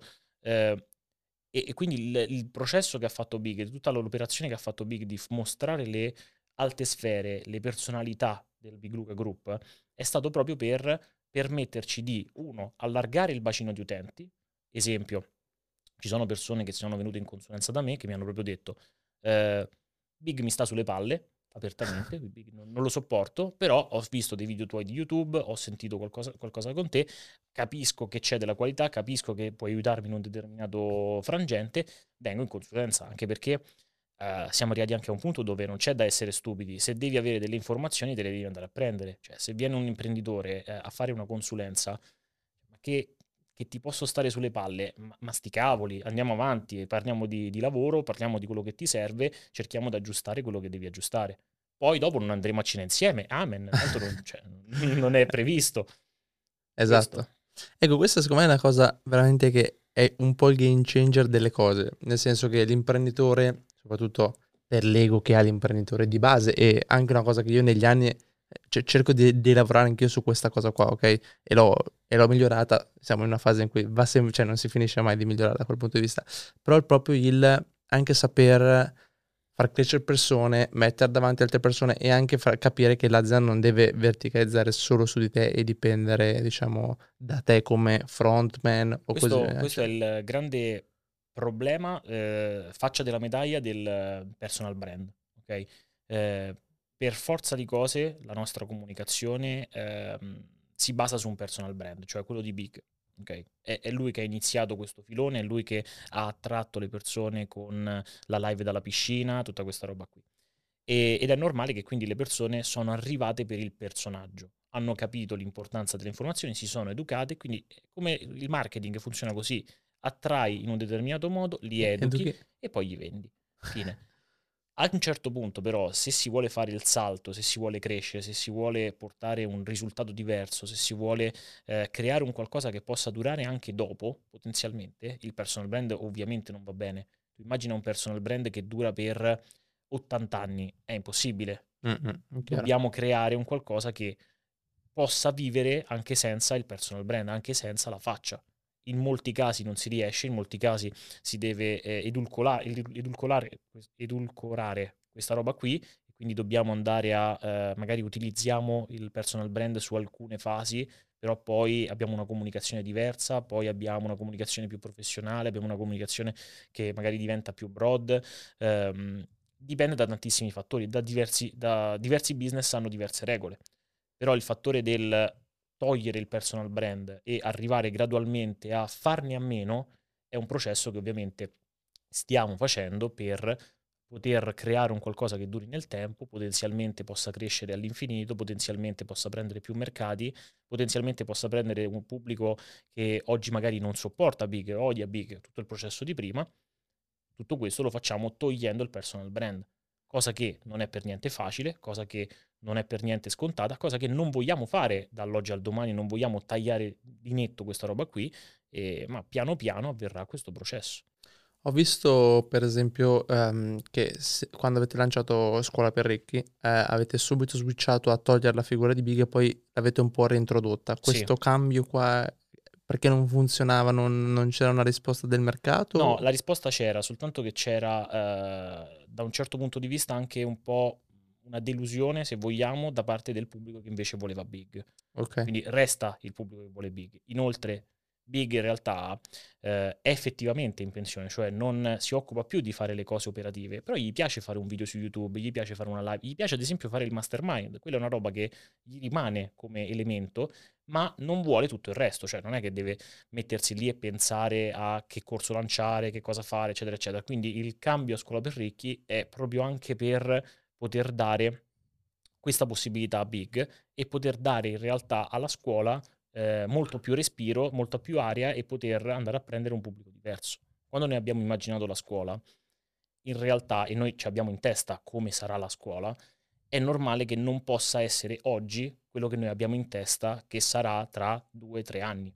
Perché? Perché noi ci siamo immaginati, quando abbiamo pensato alla scuola, è stato proprio, ok, perché per diventare medico tu devi andare a fare medicina, devi andare a fare, il- che ne so, il- l'avvocato, devi fare Mm. giurispr- giurisprudenza, giusto? Esatto. Per diventare imprenditori non c'è nessuna scuola e per diventare ricchi non c'è nessuna scuola. E noi vogliamo creare questo, noi vogliamo creare questa roba qui con più professori, con più persone, con, eh, diventando vere e proprie università all'interno del mercato che se una persona deve fare un percorso, deve iniziare da qualcosa, deve iniziare da qui. Questo poi non vuol dire che, perché noi lo diciamo sempre, che ci deve essere solo la nostra formazione, perché non siamo stupidi, lo sappiamo che poi le persone devono anche poter spaziare, poter scoprire tante cose. Io stesso studio da tantissimi punti, da, da- tantissime cose. Sono arrivato anche a un punto dove so discernere una cosa che mi è utile, una cosa che non mi è utile, una cosa che eh, ascolto e dico ok, questa roba qui è una cosa che non si applica, è una cosa che non funziona, lo, lo riconosco bene oggi, ma sono anni che sto studiando questa roba qui, anni che sto applicando, anni che vedo applicata in migliaia di business, lo dicevamo prima, sono arrivato quasi, molto probabilmente l'ho sfondata la quota 1000 ore di consulenza. Mille ore. Cioè, Eh, C'è stato, c'è stato, non mi ricordo, un collaboratore che mi ha detto, eh, sei diventato pilota professionista, perché ha detto, ah, con, eh, eh, con- eh, facendo il pilota d'aerei, dopo mille ore sei professionista. Una cosa, vabbè, una stupidaggine, però il discorso è questo, dopo mille ore di consulenza, ne ho visti di, di- di- di cose, ne ho visti di numeri, ne ho visti di pattern, ne ho visti di, casi, ne ho visti di, business diversi. Facevamo il gioco prima, no? Eh, la, la- la cosa, la, ehm, la tabaccheria, il, ehm, l'impresa funebre, l- Sì, l'agenzia immobiliare, il personal trainer, qualsiasi cosa. Ti viene in mente un business, molto probabilmente l'ho sentito in consulenza, oppure manca tra, tra il, tra il del... Faccio un annuncio, ad esempio, non mi è ancora mai capitato un tatuatore o studio di tatuaggi. Questa è una cosa che effettivamente mi manca. Beh. Potrebbe essere Ti mando, ti mando mia cugina allora. E ultimo, ma non per importanza, il diciamo re del- degli affitti brevi, ok? La- L'avevo definito re del- degli immobili, poi lui con molta umiltà mi ha detto quel titolo lì lo, lo lasciamo ad Alfio, per esempio, e, e quindi eh, oggi eh, abbiamo avuto con noi eh, Ludovico Cianchetta Vazquez, che è il fondatore di Airbnb Academy, è un po' la persona che ha portato in Italia il, diciamo, il modo di fare affitti brevi, da cui poi da lì si sono eh, diciamo, sviscerati tutti gli altri eh, personaggi che oggi lavorano bene anche nel mondo degli affitti brevi, però lui diciamo che è stato un po' il pioniere la persona che ovviamente ha divulgato questo sapere e, e che oggi vive in giro per il mondo, viaggia chiaramente a due Ferrari, viaggia con jet privato, vive in Portogallo, una bellissima villa eh, in Portogallo e ci racconta un po' il suo modo, il suo stile di vita. Ecco, abbiamo- con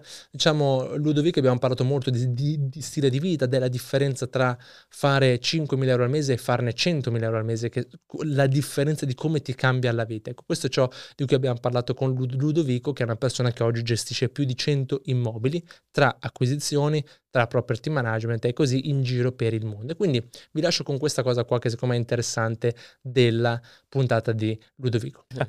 Comunque, post targato 16 novembre 2019. Ciao amici, che ne dite se usiamo questo post per fare un po' di networking? Parola a te cara. Se ognuno eh, di noi dice che lavoro fa e in che città, magari possono nascere collaborazioni interessanti. E io inizio io, vivo a Milano, ho lasciato il mio lavoro da, da ufficio ehm, dalle 9 alle 18 per fare l'imprenditore. Più precisamente prendo in locazione degli immobili di pregio, li subaffitto su Airbnb con ottimi guadagni.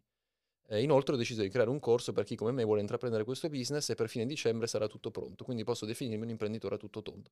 Boom, 137 commenti sotto al post. Ah, pazzesco. Zero ban, anzi tutti super into, ah sì, io faccio questo, io faccio quello, ingegnere aerospaziale, io ho il cameriere, io ho una ferramenta, ah sì, la ferramenta dove? Cioè, incredibile. E i miei primi clienti B&B Academy, diciamo al di fuori della mia cerchia di amici, sono Stati li ho questi. trovati da lì, uno chef di Como con un suo amico, che tuttora sono studenti B&B Academy attivi e ha- hanno abbandonato, il, in realtà non l'hanno preso troppo sul serio quando l'hanno preso e mh, oggi li ho, li ho rincontrati in aeroporto tipo l'anno scorso e invece niente, hanno un sacco di B&B tra qua, mi sembra Tenerife, delle robe. Neanche il primo studente B&B Academy a distanza di due anni che poi ho aggiornato il corso, cioè erano partiti che durava forse 15-20 ore, oggi ne dura tipo 75 Madonna. tutti con aggiornamenti gratuiti, nuove leggi, nuove tecniche, nuove cose. E oh, persino il primo studente BNB Academy è riuscito a- ad applicare perché in realtà è una cosa poco astratta, cioè rispetto magari alle cripto dove con tutto rispetto, cioè devi beccare pure una botta di culo incredibile, cioè che ha investito in Shiba, lì come si chiama, in Dogecoin. Sì, o Shiba Inu quando Cioè, era andata su. Nel senso, eh, è, è culo, non- Sì, sì, la, sì. la bravura secondo me è, è proprio un fattore secondario. Qui è, è molto analitico, cioè tu dici, faccio una ricerca di mercato, io vedo che a, a Milano, a Roma, eh, viene 150 a notte, se io trovo una casa da 1500 euro al mese, in 10 notti me lo sono ripagato. I flussi turistici delle città li trovi su Google, scrivi flussi turistici Milano 2022, 2021, lo vedi, ti fai un calcolo, quanti turisti ci sono, quanti immobili ci sono E poi e, e ti rendi conto che l'opportunità è reale. come- tu riesci a stimare prima di prendere un immobile quanto potrebbe rendere? Cioè, ora che hai, diciamo, un po' di esperienza, eccetera, o nella tua o quello che hai visto che poi in realtà magari ci sono degli immobili che so- sovraperformano, altri che sottoperformano. Allora, io cerco di fare sempre stime pessimistiche, quindi io dico se con questo, infatti il business plan che noi diamo nel corso è tarato proprio in maniera pessimistica, io dico se tu riesci a far quadrare i conti con quel business plan hai la strada spianata. Tra l'altro, adesso parliamo di sublocazione, ma in realtà se dobbiamo dirla tutta c'è il property management Property management. dove tu gestisci un po' come fa l'agente immobiliare, prendi una provvigione sui ricavi che sei in grado di generare. Quindi se non te la vuoi rischiare, non hai soldi o non ti fidi di quell'immobile, mi è capitato tante volte di avere degli immobili che se- per i quali secondo me il canone era troppo elevato, uno poteva dire me ne vado via, ciao, no, io guardi, in sublocazione non mi interessa, se ha piacere, partecipiamo agli utili, io mi prendo il 30-35%, lei si prende la restante parte e siamo tutti contenti.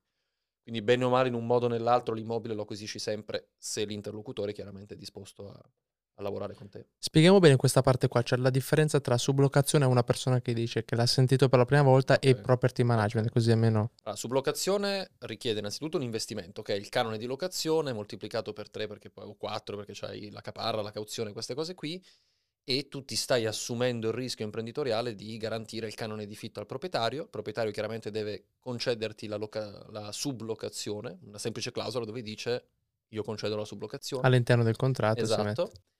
E niente, poi io appunto lo metto su Airbnb, Booking, le varie piattaforme e genero un incasso tale per cui non solo mi pago le spese, ma avanza anche del denaro. Quindi il vantaggio è massima indipendenza, non devi rendere conto di niente a nessuno, super scalabile ehm, e, hai dei profitti molto alti se sai cercare gli immobili. Cioè, degli studenti che hanno trovato degli affari più grandi dei miei, magari si tirano fuori 2.500 euro da un bilocale di, di- di guadagno. Non è la prassi, la media secondo me è sui 1.200-1.300 puliti a sublocazione. Sublocazione. Quindi la media è questa, non voglio fare quello che ah, fai 10.000 euro al mese con una casa. No. Mentre il property management ha lo svantaggio, partiamo dagli svantaggi, ha lo svantaggio di dover rendere conto al proprietario, perché comunque Mm. tu sei in collaborazione con lui, se lui ti chiama, oh perché la casa oggi è vuota, gli devi spiegare il perché in sublocazione, lui se ne frega. Eh, però il grande vantaggio è che lo fai a investimento zero. Anche se tu hai- sei squattrinato, che più squattrinato non si può, basta che hai le competenze, quelle te le diamo noi, e un minimo di, di- di empatia nei confronti del proprietario nel, nel raccontargli le cose realmente, nel capire le sue necessità soprattutto, allora lì Sì. capisci che cioè, puoi acquisire quanti ne vuoi. Mia madre ad oggi ha quanti? 16 immobili, Sì. ma non ha una sublocazione. Ah, totalmente property. Tutto property e nonostante lei prenda solo il 50% della provvigione, quindi se una provvigione è stata chiusa al 30, lei prende il 15 perché collabora con degli altri studenti BNB Academy perché io preferisco guadagnare meno ma essere più tranquilla, si mette in tasca delle cifre che ad esempio quando Certo. faceva la ristoratrice non ha mai visto in vita sua e soprattutto oggi di mercoledì alle 19.28 fino a due anni fa lei era al ristorante. Pizze da sport, eccetera. Oggi 19.28 è venuta qua a accompagnare suo figlio, cosa che in 26 anni di vita non ha mai potuto fare. Sì, sì, una libertà, uno stile di vita che non è paragonabile chiaramente a... Ehm, secondo te per fare un buon affare con il property management quale, quale dovrebbe essere, diciamo, la percentuale? Perché è un tema che magari si discute, uno diceva, ma... Sì, sì. Allora, quello che bisogna capire è che non è... Io ho fatto un master in negoziazione ad Harvard e tante persone pensano più io riesco a prendere di provvigione meglio è. Non è detto perché tu puoi anche, passami il termine, inchiappettare un proprietario riuscendogli a strappare il 50%, ma questo appena capisce che è completamente fuori mercato ti toglie la casa. Quindi io preferisco essere onesto, non superare mai il 35%, ma ho la coscienza e la tranquillità di, es- di essere eticamente corretto innanzitutto e non ho neanche que- quella paura che, oddio, se questo lo scopre che, che una provvigione completamente fuori mercato, mi toglie la casa. Infatti nessuno mi toglie le case se non perché le vogliono vendere per cavoli Vabbè, loro, chiaro. se lo vogliono fare da soli, questo è uno dei problemi, diciamo, di- vedono l'incasso, Certo. dico, provo a farmelo da solo, o ad esempio mi è capitato, la figlia si sta trasferendo da Bergamo a Milano per studiare, vogliono dare la casa a lei. Stop, ma mai nessuno mi ha detto tolgo la casa perché sono insoddisfatto. Sì, sì, sì, beh, perché comunque, beh, c'è da dire una cosa, farlo in autonomia ha comunque tutta una serie di cose di, diciamo, da dover fare che Sì. magari un proprietario bisogna vedere se poi ha quella- quell'interesse lì. Infatti quando mi dicono ma perché il proprietario non se lo fa da solo? Sì, perché deve sapere come farlo, avere il tempo, avere la voglia, gli strumenti, i software, però è capitato ho su più di 150 immobili che ho gestito, eh, adesso ho poco più di 100 perché ho fatto un po' di selezione, però tipo due o tre volte ed erano principalmente persone giovani magari che avevano ereditato questi immobili, non lavoravano, vivevano di, di rendita. Detto, "Oh, comunque io sto Ludovico gli do 1500 euro al mese di provvigione tra una cosa e l'altra, sto 35% magari in determinati immobili erano anche 2000, 2005, giustamente anch'io lo farei probabilmente. Ci provo, alcuni sono tornati poi, devo essere onesto, con la coda tra le gambe, altri non lo so che, che- che fine hanno fatto, se se li stanno gestendo loro, se li hanno dati a qualcun altro, però è un rischio. Come lo, come, diciamo, come lo estirpi questo rischio? Un contratto più, più stringente dove gli dici patto di non concorrenza, tu non puoi farmi concorrenza su questi mobili, non te lo puoi gestire. Che è una cosa che all'inizio uno firma perché tanto dice sì, va bene, non lo farò mai. Poi magari si rende conto che ha firmato una fregatura, però Sì, sì, sì, sì. Comunque è chiaro il messaggio, nel senso, poi comunque è molto time consuming, cioè ci devi poi stare dietro, perché magari è una di quelle cose che... eh, base alle competenze può essere più o meno time consuming, cioè mia madre quando ha iniziato, prendo sempre l'esempio di lei perché è un esempio molto vicino, io non, met- non metterei mai mia madre a fare un qualcosa di, di- di- di fare trading, tipo voglio vedere tutti quelli che insegnano il trading se, met- se mettono lo- la loro madre a fare il trading, ho messo a fare Esatto. questo lavoro, tra l'altro io l'ho messa, lei ha deciso di fare questo lavoro, io l'ho aiutata perché ci- credo davvero, quindi so che è Certo. il, il miglior business che, che lei potesse fare e all'inizio chiaramente lei ci metteva, non so, 5 ore a, fare un annuncio, oggi ce ne metterà un'ora, perché più vai avanti e più è semplice. E una volta in realtà fatto l'annuncio, che è un po' come l'in- so io, l'inaugurazione di un locale, cammina da sé, perché le prenotazioni arrivano in automatico. Quando prenotano ci sono i messaggi automatici, grazie per aver prenotato. Il giorno del check-in gli arriva il messaggio automatico con il codice per entrare in casa. Entrano in casa con eh, smart lock, serratura smart, eccetera, eccetera. Dico che non fai niente, però No. la media di- dei miei studenti che intervisto, di coloro che hanno ottenuto risultati di successo, mi dicono io lavoro due o tre ore al giorno. Acquisizioni escluse. Chiaro che se poi tu dici voglio continuare ad acquisire, devi chiamare appuntamenti, però se lei domani volesse fermarsi con 16 case, probabilmente sì, non so, dicelo tu, quante ore lavori al giorno? 3-4 ore al 4 giorno. ore al giorno, capisci? Quindi È un buon compromesso per comunque... Sì, sì, poi cioè, siamo andati nell'ultimo anno, lo- siamo andati assieme, gli ho regalato io, siamo andati assieme, eh, Maldive, Dubai, adesso andiamo in Giappone a vedere la fioritura dei ciliegi, Bello. eh, probabilmente a breve andrà in Argentina anche lei, cioè cose che prima non poteva neanche sognarsi di fare.